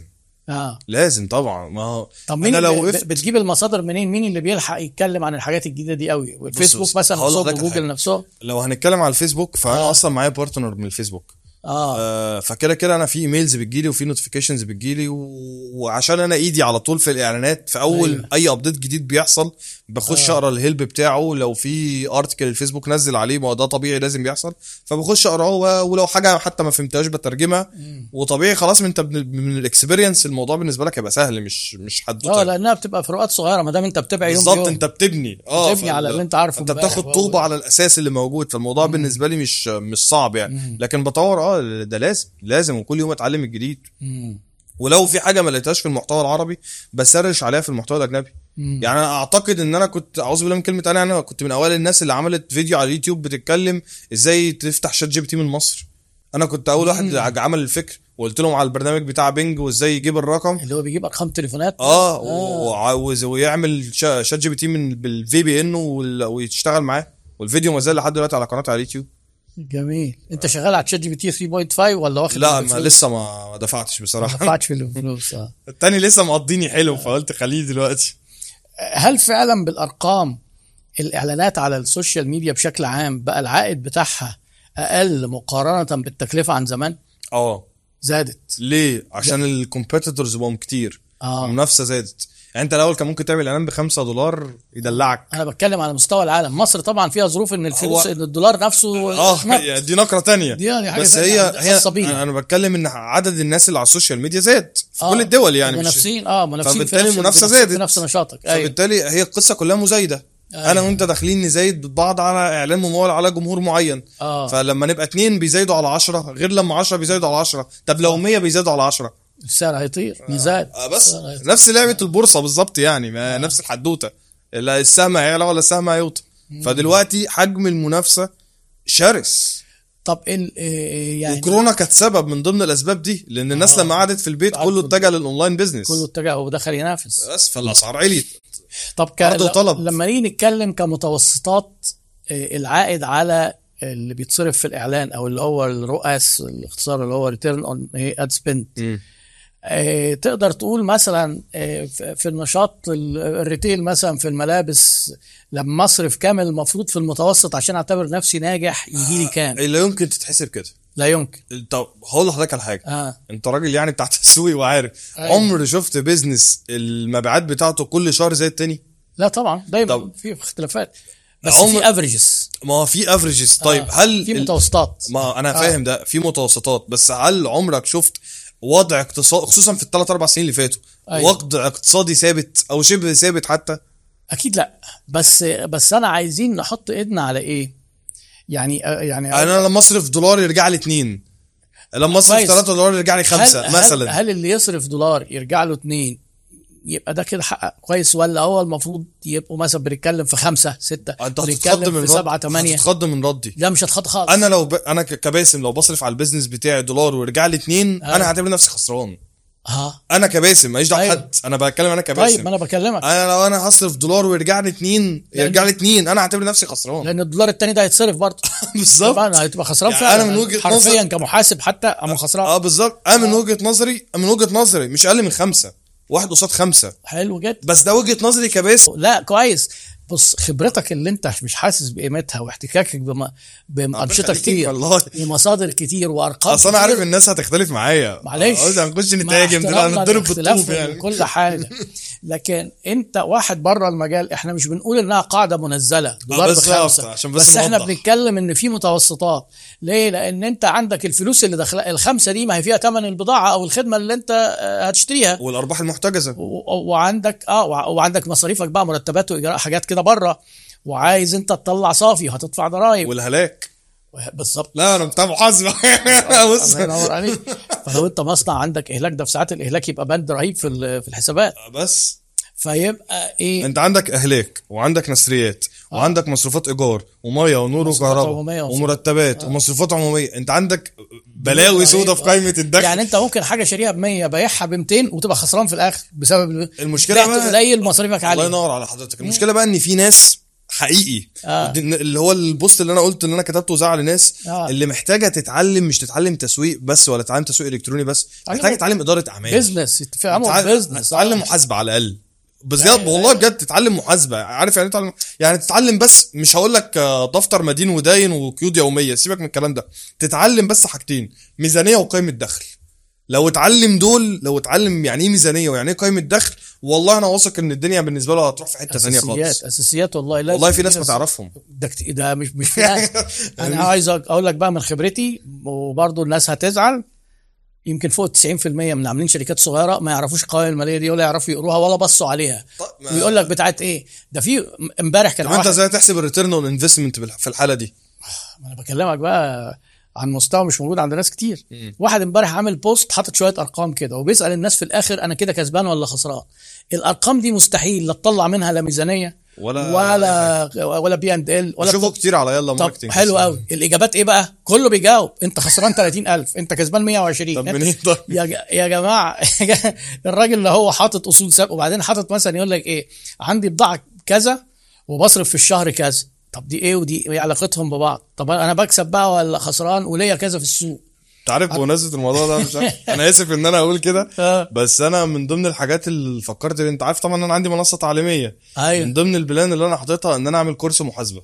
بس برضو مش محاسبة كبير مش محاسبة شركات. الاساسيات basics اللي هو يخدم. على ال small project بس اللي أيوه. يخدم على الناس يعرفوا بس يعني إيه يعني إيه ميزانية وقائمة ويقراها دخل. ويعني والله بس. ويقراها إزاي؟ هي دي. وإيه الأرقام اللي هنا وإيه الأرقام اللي هنا؟ ودي حاجة. ودي حاجة. فاكر ال post اللي حضرتك كنت منزله من يومين لما أنا علقت لك عليه قلت لك في الميزانيات بتتقال اسمها اصل أيوه أصل الشهرة. أصل الشهر في- هي دي بقى ال brand الاصول غير الملموسه الم- دي ال branding. آه. دلوقتي هل تعال نبسط المثال عشان الناس تفهمه. آه. المطرب أو المغني اللي بياخد فلوس في حفلة هل اللي لسه طالع أول امبارح زي عمرو دياب؟ طبعا لا. عمرو دياب ليه بياخد ملايين في الحفلات بتاعته؟ آه. آه قيمة أصل الشهرة ده بالظبط. رقم بيتحط كده في الميزانية. إن هو جاي آه. ان أنا جايب عمرو دياب أنا جايب عمرو دياب بالظبط. أنا جايب عمرو دياب دي, دي قيمة لوحدها دي فلوس دي. ده اسمه بس يروح يشارك راح شارك في شركة عقارات. أنا متأكد مش دافع حاجة عشان يقول أنا بس إيه. الواجب يكون واخد نص ال compound بس. أنا بحسب أيوه بس. عشان أبقى أنا أنا مشارك عمرو دياب. فهي الفكرة في كده. أنت بقى إزاي تعمل يعني أنا لو عملت personal branding قوي على ال social media بتاعتك وفهمت محاسبة. فهمت مش بقول يعني انت تبقى. خبير محاسبي آه فهمت أساسيات بس قي... فاهم بس يعني إيه قيم الدخل إزاي تحسب الموضوع مش تسويق بس برضه.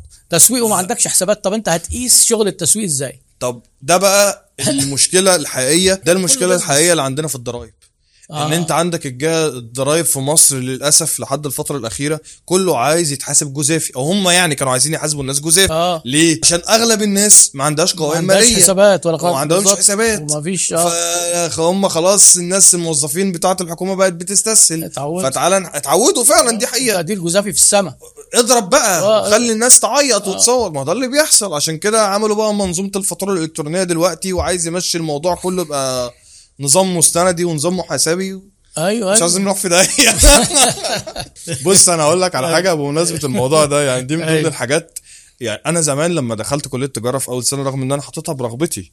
بس كان فيها حتة زعلانة أنا شقيت في الثانوية العامة وتعبت وجبت 94% وفي الآخر دخل زي زي اللي جاب 70 80% كنت زعلان خصوصا أنا كنت علمي علوم على فكرة. فكنت زعلان جدا. لما لفت الأيام وجه عليا فحص ضريبي وبقيت صاحب شركة في يوم من الأيام وفحصت. قيمتها. وفحصت مرتين حمدت ربنا وسجدت له ركعتين شكر لله ليه بقى المحاسب القانوني بتاعي رغم إن أنا كان معايا محاسب قانوني تقيل والله مش أنا هو اسمه معروف جدا بس مش هقوله مم. عشان ما يبقى بس ما يزعلش مني حد تقيل بس أقسم بالله قبل ما نعمل الفحص الضريبي أنا اللي كنت قاعد معاه بفهمه إحنا بنشتغل في إيه لأن مشكلة مجالنا أو التجارة الإلكترونية أو التسويق الإلكتروني محدش فاهمه. المحاسب القانوني مش فاهمه. بتاع الضرايب هيفهمه محدش. فاهمه. هيحاسبك إزاي؟ ينفع تحاسبني على حاجة أنت مش فاهمها؟ أنت مش فاهم أنا بعمل إيه. هتحاسبني إزاي؟ فأنت متخيل بقى إن أنا كان مطالب مني أقعد أشرح للمحاسب القانوني إحنا بنشتغل إزاي وإيه اللي ينفع يتعمل وإيه اللي ما ينفعش وإيه اللي الايراد يتحط قدام المصروف عشان الميزانية إيه الكلام ده كله؟ أنا لو ما كنتش أنا فاهم هو يعني إيه أصلا إقرار ضريبي ويعني إيه جزافي ويعني إيه مستندي ويعني إيه منتظم ويعني إيه غير منتظم؟ كنت هفهمها له إزاي؟ يعني لو ما كنت أنا مش بقول ان أنا خبير ضرايب يعني أنا بطيخة إنساني خالص. بس أنا بقول لو ما كنتش أنا درست الكلام ده في الكلية وذاكرته كنت هفهمه إزاي؟ كنت هشرحه له إزاي؟ دراسة مهمة ومفيدة. أنا بقى ما اكتشفتش تعرف إن أنا عامل course ضرايب أصلا؟ ما تعرفش. والله؟ والله. موجود على اليوتيوب كمان. يا آه والله. ده يعني سبع صنايع. لا ده أنا شفت لك قريب أنت عامل كورسات آه، video editing آه دي اللي. شغال فيها؟ الفترة دي صناعة محتوى. صناعة محتوى. مونتاج وأساسيات تصوير, و... تصوير. وهندخل معاها حاجات كده ليها علاقة بال AI وبتاع. طيب آه، هو كده ده ما يتعارضش مع باسم مجدي media buyer؟ لا إيه ليه رأيك؟ ليه يتعارض؟ هو مش باسم مجدي media buyer ده أصلا صانع محتوى؟ آه. ليه ما يعملش course صناعة محتوى؟ ما هو صناعة محتوى هل انت بتعتبر ان المونتاج من ضمن صناعة المحتوى؟ ده أساسي. آه. في صناعة محتوى من غير مونتاج؟ طبعا لا. بغض النظر عن اسامه حتة يعني. هو حبيبي على فكرة يا رب. أنا نفسي أشوفه والله في يوم من الأيام. ده سهل على أسامة. آه أنا ما آه. اتقابلناش وجها لوجه مرة لا لا خالص. نرتبها إن شاء الله نتشرف بيه آه، بإذن الله. بس أنا أقصد في صناعة محتوى من غير مونتاج؟ أكيد لا بس أنا قصدي يعني إيه دي حتة أنت ممكن تبقى بتصنع المحتوى وتطلع تقول الفيديو. حد يعمل لك editing هو هنا بيشارك آه في صناعة المحتوى بس حتة فنية. هو مبدئيا في البداية بتاعت أي حاجة عندي كنت بعملها بإيدي. فأنا المونتاج آه. في بدايتي على قناة اليوتيوب أنا كنت بعمله بإيدي كله. مم. لحد ما الموضوع كبر وبقيت بعمل حاجات كتير فبقى معايا حد اللي بيعمل ده بإيده عشان توفير للوقت. مش مم. عشان أنا مش عارف مم. لكن آه، وكمان أنا مش بقول إن أنا بعمل course يعني اللي هو إخراج سينمائي يعني لا هو مم.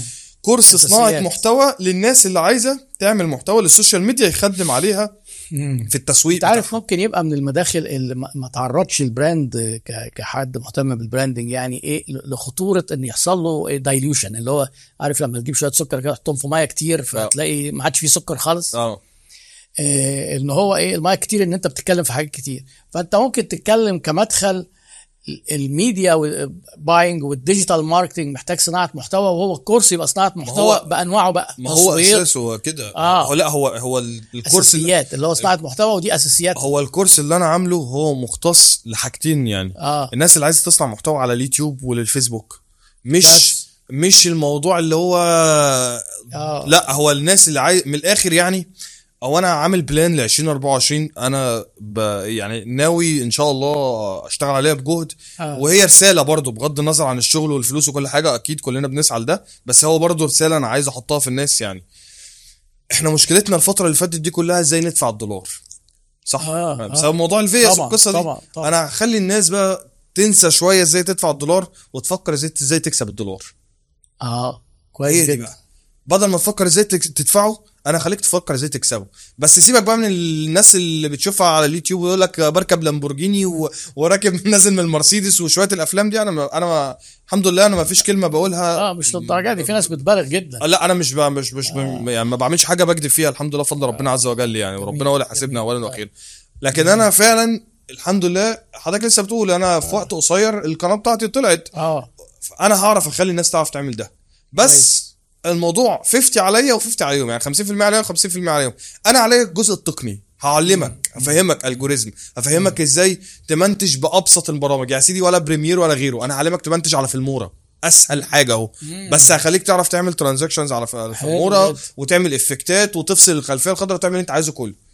التصوير مش هقول لك إزاي تبقى مخرج سينمائي يعني لا أنا هعلمك شوية حاجات مش محتاج أكتر منها في البداية. الصوتيات الناس بتقعد تتكلم في مايكات كتير. أنا هبسط لك الأمور وهقول لك والله في حالة لو عايز تعمل بودكاست البودكاست لو هتاخد الصوت على أجهزة record هتحتاج كذا لو هتاخد الصوت على اللابتوب يبقى أنت هتحتاج mic USB. هلخص لك الموضوع. كل ده بيخدم في الآخر على ال personal branding وعلى صناعه على إيه. بالظبط. عشان في الآخر تبني ال personal branding بتاعك. هنا هنضرب آخر حاجة. هنضرب أيوة، عصفورين أيوة. بحجر. أول حاجة أنت هتتعلم ان انت ان شاء الله مع الوقت تكسب دولار. كويس. يبقى انت زودت ال income بتاعك. أيوه. الحاجة التانية تستغنى عن الإعلانات الممولة بشكل تدريجي.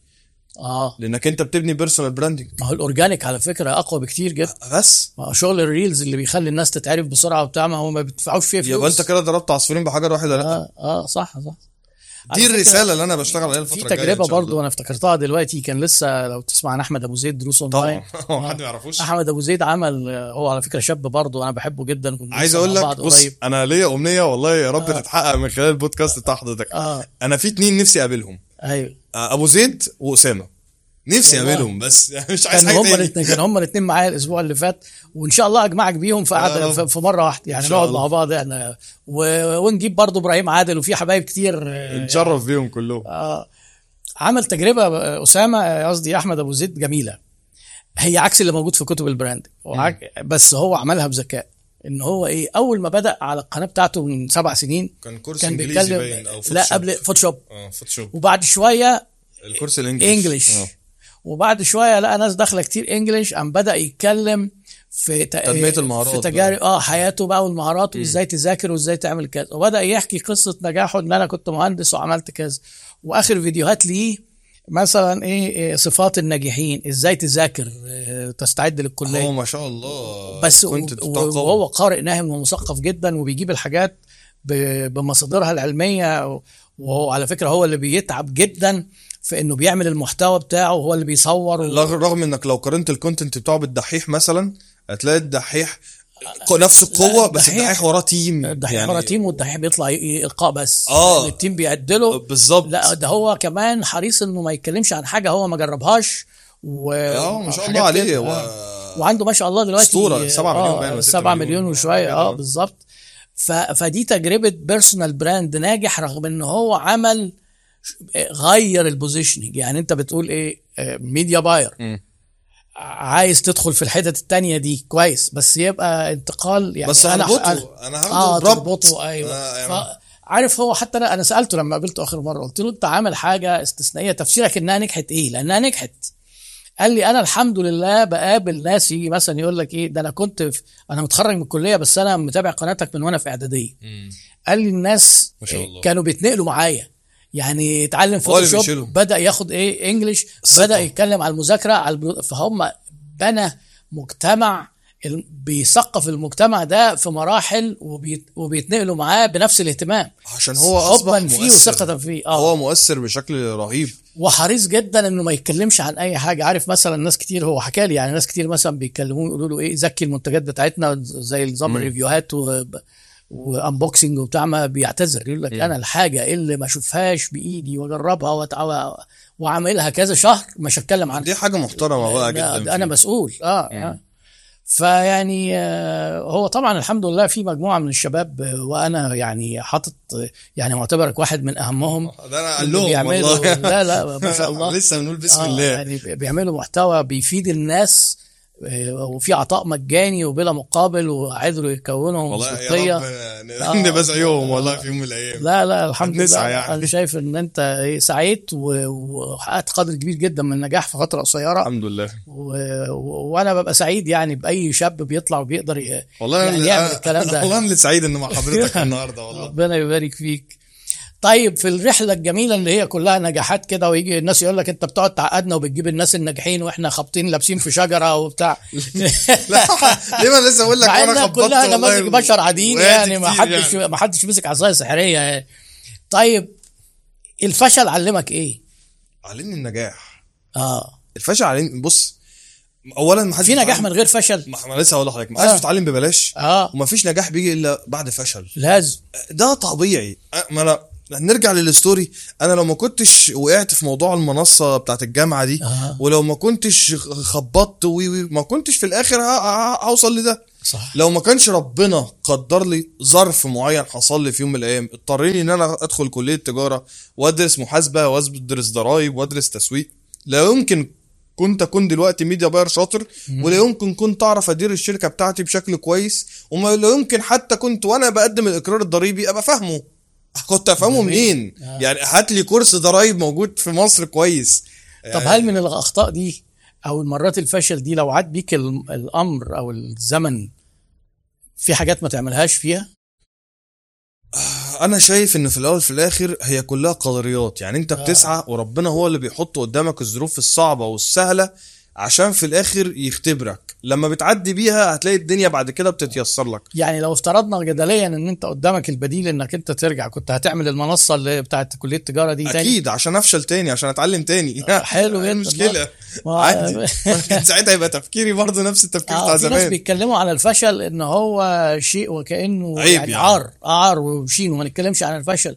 ومفيش حد نجح من غير فشل. هقول لحضرتك على حاجة يا دكتور أنا مش عارف بيعلم أكتر. مش عارف صح إن أنا اقولها لا بس أنا هقولها لك. يعني هي موضوع شخصي جدا بحت يعني. آه. آه أنا قعدت 25 سنة من حياتي أو 27 26 سنة ساكن في منطقة شعبية جدا. آه. جدا يعني فوق ما أنت ممكن تتخيل. آه. عادية. وأقل من العادي كمان. آه. حلو؟ بس الحمد لله يعني الحمد لله فضل ربنا. بالإرادة وبالسعي وبالمجهود وبالشغل الدنيا دلوقتي اختلفت تماما. أنا دلوقتي الحمد لله وعايش في compound كويس والحاجة. كويسة. هل ده جي هل أنا بقى اتولدت كده؟ لا. اتولدت في بقي معلقة ذهب. آه، أبويا ربنا يخليه لي يعني ساب لي ورثت قرشين. كل ده ما حصلش. طب ده حصل إزاي بقى؟ حاجتين الإصرار والسعي. السعي وثقتي في ربنا إنه مش هيضيع مجهودي. طبعا. بس اللي في النص دي بقى تفاصيل ربانية ملناش دعوة بيها. إحنا نسعى وربنا بيدي على قد المجهود. صح. أنا ما كنتش أتخيل في يوم من الأيام إن أنا أركب عربية. أنا النهارده الحمد لله مغير عربيتي كذا مرة. ما مم، كانتش الله. تيجي في. حساباتي قبل كده آه. فاهم قصدي طب ده حصل ليه آه شطاره مني لا مش شطاره مني مم. ربنا عز وجل بيكافئ طب بيكافئك ليه عشان سعيت مش عشان استسكيت مش في فرق ما بين سعيت واستسكيت آه. استسكيت انت هتستز... هتست... هتعمل زكي على خلق الله كلهم مش هتعمل زكي على ربنا يعني ولا بالله أيوة. صح آه. لكن انت سعيد ربنا بقى بيدي على قد المجهود مم. انت اجتهد سيب بقى الحواديت اللي في النص منصة تفشل منصة تنجح آه يجي لك مش عارف مين آه كورونا تيجي آه دي كلها كلها تفاصيل. سلالم و... ملناش دعوة بيها. دي تفاصيل آه، زي ما ربنا جابها زي ما هو هي- هيحلها. انت بس تفضل مكمل للآخر وسيبها على الله. بس ده ده وجهة نظري يعني. جميل. لا لا طبعا كلامك الحمد لله. يعني دي العقيدة اللي أنا عايش بيها الحياة يعني. واقع الحياة كده. لأن ما فيش حاجة اسمها الرسوم البيانيه اللي بتشوفها في الكتب تلاقي curve كده طالع هي- واحد ناي لا ده دايما زجزاج وتلاقيك ساعات تتهبل تحت. الأرض وبعدين تطلع تاني. ده هي الهبدة اللي تحت الأرض دي اللي لو خدتها صح ممكن تبقى السوستة اللي بترفعك لفوق. بس لو انت بقى عندك إيه عندك plan A و plan B و plan C مم. يعني مشكلة ناس يعني أنا مرة برضو كنت عملت post على الفيسبوك بتكلم على فكرة المجازفة. إن المجازفة نص النجاح. يعني مفيش مجازفة مفيش نجاح. مم. يعني فكرة إن أنا أفضل ألعب على المضمون ده آه، لأ ما أنا مش مع الخيار رغم إن أنا عارف الناس كتير تزعل مني وتقول لك لأ, لا ابدا القاعده ما هي لو ريسك لو آه، أنا- مخاطرة قليلة ما فيش دخل ده وجهة ما فيش نظري. أرباح قليلة أرباح قليلة. أنا بقالي سنين عمري يعني, يعني أنا آخر الشغلانة كنت شغالها لما كنت لسه خارج من الجيش لما قلت لك يعني الكلام ده؟ في 2014 دي آخر أو 2015 بعد ما قدمت استقالتي يعني دي آخر وظيفة أنا اشتغلتها كموظف. مم. أنا من 2014 ل 2015 وإحنا النهارده في 2023 business owner من رأس مال أنا بادئ شركتي برأس مال ساعتها كان 12 أو 15 ألف جنيه. أنت متخيل؟ أيوة. مفيش خالص مفيش آه. مفيش رأس مال أصلا. أيوه. بس الفكرة في إيه؟ أنت بتحسبها وبتتوكل على ربنا. صح. ال risk بقى مش معناها إن أنا إيه آه، أبقى غشيم ولا حد يقول لي تعالى استثمر معايا فلوسك فادوله ولا أنا. risk أهو. تهور. لا ده تهور. آه،. أيوه بالظبط. ال risk يبقى محسوب يبقى أنا عندي plan A و plan B أنا دايما بعمل كده. بعمل plan A بس لازم يبقى عندي plan B اللي هي إيه؟ أسوأ الافتراضات. هنفترض إنها عكت. إيه الحل البديل. بس. لو عندك هنا حل بديل دوس وسيب على الله. آه، دي اتعلمتها أكيد لما أنت قلت إيه أكسب 500 ألف جنيه من دي- الطلبة بتوع التجارة. إن آه، أنا ما ساعتها ما كنتش عامل ما plan B حطيتش أي سيناريو تاني. بالظبط. داخلين نجيب النص مليون. بالظبط. فلقيت نفسك آه. تحقيق بقى وشغلانة. ليلة كمان. وأمن واه فكرناش بقى عشان ما نروحش. لا لا هي تجربة مفيدة على فكرة أكيد يعني أنا بقول دايما للشباب لما يعني. يجي يقول لي أنا أنا وعملت وتعبت وفشلت الفشل معلم مخلص رغم قسوته والنجاح معلم مغرور اللي بينجح من أول مرة ده بيحس إن هو هيعمل أي حاجة هينجح يعني ده بيلبس بيلبس لبسة جامدة ما أعتقدش إن هو. بيكمل بصراحة يعني يعني آه، أغل- يعني مش هو ده الشكل المثالي حتى الناجحين لما تيجي تشوف المشتركات بينهم بيمروا لازم بفشل وفشل ذريع وإفلاس مرات هو على فكرة متعددة. هو النجاح مش فلوس بس. يعني هو آه. النجاح أصلا معيار متغير ما بين شخص لآخر. يعني أنا ممكن طبعاً. مثلا نجاحي بالنسبة لي إن أنا أعيش في أسرة آه مبسوط معاها زوجها آه. مخلصة عيال كويسين. ممكن يكون ده النجاح بالنسبة لي. ممكن يكون النجاح بالنسبة لك أنت مثلا إنك تركب عربية بي إم. ممكن يكون النجاح بالنسبة لحد تاني إن هو يبقى عنده شركة حتى لو صغنططة حتى لو ما بتكسبش. هو بالنسبة له آه، أنا قاعد في الشركة بتاعتي. النجاح عوامل مت... عامل طبعاً، متغير من شخص لآخر. الفكرة في إيه بقى؟ إن أنت توصل للرضا بالنجاح ده. بس عشان توصل بقى بالرضا بالنجاح ده لازم سعي واجتهاد. صح. في بقى ناس بتخلط ما بين الرضا في النجاح وما بين إن أنا إيه اللي هو السلبية اللي أنا قاعد أنا راضي وخلاص والحمد آه. لله. لا ما هو ده مش رضا ده سلبية. وفي ناس ربنا ما خلقكش أصلاً عشان كده. إيه ما الأخذ بالأسباب ملوش قيمة لأن هو كل شيء الايه مقدر ومكتوب. لا ما هو مقدر ومكتوب والأخذ بالأسباب موجود. والسعي فين؟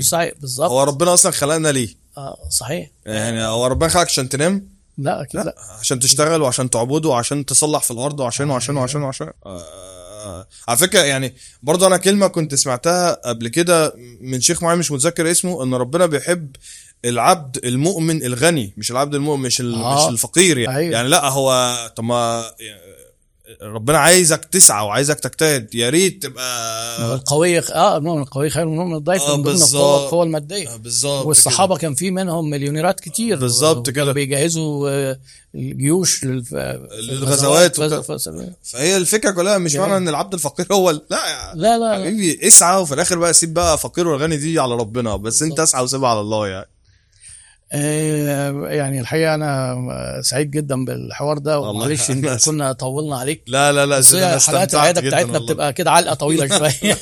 أنا استمتعت والله مع حضرتك. آه، نورتنا الحمد لله ما خبطناش جامد يعني صح؟ لا الحمد لله ما اتخانقناش يعني. أنا كنت محضر جايب المطوه في جيبي بس ما اضطريتش أطلعها الحمد لله. ربنا. ستر يعني. عدت على خير.